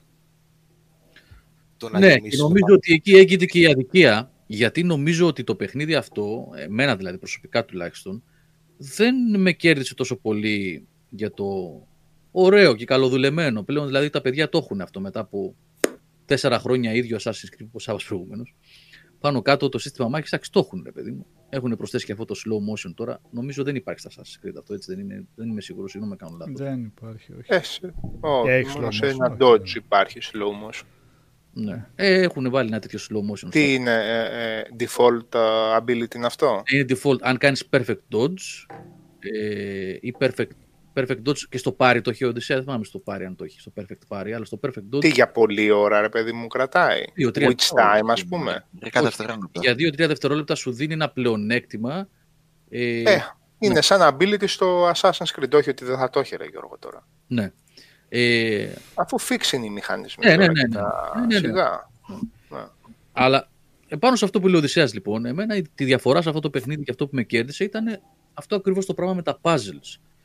Με τους αστερισμούς και με τα dungeons. Που είναι μια ιδέα δανεισμένη προφανώς από το Zelda, αλλά εμένα προσωπικά μου άρεσε περισσότερο, βασικά σαν παιχνίδι μου άρεσε περισσότερο από το Breath of the Wild, για άλλους λόγους. Όχι ότι έχει καλύτερα puzzles. Ε, τα είχαμε πει όταν ήταν η ώρα τότε. Ε, αυτό το πραγματάκι με τα παζλάκια και την ποικιλία δεν έπεσα ποτέ σε ίδιο πράγμα δύο φορές. Και είχε πάρα πολλά, πάρα πολλά. Δηλαδή τα παιδιά δούλεψαν. Επίσης, να πω ότι καθώς έπαιζα, θυμήθηκα τον Οδυσσέα που στο νομίζω τελευταίο ή πρώτο τελευταίο webcast που είχαμε κάνει, είχε πει ότι έχουν μελετήσει πολύ τη μυθολογία. Προφανώς έχουν πάρει, έχουν ιστορικό από το Odyssey, που ε, και εκεί κάνανε πολύ καλή μελέτη. Ε, μου ξύπνησαν αναμνήσεις από το σχολείο, έμαθα πράγματα που δεν ήξερα. Έχουν δουλέψει. Έχουν δουλέψει σε ονόματα, πράγματα και καταστάσεις που μαθαίναμε στο δημοτικό όταν ήμουν εγώ πριν κάτι δεκαετίες λοιπόν. Ε, ωραία δουλειά, δηλαδή με σεβασμό στο, στο υλικό, στο πρωτογενές υλικό, με σεβασμό ταυτόχρονα και με το χιούμορ. Ο- Μια ωραία ισορροπία. Δηλαδή να σου λέει, ας πούμε, μια, μια ιστορία, ένα παραμύθι, ξέρω εγώ, για τον, για τον Άδωνη και την Αφροδίτη και τα λοιπά, ενώ ταυτόχρονα ο, ο Δίας ε, και ο... Ε, πες το Οδυσσέα. Προμηθέας. Προμηθέας. Και, ο- και ο Προμηθέας. Ε, ρε, Κώστα, ευχαριστώ. Ε, να κάνουν και την πλάκα τους, ας πούμε, να πετάνε και το χιουμοράκι. Ε, εγώ, παιδιά, θα το ξαναπώ, το είχα πει και στο stream που είχα κάνει. Δώστε του μια ευκαιρία αυτό το παιχνίδι για να σας ε, προκύψει. Ειδικά τώρα, ας πούμε, αυτές τις μέρες που εβδομάδες και ίσως και δύο μήνες που δεν υπάρχουν κυκλοφορίες, αν κάνει και η Ubisoft και κάνα έτσι και του ρίξει και την τιμή και το σκοτώσει κιόλας, αν δει ότι δεν πουλάει, και σας αρέσουν αυτά τα παιχνίδια, αξίζει να του δώσετε μια ευκαιρία. Και εντάξει, έλος και με τις σούπες της Ubisoft που είναι τα ίδια και τα ίδια. Εδώ κάνουν, τουλάχιστον επιχειρούν κάτι διαφορετικό. Επιχειρούν κάτι διαφορετικό. Αξίζει. Και για το πιο αδικημένο ποιο είναι; Για το πιο αδικημένο ε, φαντα- είναι το Cyberpunk. Γιατί; Φαντα... Αυτό φαντάζομαι πραγματικά δεν είναι. συζητήσει με τη λογική ότι έχει φάει τρομερά ε, μεγάλο hate. Ε, δί- δίκιο hate σε μεγάλο βαθμό, αλλά όχι στο βαθμό που του αξίζει. Δηλαδή, θέλω να το κράζεις. Αδικημένο δεν σημαίνει, PlayStation δεν σημαίνει 4 ότι έφαγε άδικα. κράζεις για όλα. Αυτό δεν σημαίνει ότι έφαγε άδικα hate. Δικαίως το έφαγε το hate, αλλά αδικεί το ίδιο το παιχνίδι. Εγώ αυτό που συζητούσαμε και τις προάλλες, ότι οι επιλογές ή των μανατζαρέων, είτε της CD Projekt, είτε των επενδυτών, ή οποιοδήποτε, αδικούν το ίδιο το παιχνίδι. Γιατί προκαλεί ένα χάος, ένα hate πάνω, απέναντί του που σαν παιχνίδι δεν το αξίζει. Όλη η βιασύνη, η επιλογή να. ό- όλα όσα συνέβησαν, το ίδιο το παιχνίδι σαν παιχνίδι το αδικούν. Γιατί όταν τρέχει καλά, εκεί που τρέχει καλά, είναι μια υπερπαιχνιδάρα. Και είναι κρίμα να συνοδεύεται από αυτό το hate. Που θα μείνει κιόλας. Το κουβαλάει δηλαδή, τη ρετσινιά θα την πάρει για χρόνια. όταν θα το αναφέρουμε θα θυμόμαστε πάντα ότι τι έγινε στο launch του. Και είναι κρίμα. Ναι. Έχει γίνει τόσο ντόρος, τώρα πάλι disclaimer, τάξεζε, δεν τάξεζε, οκ, προφανώς έπρεπε να το βγάλει και να Α, τρέξει αυτό σωστά. δεν- εκεί δεν βγάζουμε Δεν άκρη. χρειάζεται να το ξαναπούμε όλο αυτό το πρόλογο. Συζητήσαμε Απλά για δύο μένα έχει γίνει το θάψιμο υπέρ του δέοντος έτσι, σε πολύ μεγαλύτερο βαθμό και από άλλα παιχνίδια. Λες και είναι η, η πρώτη φορά που έχουμε δει παιχνίδι που να μην τρέχει καλά, έστω στο πρώτο διάστημα.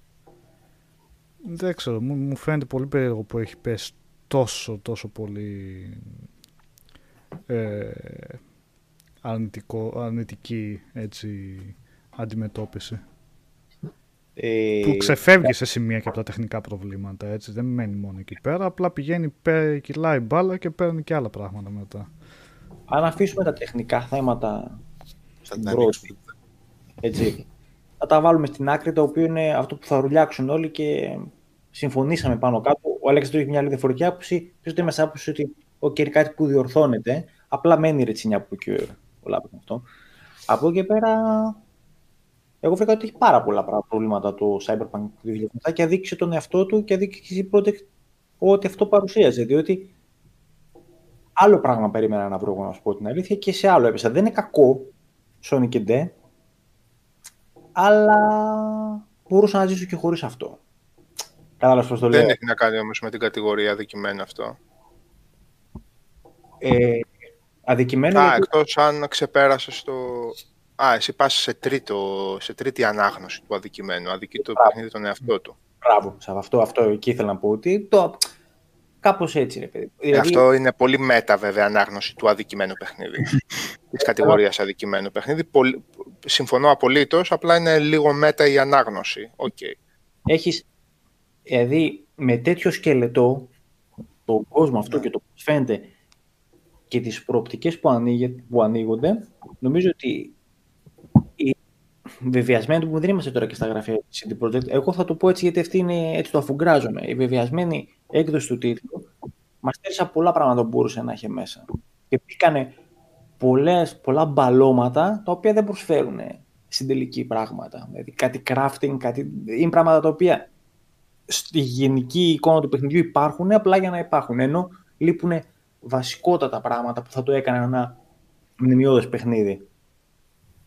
Και δεν υπάρχει καλύτερο παράδειγμα από αυτό από το πώς είναι στημένη η πρώτη αποστολή, πόσο κινηματογραφικά και ωραία είναι, σε σχέση με το πώς εξελίσσεται το άλλο παιχνίδι. Ε, Φαίνεται. αυτή η αποστολή το τρώει το παιχνίδι όμως, Νικολάκη μου. Τι είπες; Αυτή η αποστολή, αυτή η αποστολή το τρώει το παιχνίδι με το Αχα. σκεπτικό το δικό σου. Αυτή η αποστολή, η πρώτη αποστολή, αυτό, Μμμ. αυτό, αυτό το πομπόδες, αυτή η πομπόδης εισαγωγή, η οποία απλά δεν μπορεί να κρατηθεί σε αυτό το επίπεδο σε καμία με καμία περίπτωση. Ναι, ναι, ναι. Αυτό, α- α- από εκεί ξεκινάει όλο το λάθος. Γιατί αυτό ξεκίνησε υπό άλλες συνθήκες. Προφανώς καταλαβαίνεις ότι σε αυτό, το, σε αυτό το στυλ δεν μπορεί να πάει το υπόλοιπο παιχνίδι, αρχίζουμε κουτσουρεύουμε από εκεί, β- β- προσθέτουμε κάτι άλλο και τελικά αυτή η αποστολή είναι σαν ένας άσχετος πρόλογος, σαν να έχεις παίξει ένα άλλο παιχνίδι κάποια άλλη χρονική περίοδο σε ένα άλλο μηχάνημα. Αλλά αυτό είναι η τρίτη μέτα ανάγνωση, όπως είπα, του αδικημένου. Οπότε δεν ξέρω αν καλύπτουμε Από εκεί και αυτή πέρα, την κατηγορία σε αυτή την κουβέντα. αν αδικείται το παιχνίδι από την υπερβολική κριτική και από, και από τα ορλιαχτά και από τις τσουγκράνες, ναι, αν το πάμε σε αυτήν, σίγουρα είναι. Αλλά πάνω απ' όλα αδικεί τον εαυτό του, για να, το, για να επιστρέψω την κουβέντα εκεί που θέλω, σαν κλασικό. δεν, α, δεν, βρήκα Ωραία αυτά, ανάγνωση πάντως κάνεις. δεν βρήκα αυτά που ήθελα. Και Νομίζω τελικά το Cyberpunk μας έχει δώσει διαφορετικά πράγματα, έτσι. πάρα πολλά διαφορετικά πράγματα. Και να, να, να πω και κάτι άλλο, το είχαμε πει με το Σάβα στο Viber, το κουβεντιάσαμε μεταξύ μας. Ρε παιδί μου, αυτά τα μίνι, θυμάσαι Νικόλα που λέγαμε ότι το immersion της πόλης, εγώ λέγαμε ότι αυτά τα golf, έτσι, golf κλπ. Αν τα βάλεις όμως και υπήρχαν αυτά, πόσο πιο, πιο οργανική και ζωντανή φαίνεται. Και θα σου δώσω ένα παράδειγμα. Έστω ότι βρίσκεις έναν σημαντικό side character μετά, αν κάνεις κα- μαζί του ένα τυπικό, πώς το λένε, μια τυπική activity, τον βρίσκεις κάπου, ξέρεις, ανοίγετε, κάνετε, κάνετε πράγματα. Είναι πράγματα τα οποία Δεν έχουν να βάλει άλλα open world παιχνίδια από την από γνωστή εταιρεία, έτσι, γιατί με αυτό θέλω να τα συγκρίνω εγώ. Δεν θα συγκρίνω με, με πιο κάτω, με τους, με τους καλύτερους θα τα συγκρίνω με το Cyberpunk. Εκεί ήταν η, κατη- η κατηγορία του. Λείπουνε. Και αυτό τώρα είναι μια τέτοια, έτσι, μια... Ποια λείπουν, ποια εννοείς λείπουν από τον καλύτερο; Το bowling. Το bowling, το Τα να οδηγάς βελάκια. ασθενοφόρο, το να οδηγάς περιπολικό. Εντάξει, είναι σχετικό. Δεν είναι, εγώ... Γιατί; Αλλά είναι α- άλλο το να πεις στο, Red- στο Red Dead και να παίζεις poker και να πετάς πέταλα που σε βάζει σε ένα πολύ ιδιαίτερο κλίμα. Και άλλο το να είσαι σε μια σύγχρονη πόλη και να πηγαίνω για βελάκια και bowling που μου φαίνεται βαρετό. θα είχαν Είναι βελάκι λίγο και- σχετικό. Δεν θα είχαν βελάκι και πολύ προφανώς. Εντάξει, θα μπορούσε να βάλει κάτι πιο ενδιαφέρον. Ε, Ναι, οκ. Έχει, έχει πραγματάκια. Δηλαδή το Προτιμώ ότι είσαι- πολύ περισσότερο το ότι έχουν προσθέσει όλα αυτά τα gigs από το να έχει αυτά τα mini games. Ή... Μ; Σταμάτησα να χαθώ στην πόλη μέσα. Και δεν το έκανα αυτό. Γιατί, δεν σου δίνει αφορμές, δεν, δεν, δεν μπορείς να χαθείς. Καμία. Το λέω Πώς; ξεκάθαρα. Πήγαινε και ανοίγα τα στοιχογραφίες, ρε φίλε, άμα θες να την χαθείς, τι να σου πω. Οκ, ε, σε αυτό πάλι δεν. α, απλά θέτουμε δύο διαφορετικές αντιλήψεις του ίδιου. Πολλές είναι, πολλές είναι, σηκώνει πολύ ανάγνωση. Καλά, Ε, νομίζω συγγνώμη, δεν είναι η ώρα. Μπορούμε αλλά να σε μιλάμε πέντε ποιο ώρες τώρα. open world σε έκανε να χαθείς στα σοκάκια και να, ψαχ, να ψαχτείς να πας μέσα και να εξερευνήσεις, ας πούμε. Και με ποιο τρόπο; Rockstar. Με ποιο Fallout. τρόπο; Με οποιονδήποτε τρόπο. Με τον τρόπο ότι. Όχι στο Red Dead, εκεί μιλάμε για άλλη περίπτωση παιχνιδιού εντελώς και άλλο κόσμο. Έτσι. Δεν μπορούμε να τα συγκρίνουμε αυτά τα δύο. Συναντά Πολύ μικρό. πιάνουν Πώς; κουβέντα. Σε ποιο; Τι λέει αυτό; Δεν σε έχασα. Στο GTA. Ακούς μια κουβέντα από κάποιου τύπου και τον παίρνεις και εξελίσσεται σε ένα quest. Το quest όπως το ορίζει το GTA το quest. Έτσι δεν είναι. Μια αποστολή να την πούμε. Στο GTA δίνει βελά, δείχνει σημάδια στο χάρτη. Δεν είναι ότι ακούς μια κουβέντα και αρχίζει εκεί πέρα quest. Αυτό γίνεται στο RDR. Τώρα θα το πάμε. Θα κάνουμε... Αυτό δεν είναι nitpicking τώρα που κάνεις. Φωτορυθμικά. Ε, καλά και εσύ κάνεις nitpicking, γι' αυτό το λέω. Γιατί εσύ μου λες ότι σε έκανε να χαθείς μες στην πόλη. Αλλά... Δεν κάνω nitpicking, διότι υπήρχε. Πες το, δικιά μου προσδοκία. Έτσι. Ας μην πούμε ότι η PCDR και τι δεν είναι η PCDR. Που το είπε. Δηλαδή, γιατί υποσχέθηκε αυτό. Αυτό που είπε γιατί οι υποσχέσεις Okay. Άστο αυτό, άστο το τι είπε, μωρέ Νίκο. Παίζεις ένα παιχνίδι στις τρεις ώρες, καταλαβαίνεις το scope του παιχνιδιού, καταλαβαίνεις τι λέγανε αυτοί στους εαυτούς τους όταν δημιουργούσαν αυτό το πράγμα. Δηλαδή, ε, τώρα κοροϊδεύουμε τους εαυτούς μας. Ε, δ- Δημιουργήθηκε αυτή η πόλη που μπορεί να χωρέσει μέσα έξι παιχνίδια για να σου δώσει αυτό το, για να σου δώσει το αποτέλεσμα που σου έδωσε. Αυτό, εκεί καταλαβαίνεις το scope και τι, τε- και τι υποσχόταν. Άσε το PR και ποιος υποσχόταν, τι δεν υποσχόταν. Αυτό, εκεί το παιχνίδι μιλάει σε σένα. Δεν έχει να κάνει με το τι σου είπε ο PR ή τι σου είπε ο τάδε μανατζαρέος, να πούμε. συμφωνώ Ή ο απόλυτα. τάδε... Ναι, αυτό το καταλαβαίνεις από εκεί. Μη...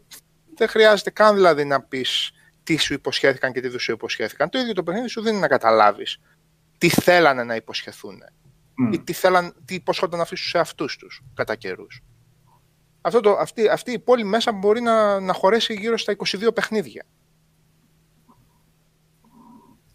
Ναι, αλλά όταν το, εικο- τα 22 παιχνίδια που χωράει αυτή η πόλη δεν αντιστοιχούν στο τελικό παιχνίδι που εσύ, όπως το, το βλέπεις εσύ ότι δεν αντιστοιχεί, εκεί υπάρχει κάτι προβληματικό, υπάρχει μια ανισορροπία. Και α- αντίστοιχα, ας πούμε, η εσωτερική τους χώρη, για παράδειγμα, ένα συγκεκριμένο κλαμπ που πήγα για μια αποστολή, εκεί υπήρχε μεγάλη φροντίδα. Κατάλαβε. Και σε main αποστολές και σε side. Εκεί υπήρχε φροντίδα. Δεν. Του, εμένα, για μένα δεν τους βγήκε καθόλου, καθόλου μα καθόλου το open world και αν θέλετε μπορούμε να πάμε και σε άλλα ζητήματα gameplay, αλλά πραγματικά προτιμώ θέλω να κάνουμε μια εκπομπή και να το συζητήσουμε αναλυτικά για να Ναι, μην θέλει φάμε. πολύ. Εντάξει, Θέλει άμα πολύ. θέλετε το κάνουμε αυτό. Αλλά άμα, μόνο για άμα, αυτό, ναι. άμα δεν βαριέστε. Εγώ, απλά, σαν, σαν ψήφο δηλαδή, εγώ ψηφίζω να θα μπορούσαμε να το συζητήσουμε. Ναι, Θα Εγώ- μπορούσαμε εγώ- να το συζητήσουμε. Εγώ δεν δηλαδή διαφωνώ, αυτό Νίκο, με αυτό καλή που τη λες. πίστη και. ναι, πάντα καλή την πίστη. Ναι. Δεν, δεν υπάρχει Και κάποια όλα. έξτρα κάποιο μίσο για το παιχνίδι, είναι δυνατόν, έτσι. Εγώ δεν διαφωνώ πάντως, συμφωνώ ότι δεν τους βγήκε το open world. Θα μπορούσε να γίνει. Αλλά το είχε πει πιο σωστά ο Σάβας που λέει ότι είναι σαν δύο παιχνίδια. Είναι πράγματι σαν δύο ξεχωριστά παιχνίδια σε ένα. Ε, μη σου πω τρία τελικά, κατάλαβα ότι είναι. Τέλος πάντων, είναι δύο πράγματα που δεν, πιάνουν το ρυθμό ταυτόχρονα όπως θα έπρεπε. Είναι σαν να σπάει και να σε πετάει μια στο ένα, μια στο άλλο, ανάλογα που πας. Το, αυτό, Αλλά το, παιδιά, αυτό, είναι αλήθεια. Πάει 12, έχουμε πόσες κατηγορίες ακόμα. Εγώ πάντως τα, μα- τα, τα παιδιά, τα, τους ηθήνοντες νους, και θα το αφήσω για τη συζήτηση όταν την κάνουμε τέλος πάντων, όταν το αποφασίσουμε, γιατί το έχω και πολύ φρέσκο. Ε, όποτε εκνευρίζομαι με παιχνίδι, είναι η φάση που μιλάς λίγο μόνος σου, έτσι. Τα, δεν νομίζω να είμαι μόνος και να αποκαλύφθηκα τώρα. Νομίζω όλοι το κάνουμε αυτό, έτσι. Ε, που εκνευρίζεσαι, ρε παιδί μου, και, και λες και, κα, και καμιά κουβέντα παραπάνω. Μόνος σου εκεί στο δωμάτιο και σε ακούγει κανένας και λες αυτός Ναι. τρελάθηκε. Ναι, λοιπόν, ναι. μόνο με, μόνο με, πώς να το πω, μόνο με αγάπη θα τους το έλεγα αυτό το πράγμα. Γιατί η προσπάθεια είναι τρελό να μην, α, μην αναγνωριστεί. Ε, πο- πώς κάνει ο Βέγκος στις αδερφές του που τις βάζει κάτω και τις, φρρτ και τις κάνει τη σφαλιάρα; Λοιπόν, έτσι θα, έτσι θα τους έκανα. Πραγματικά. Αλλά και ο Βέγκος τις αγαπάει τις αδερφές του. Δηλαδή δεν πάβουν να είναι η οικογένειά του και να θέλει το καλό τους. Και εγώ από καλοσύνη θα το έκανα αυτό δηλαδή. Αυτό με τη σφαλιάρα. 7-8 πόσοι θα ήταν οι lead developers, φρρτ, μία έτσι, για να συνέλθουν για την επόμενη φορά. Κοντεύει Πόσες 12 κατηγορίες. κατηγορίες έχουν. Έλα, Οδυσσέα, sorry, ρε. Ναι. Όχι, δεν θέλω κι εγώ να πω, γιατί θα την ανοίξουμε την κουβέντα και δεν Θα θέλω την να την ανοίξουμε, ανοίξουμε. έχει Το Θα την ανοίξετε και άλλες Έχω κουβέντα. να πω πολλά για το Cyberpunk. Ναι, ε, σας έλεγα, ε, το είπα και προηγουμένως. Ότι Ένα εξάμεινο πάλι να δεν έχει ηρεμήσουμε. θέματα, λίγο. ρε παιδιά. Δεν έχει θέματα το επόμενο διάστημα, πολύ λίγα πράγματα. Οπότε να είμαστε καλά μέχρι να αρχίσουν να βγαίνουν και παιχνίδια και να έχουμε να συζητάμε για νέο υλικό. Θα συζητάμε για παλιότερο υλικό. Να ρωτήσω κάτι τελείως άσχετο, τελείως σε τεχνικό επίπεδο. Έδωσε και σε κανένα την εντύπωση ότι το κείμενο του, εκεί που διαβάζει δηλαδή ο Reeves, είναι σε 128 MP3 συμπιεσμένο. Του έχει δώσει ποτέ αυτή η εντύπωση; Η ποιότητα δηλαδή του ήχου; Ότι δεν ακούγεται καθαρά; την ποιότητα του ήχου την κατεβάζει το πόσο χώρο το έχεις καταναλώσει πριν διαβάσεις, μήπως; Ε, καλά, αυτό πάντα είναι είναι στο μυαλό μου την ώρα που ακούω τον, ε, το Reeves, αλλά ε, σαν να πέφτει η ποιότητα, ρε φίλε, και στις τελευταίες σκηνές το άκουγα πιο καθαρά και λέω επίτηδες το κάνανε. Μπορεί να το κάνανε και επίτηδες, βέβαια. Επειδή ήταν το illusion, το άκουγε συμπιεσμένο στο τσιπάκι. Γιατί στις τελευταίες σκηνές, σε κάποιες από τις συζητήσεις δηλαδή, ακούγεται πιο καθαρά η φωνή. Και λέω τι έγινε τώρα που συμπιέστηκε. Φλακ. Μήπως η Ρεσάβα έχει τίποτα με το πόσο κοντά ή μακριά είσαι, επηρεάζει Α, πάρα πολύ. όχι, όχι, όχι, όχι, όχι, όχι. Σαν να ακουγόταν ένα θολός ρε παιδί μου, σαν να ακουγόταν, αλλά μήπως θέλουν να παίξουν εκεί πέρα με το, το ότι είναι φωνή στο κεφάλι και όχι ε, άνθρωπος που του μιλάει, ας πούμε, από δίπλα. Glitch in the Matrix, μάλλον Λευτέρινα. Γιώργο, γιατί έκλεισες τα φώτα. Ε, γιατί Έλεγα πήγε τελείωσε. 12, το γύρισε κολόμπαρο. Είπαμε ότι όποτε Α. έχουμε ένταση στο, στο παρασκήνιο, θα μπαίνουν χρωματάκια και θα Ανάβει. παίζει. Το ρυθμιστικό έχει. Στις 12 κλείνει, κάνει οικονομία. Είναι κολόμπαρο, ναι. Όταν τελειώσουμε θα κάνω. Μισό λεπτό. Τον Μπάμπη δεν κατάλαβες γιατί είπα γιατί να έχει mini games. Εσύ αυτό κατάλαβες από αυτό που είπα. Ότι έπρεπε να έχει mini games ποιον για λέει; να έχει games και να πάω να παίζω βελάκια. Αυτό κατάλαβες από, από τα δύο λεπτά που μιλήσαμε. Δεν είπα. Μη, μη, μου- μη μου νευριάσεις το πλωμάρι του, κύριε παιδιά. Δεν ρε παιδιά. Αν θέλει να έχει, και θέλω να έχει mini games, θέλω να έχει mini games. Το να κάνω 100 gigs που κάνουν το ίδιο πράγμα δεν κερδίζει και τίποτα σπουδαίος σε gameplay. αν- Ποιος το είπε αυτό, ποιο ποιος αντίθετος το είπε. Είναι χαζί Ωραία. στη ροκ που βάζουν. Δεν ξέρουν να κάνουν παιχνίδια. Είναι τυχαία τα πετάνε έτσι. Δεν ξέρουν. Εντάξει. Λοιπόν, ε, το Cyberpunk θα μας απασχολήσει για πολύ καιρό ακόμα. Αυτό είναι σίγουρο. Όσο, Με τον όσο ένα δεν- με τον άλλο. Ναι, ναι. Εγώ Κανένα- πάντως, παιδιά, εγώ πάντως, παιδιά, επειδή έμπλεξα με το, με το Immortals, Συγγνώμη Ε, και- λίγο. Καλό μου Άκη, έχετε φάει. με ρε. όλο το σεβασμό, αν δεν σε νοιάζει η άποψή μου, μην απαντάς σε αυτά που σου γράφω. Εντάξει. Και ο τόνος σου και αυτά που λες, εντάξει, καταλαβαίνω ότι είναι τα γράφεις επειδή είσαι πίσω από ένα πληκτρολόγιο και μία οθόνη. Αν είμαστε ο ένας μπροστά στον άλλο, δεν θα μου το έλεγες αυτό. Και αυτό το με όλο το σεβασμό που βάζεις για πρόλογο, δεν μου λέει τίποτα απολύτως. Και το 10 στα 10 εγώ το έβαλα γιατί πραγματικά πιστεύω το παιχνίδι είναι 10 στα 10. Δεν θα Στο- προασπιστεί, δεν θα προασπιστεί το, το δεκάρι του δηλαδή. Τι να κάνει; αυτή η κουβέντα. Δεν Εδώ πέρα, μετανιώνω να πάρουν κανένα να αρχίσει να βαθμό τα και αυτή η γυρίζει. εμπειρία ήταν αυτή που είπα. Ξέρω, δεν σε νοιάζει η άποψή σου, δεν με ενδιαφέρει άμα δεν- δεν σε νοιάζει η άποψή μου.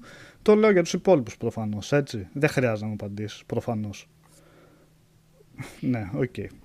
Λοιπόν, θα μας απασχολεί για Το καιρό. 10 στα 10 το έβαλα γιατί πραγματικά το πιστεύω αυτό. Δεν έχω κανένα πρόβλημα να ακούσω άλλες απόψεις από τα άτομα που το παίξανε και το τερματίσανε και είδαν τι είχε να τους δώσει και έχουν μια διαφορετική άποψη. Αλλά δεν. δεν τι... Οπα, Τέλος πάντων. Λοιπόν, Τέλος, συγχαρητήρια. τέλος, φτάνει. Enough. ναι, στον Αλέξανδρο χτυπάνε μηνύματα ότι έλα να φάμε, οπότε πρέπει να κλείσει. Πόσες κατηγορίες μείνουν, Τι άλλα να φάμε, 12. Α, 10. Ουα. 10. Ξυπνητήρια εδώ πέρα. Βαρέθηκα, βαρέθηκα να ακούω και το Cyberpunk. Φτάνει. Πέντε εκπομπές. Ναι, ναι, ναι, έχουμε πει πολλά. Έχουμε Α, πει έχετε πει πολλά. καλά. Ε, κάτσε, Είπα. πάμε στην απογοήτευση της χρονιάς να πούμε κάτι διαφορετικό τότε. Για να σε δω.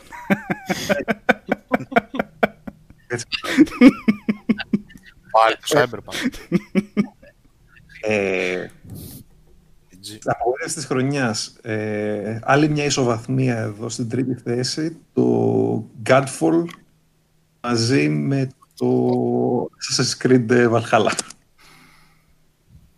Ε, Επίσης, Εγώ δεν θεωρούμε αυτό με τις απογοητεύσεις τη χρονιάς. Γιατί να απογοητευτείς από το Assassin's Creed Valhalla; δεν, δεν τα καταλάβαμε αυτά τα πράγματα.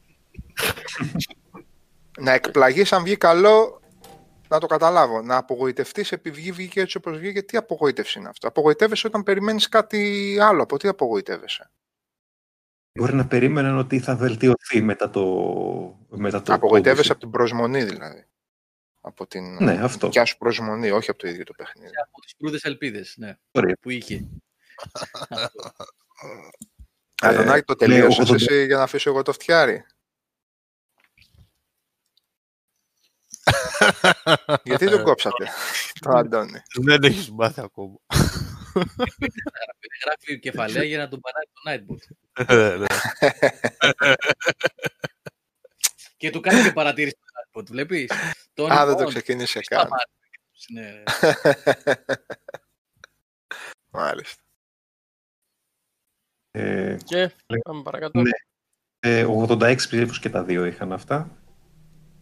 Ε, στη δεύτερη θέση το ε, Marvel's ε, Avengers. Το, το μεγάλο online, online παιχνίδι που ακόμα και ο Οδυσσέας Αυθόρμητο. λύγησε. Αυτό δεν παίζεται, παιδιά. Δεν, είναι- δεν είναι απίστευτη φάση το Avengers. Έτσι. Πεταμένα λεφτά, ε. Πεταμένα λεφτά, κρίμα. Κρίμα τα λεφτά, κρίμα το χρόνο της ομάδας, κρίμα τα παγωμένα projects που ενδεχομένως είχαν σε άλλα, τα Deus Ex και όλα αυτά που δουλεύανε. Ε, στην- Είναι όλη η νοοτροπία πίσω από τον τίτλο. Σε ποια ένα ιδέα. Όλη η νοοτροπία. Δεν είναι, καθ... δηλαδή δεν είναι να, να πούμε για το gameplay, να πούμε για τα γραφικά, ή να πούμε ξέρω, εγώ, για τον ήχο. Όλη η νοοτροπία, ρε παιδί μου, βρωμάει από πίσω και τη σχένεσαι κάποια στιγμή. Και είναι και κακό παιχνίδι. Ε, 157 άτομα συμφώνησαν μαζί σου σε αυτό. Ε, αλλά 208 άτομα ε, αποφάσισαν ότι η μεγαλύτερη απογοήτευση για τη χρονιά ήταν το Cyberpunk. Α, Νομίζω ήταν πολύ Πάλι αναμενόμενο. Οκ, αναμενόμενο, οκ. Ε, εντάξει, απλά μου, καλά, εμένα μου φαίνεται οκ. πολύ αντιφατικό ότι βγήκε και ως αδικημένο. Είναι αντιφατικό βασικά. Να Εντάξει, βγει και εγώ ως το αδικημένο καταλαβαίνω. και ως Γιατί απογοήτευση. είναι αντιφατικό; Ο ίδιος τα ψήφισε και τα δύο. Άλλοι ψήφισαν. Καλά, ως πρωτιά το λέω, δεν λέω το ψήφισε. Ναι. Τώρα Αυτή είναι εδώ- σαν να βγάζουμε απογοήτευση ένα παιχνίδι και μετά να το βγάζουμε αγαπημένο Θα σου παιχνίδι πω. ταυτόχρονα. Αυτοί εδώ είναι που έχουν PS4 και οι άλλοι που έχουν Series X. Ναι, βασικά αυτό είναι πάρα πολύ, α- πολύ, πολύ απλό είναι. Αυτό Άμα είχες κονσόλα PlayStation 4 ή Xbox One, για σένα είναι Πήρες σίγουρα στην και απογοήτευση. απογοητεύτηκες, και άλλο το πήρε και ενθουσιάστηκες. Αν είχες PC ή Series X ή PlayStation 5, μπορεί να είχε πολύ πολύ καλύτερη εντύπωση και να θεωρούσες ότι είναι αδικημένοι Είναι Ο όλα Νίκος αυτά. δεν κάνει ε- εύστοχο σχόλιο. Λέει η απογοήτευση, προσθέτω εγώ, της χρονιάς είναι που το Avengers δεν είναι στην πρώτη θέση των απογοητεύσεων της χρονιάς. Αυτό είναι. Αυτό είναι μια απογοήτευση. Ναι. Ναι, ναι. Ισχύει εδώ. Αλλά εγώ νομίζω είναι λογικό ότι το Cyberpunk είναι εκεί που είναι.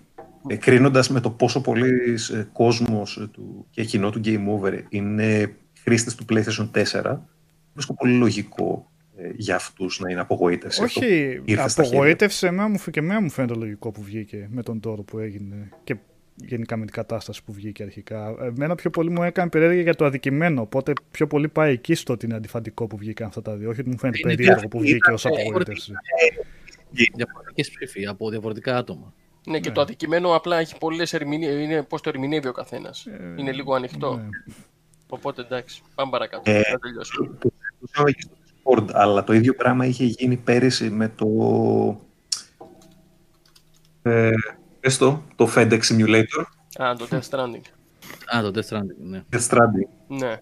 Ήταν ε, στο podium και στην απογοήτευση της χρονιάς, αλλά και στα αδικημένα της χρονιάς και στα αγαπημένα της χρονιάς. Δηλαδή, είχε διχάσει πολύ Ε, έντονα είναι το αυτά κοινό. παιχνίδια που δημιουργούν ε, Ναι, και εκεί καταλαβαίνεις γιατί.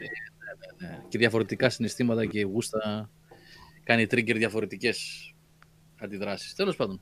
Για πάμε. Εγώ πάντως, με πολύ- με πολύ χαρά θα πω ότι ε, ενώ έχει φάει τρελό φλακ το Last of Us, ας πούμε, ε, φέτος, δηλαδή πολύ κράξιμο, πάρα πολύ άδικο κράξιμο βασικά, ε, είχε μόλις ε, 22 ψήφους να ως απογοητεύσεις φέτος, το οποίο στην ουσία ήταν στον πάτο, μαζί με τίτλους όπως ε, Bleeding Edge, ε, Disintegration και Crucible. Είναι γιατί τα παράπονα που είχαν δεν είχαν να κάνουν με το παιχνίδι, είχαν να κάνουν με άλλα πράγματα. Συν της άλλης, πέρασε και ο καιρός, τους έφυγε λίγο και το hate της μόδας που ήταν. Το ξεχάσανε. Ήρθε το καινούριο hate της μόδας. Ηρεμήσανε, οπότε έμειναν λίγο. Νομίζω εκεί εξηγείται. Κοινωνιολογικά. Τι μας έχει μείνει από κατηγορίες; Πού βρισκόμαστε; Το Εγώ αγαπημένο 12. παιχνίδι του 2020. Α, μία έχει μείνει, μια κατηγορία. Ναι. Εντάξει. Για να πάμε στην Το πιο επόμενη αναμενόμενο κατηγορία παιχνίδι. και να σταματήσουμε να μιλάμε για το Cyberpunk. Για πες ποιο είναι στην τρίτη θέση του αγαπημένου παιχνιδιού; Του 2020. Ρε, παίζει κανείς με κανένα στυλό, Α, κοπανά, εγώ, κάνεις κανένα sorry, γραφείο. sorry. Εγώ. Ρε, Κάτσε, Νικόλα, εσύ κάνεις τουκ-τουκ τόση ώρα. Πες ρε ότι ακούγεται. Δεν κατάλαβα. Σαν σωλήνα σ' ακούγεται, ρε φίλε. Ναι, ναι. Σε θρίλερ. Κάτι, Κάτι έρχεται. κάτι έρχεται. Κάτσε να δούμε τι έρχεται, περίμενε. Νικόλα, έχεις περάσει μια κατηγορία. Ε, την άφησα Για για το τα τέλος. πιο ρε, αναμενόμενα το- παιχνίδια. Την άφησα για το τέλος αυτή. Ναι. Δύο έχουν Ποια μείνει; κατηγορία; Ανάποδος. Και βλέπουμε τώρα. Αγαπημένο παιχνίδι. Ε, αγαπημένο το 2020. Ε, και σε αυτό μου αφήσατε να το πάω ε, να κάνουμε δεκάδα όπως έχουμε κάθε χρόνο. Οπότε στη δέκατη θέση είναι το Assassin's Creed Valhalla. Στην θέση 9 ε, το Crash Bandicoot ε, 4. Μπράβο. Στην ε, θέση 8 το Hades. Ε, 7 το Demon Souls Remake. Στην ε, θέση 6 είναι το Ori and the Will of the Wisps. Στην πέμπτη το Doom Eternal. Ε, στην τέταρτη το Final Fantasy VII Remake το οποίο όπως και στα RPG ε, είναι με διαφορά δύο-τριών ψήφων ε, χάνει την τρίτη θέση από το Cyberpunk. Το Cyberpunk βγαίνει τρίτο με 129 ψήφους. Και ακολουθεί στη δεύτερη θέση το Ghost of Tsushima με 144 και νομίζω το πιο αναμενόμενο πάλι ε, The Last of Us Part 2 ε, πρώτη θέση με 268.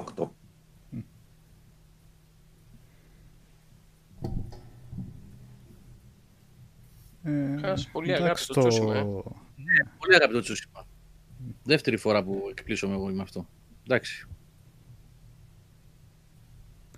Εντάξει, το Last of Us 2 πάντως απολύτως δικαιωματικά το κερδίζει, το κερδίζει αυτή τη θέση για μένα. Πόσοι Και- ψήφους διαφορά έχει το Ghost από το, το Last of Us, Αλέξανδρε, είπες; Ε, είχε εδώ, είχε, έχουν 120 ψήφους διαφορά και στο άλλο ψήφους διαφορά. Πάντως εγώ το έχω παρατηρήσει σε διάφορα φόρας ότι το Ghost of Tsushima ακόμα πολλοί κόσμος το παίζει και το συζητάει και το πιάνει και το Last of Us ε, έχουν ψηλοπεθάνει τα φόρουμς. Ε, το Ghost of Tsushima έχει πάρει πολύ καλό update για το PS5, Αλεξάνδρε. Γι' αυτό έχει δεύτερη ζωή τώρα. Ε, όχι, Έχεις και πάρει πριν, το πριν το PlayStation 5. Γενικότερα το παιχνίδι το παίζει ο κόσμος και το συζητάει πολύ, ενώ το Last of Us ε, έχει λίγο εξαφανιστεί μετά τους αρχικούς μήνες. Στον Κώστα έχει πάρει και το δωρεάν το μεγάλο update, ε. Ολόκληρο co-op campaign και τα, ναι. Αν και το βρήκα λίγο γκραϊντάδικο αυτό, να σου πω την αλήθεια, με κούρασε λίγο που το πιάσα. Ε, ε, πρώτα απ' όλα, ρε Άλεξ, το Last of Us νομίζω ότι ακόμα και, αυτούς που ήθε, και για αυτούς που ήθελαν να το συζητήσουν, ε, κούρασε και ε, χόρτασε τόσο πολύ η κουβέντα ε, και πριν το παιχνίδι και κατά τη διάρκεια του παιχνιδιού, που ήταν η τριγύρω κουβέντα και όχι ναι. ε, για το παιχνίδι, που νομίζω ότι εμείς από ένα σημείο και μετά δεν βρήκαμε την ενέργεια τελικά μέσα στο καλοκαίρι να κάνουμε εκείνη την περίφημη αφιερωμένη στο Last of Us α, κουβέντα. Α, και το δεύτερο είναι ότι το Last of Us είναι αυτοτελής εμπειρία. Τε, τελειώνει. Αρχή, μέση, τέλος. Ε, Και γραμμική. και αυτό θέλεις. είτε, και είτε τελικά σου αρέσει πάρα πολύ, είτε δεν σου αρέσει τόσο πολύ, συναισθηματικά σε ψιλοεξαντλεί. 7 μήνες, τι, τι να πω εγώ μετά το δύο full playthrough, έχω 65 ώρες είχα στο, στο παιχνίδι. Τι ακριβώς να συζητήσω 7 μήνες μετά. Δεν, δε- δηλαδή, τελείως λογικό είναι αυτό που λες. Τελείως λογικό μου ακούγεται. Το Νομίζω- Tsushima είναι λίγο πιο Assassin Asioides ε, παιχνίδι, πήρε και τα update του, παίζεται και λίγο πιο, ε, πιο καλά στο πιο ελαφρύ παιχνίδι γενικώς, σε διάθεση και σε gameplay και σε απαιτήσεις και το ένα και το άλλο. Ε, συζητιέται, ξέρω εγώ. Αν και για το Tsushima δεν μπορώ να καταλάβω ότι μπορεί να συζητάς, αλλά οκ. Ίσως το ότι έχει πολύ μεγαλύτερη διάρκεια βοηθάει να είναι πολύ περισσότερος ο κόσμος που το παίζει. Υλικό, περιεχόμενο, εντάξει. Αυτό το multiplayer δεν είναι σαν ε, co-op. Τι έβαλαν τώρα, ούτε ξέρω από την αλήθεια. Ναι, Co-op. η Να πω και campaign- καμιά Ναι, βλακεία. Ναι. campaign co-op, Πιστεύω. το οποίο μπορεί να παίξει και μόνος σου βέβαια, με, που είναι πιο μυθολογικό, δεν είναι τόσο, τόσο ρεαλιστικό σαν Ναι. το campaign. Παιδιά, ε, νομίζω ότι ο, ε, οφείλεται η επιτυχία του και στο αυτό που ο Σάββας τώρα, έτσι όπως το, το χαρακτήρισε ως, ως όρο, το ασασινοειδές, τελικά γουστάρει πολύ ο κόσμος αυτή τη φάση. Μμμ. Γι' αυτό και η Τόσα χρόνια Ubisoft συνεχίζει. Απενεχοποιημένο Η Ubisoft μια πράγμα. χαρά ρε πάει, παιδί μου. φίλε. Ε, ναι, εντάξει. Απενεχοποιημένο προβλήματα πράγμα ποτέ. είναι. Δεν έχει τις απαιτήσεις, δεν έχει καμιά απέτηση. Εντάξει.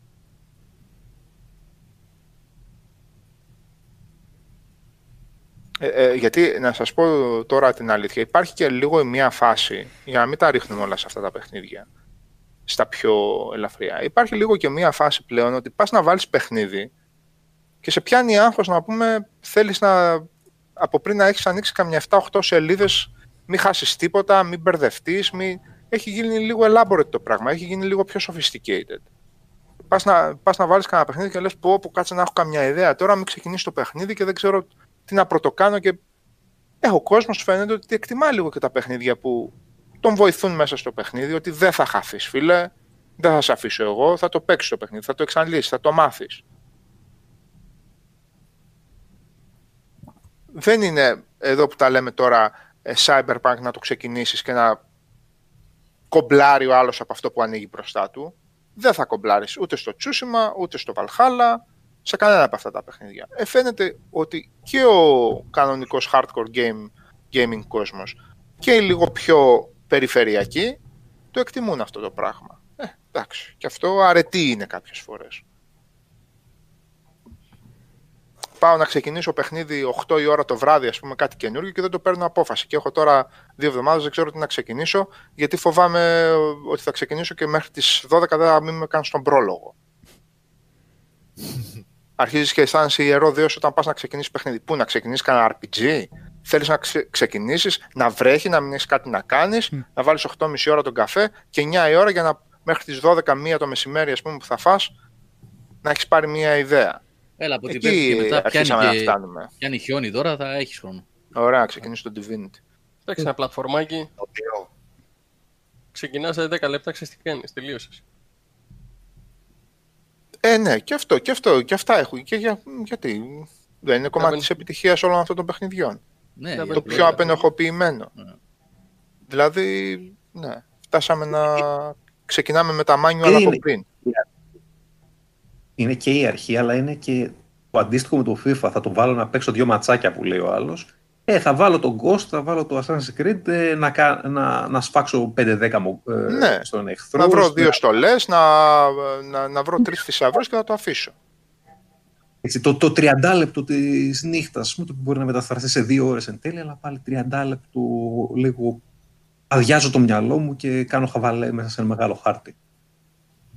Εγώ δεν μπορώ να το κάνω καθόλου πια αυτό. Δηλαδή, αν δεν έχω μια-δύο ώρες, δεν μπαίνω καν στη διαδικασία. Θεωρώ ότι δεν, απλά δεν έχει νόημα.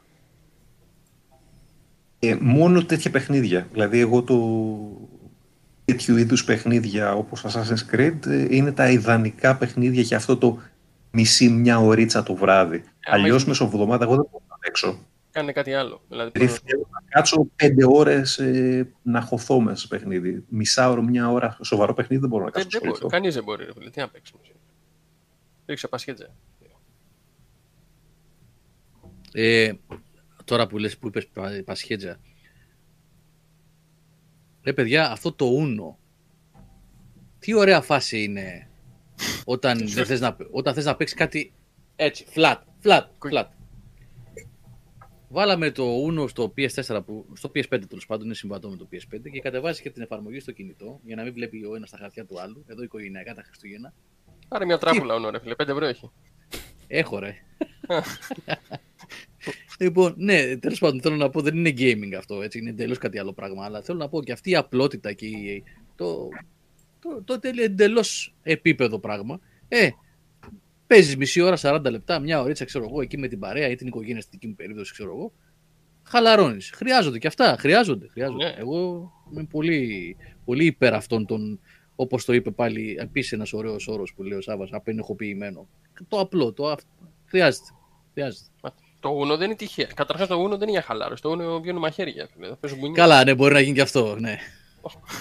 Έχουμε, έχουμε μανουριάσει με Uno εδώ πέρα. ναι.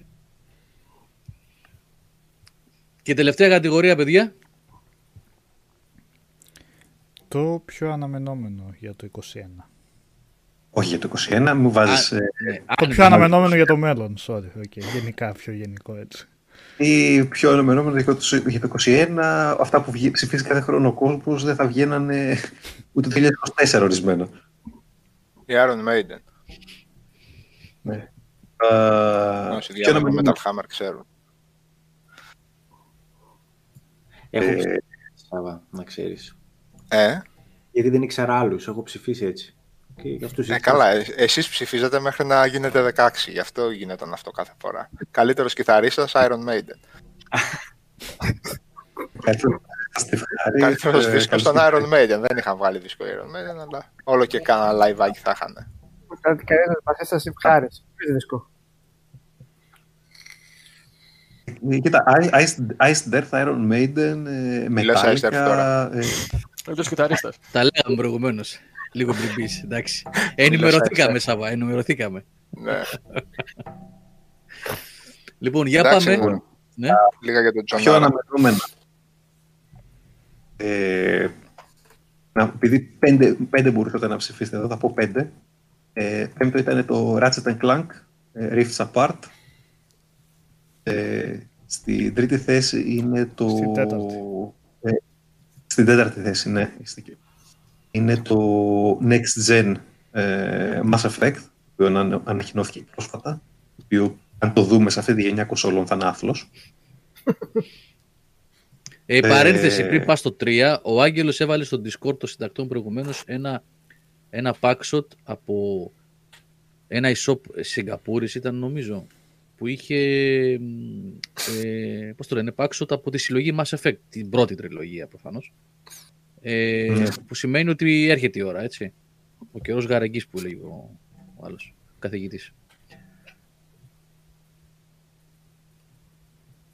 Έχει στη...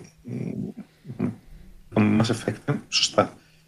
Ε, τρίτη θέση είναι το Resident Evil ε, Village. Ε, δεν το περίμενα εγώ να πω την αλήθεια, να το δω τόσο ψηλά. Ε, αλλά είναι τρίτη θέση με 145 ψήφους. Δεν το περίμενες. Έχει καλό ιστορικό με- τα τελευταία χρόνια. Αλλά, εντάξει, όχι τρίτο. Και εγώ τρίτο δεν το Ειδικά μετά από ένα πολύ χρειά- χλιαρό remake του 3, το οποίο μπορώ να πω γενικότερα σε όλ- μέσα στις λίστες εδώ πέρα στο poll ήταν πολύ χαμηλά σε, σε όλους τους ψήφους και ήταν πολύ ψηλά στις απογοητεύσεις. Ναι, καλά, γενικά δεν πήγε καλά αυτό. Εντάξει, το, το Village πιστεύω πατάει περισσότερο σε αυτούς που τους άρεσε το 7, όχι. Ναι, Από εκεί συνεχίζει. αλλά υπήρχε αυτό. πολύ κρίνια για το 7, παρόλο που ήταν παιχνιδάρα. Οπότε Αυτό θα δεν, βγει δεν για- το περίμενα να Τι; τόσο, πα- τόσο ψηλά απέναντι και από Mass Effect, απέναντι από το Horizon Forbidden West, ε, απέναντι ε, από, πώς το λένε, Metroid Prime, ε, Καλά, αυτό δεν το πιστεύει κανείς. Έχω- Clank, ε, δηλαδή, εντάξει, είναι, είναι πολλά- πολύ μεγάλη τίτλη που έχει προσπεράσει για να πάει μπροστά του. Breath of the Wild 2. Ε, Breath of the Wild 2 ξεπέρασε, πολλά έχει ξεπεράσει.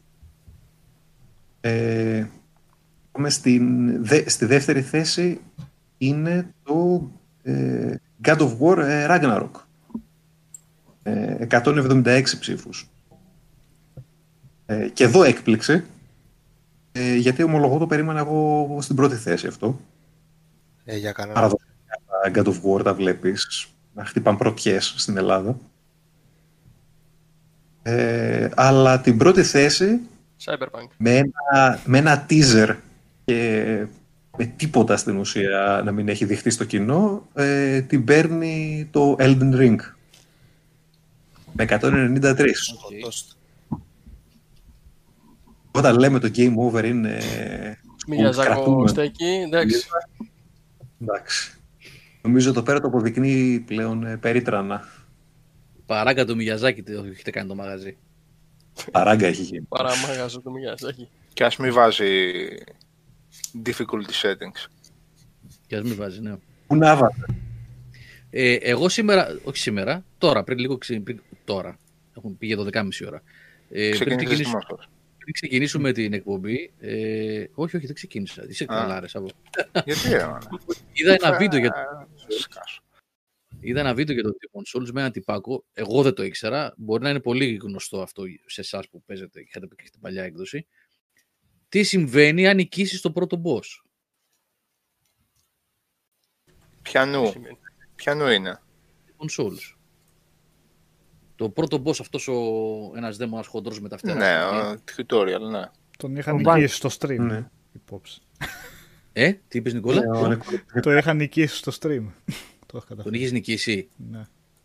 Α, δεν το είχα δει, ρε Νικόλα, sorry. Δεν το είχα δει. Εγώ δεν ήξερα ότι. Δεν ήξερα καν ότι μπορείς να τον νικήσεις. Νόμιζα ότι default εκεί χάνεις. Ό,τι και να κάνεις προσπαθήσεις. Ε, και είδα ότι. Τώρα εντάξει, δεν μπορεί να θεωρηθεί spoiler αυτό για παιχνίδι του 2009. Έτσι, παιδιά. Ή όχι και στην εισαγωγή και όλα σιγά το. Ναι, σε περίπτωση που δεν το ξέρουν όσοι δεν το ξέρουν. Ε, εγώ δεν ήξερα ότι υπάρχει αυτό το ενδεχόμενο ότι μπορείς όντως να τον νικήσεις και τον νικάς και ε, δεν πηγαίνει στον Nexus, δεν γίνεσαι ε, ας πούμε φάντασμα ε, και πηγαίνεις σε ένα δωμάτιο που ε, σου έχει μαζεμένα κάποια πράγματα να μαζέψεις, λουτάρεις ουσιαστικά και είναι ένας δράκος στο βάθος. Αυτός είναι και το final boss. Όχι. Δεν ξέρω. Όχι. Είναι εκεί. λίγο πιο πριν. Α, είναι ένας δράκος στο βάθος που ε, σου δίνει τη δυνατότητα για να μαζέψεις τα αντικείμενα, να λουτάρεις ας πούμε και μόλις βγεις από το δωμάτιο αυτό σε ένα μπαλκόνι έξω που είναι ο δράκος στο βάθος και ουρλιάζει γίνεται cinematic, σου κόβει μία και πεθαίνεις default εκεί δηλαδή δεν μπορείς να κάνεις τίποτα. Πρακτικά δηλαδή σε επιβραβεύει με λίγο λουτάρισμα σε περίπτωση που νικήσεις αυτόν τον το πρώτο boss που είναι στο tutorial. Μμ. Κάτι είναι και αυτό σου δίνει λίγο loot. Γιατί στο Sekiro αν το κάνεις αυτό απλά αλλάζουν 5 δευτερόλεπτα στην cutscene. Καμίας να Και το μετά βάζεις γίνεται και δεν ίδιο. αλλάζει Ναι. τίποτα. ναι, ναι. Ας πούμε, ναι. Τι να βγάλεις εκεί βέβαια, τέλος πάντων. Το είχα κάνει και αυτό στο stream. Αλλά το είχα παίξει 7 φορές πρώτα. Έτσι για να κομπάσω λίγο.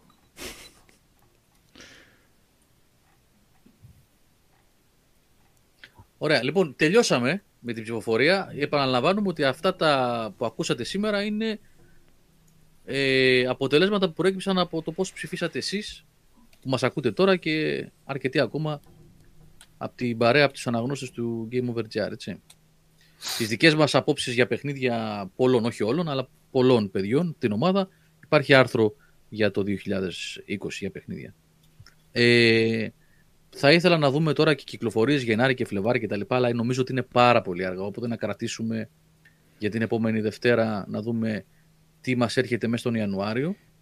Ε, και άλλα Και το έχει να Φεβρουάριο. πούμε. Έχει και κάτι ενδιαφέροντα στοιχεία είχαν βγει για το πώς πήγαν οι πωλήσεις γενικότερα της βιομηχανίας, πώς κινήθηκαν. Ναι, θα έχουμε και τη CES Γενικά, που γιατί βγαίνει. είχε και άλλες Ναι. φορές που το κάναμε τις αρχές της χρονιάς στο, στο Steam, ποια παιχνίδια πούλησαν και κινήθηκαν περισσότερο.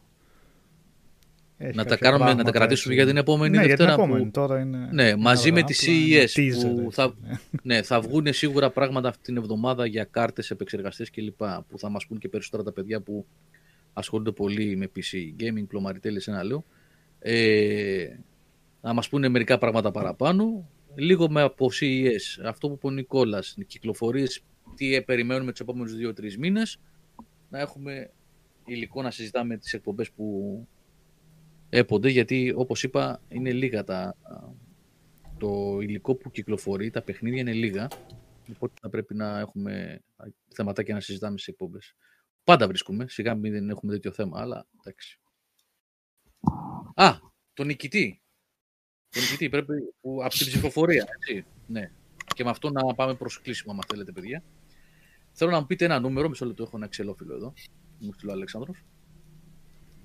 Ε, είναι πέντε παιχνίδια PS4, από, δικά μου δηλαδή, από δική μου συλλογή. Θα βγάλω πέντε τυχαία παιχνίδια και θα πάρει ένας φίλος.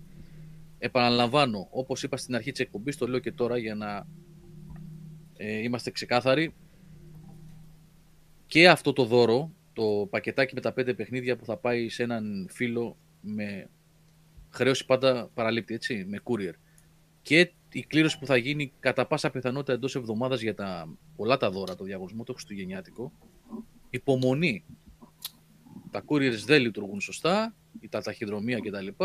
Κάποια δώρα του διαγωνισμού του μεγάλου του χριστουγεννιάτικου, επαναλαμβάνω, δεν τα έχω παραλάβει καν ακόμα εγώ για να μπορέσω να σας τα στείλω σε όσους κερδίσουν. Οπότε, υπομονή, υπομονή, γιατί βλέπετε την κατάσταση πώς είναι. Λοιπόν, ένα νούμερο από το 1 ως το 300, ή- ναι, είναι τα 300 άτομα που έχουν δηλώσει συμμετοχή για την κλήρωση της ψηφοφορίας της δικής σας, για να δούμε ποιος θα πάρει τα 5 παιχνίδια του PS4 για την ψη- από την ψηφοφορία Χριστών. Ε, ποιος θα μου πει ένα νούμερο; Ένα νούμερο. Το πρώτο που θα πείτε, αυτός θα είναι ο νικητής. Από πού μέχρι πού; Από το Από 1 ένα μισό- μέχρι; το Excel εδώ, από το 1 μέχρι το ε, ε, 2,99. 211. 211. Ε, 18, ε, 11. Το όνομα του φίλου που κέρδισε είναι Παναγιώτης Χαλουλάκος. Παναγιώτης Χαλουλάκος. Έχω και το mail του εδώ. Μόνο από αυτό το mail θα δεχτώ νικητή. Αύριο το πρωί, στο admin, α, α- αύριο το πρωί, από αύριο το πρωί, έτσι, από αύριο το πρωί, ο Παναγιώτης Χαλουλάκος θα πρέπει να στείλει ένα mail στο admin at gameover.gr για να συνεννοηθούμε, για να του στείλω τα πέντε παιχνίδια του PS4 που είναι το δώρο από την ψηφοφορία των Χριστών. Παραλαμβάνω, Παναγιώτης Χαλουλάκος.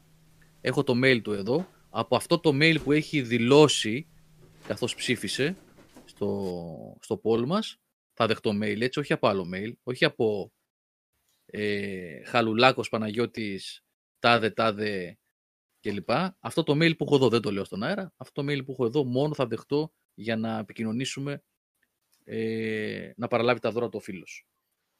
Αυτά. Ευχαριστούμε πάρα πολύ όλους για τη συμμετοχή, παιδιά. Και ευχαριστώ Καλό πάρα πολύ και, παιχνίδι. και τον Αλέξανδρο για την πολλή δουλειά που έριξε για μια ακόμα χρονιά.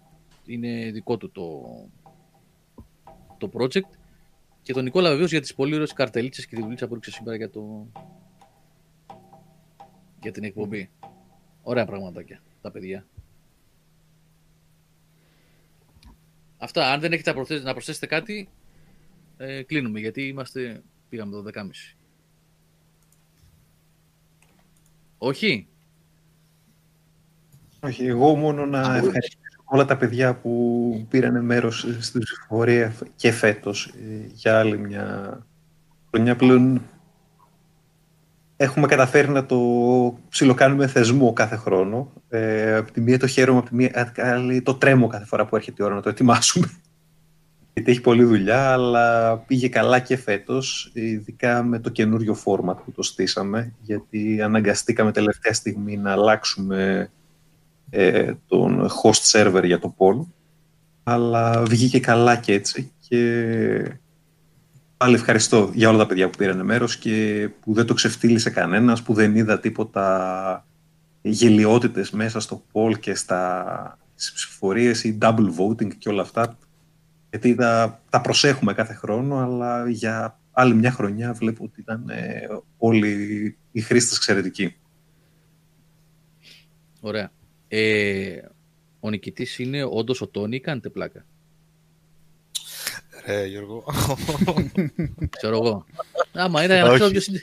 Α, λέω κι εγώ. Άστο. Αν έχεις χάσει το mail, το χάσες. Έχασες και τα πέντε παιχνίδια. Λοιπόν, είπα μόνο από το mail που έχει δηλώσει το παλικάρι που έκανε την ε, τέτοια, έτσι αντεχτώ. Αλλιώς δεν, δεν απαντάω καν σε κανένα παιδιά. Ε, αυτά. Σας ευχαριστούμε για την παρέα, για την ποιότητα της συζήτησης και των σχολείων. Ε, και καλή χρονιά, να έχετε με υγεία. Έχουμε πολλά για φέτος, ε, να είμαστε καλά. Κάποια θα γίνουν, κάποια δεν θα γίνουν, εντάξει. Θέλω να γίνουν πολλά. Πιστεύω θα γίνουν. Και να πάει καλύτερα αυτή η χρονιά για όλους μας. Αφήνω τα παιδιά να σας καληνυχτήσουν. Γεια σας από μένα. Καλό βράδυ, παιδιά.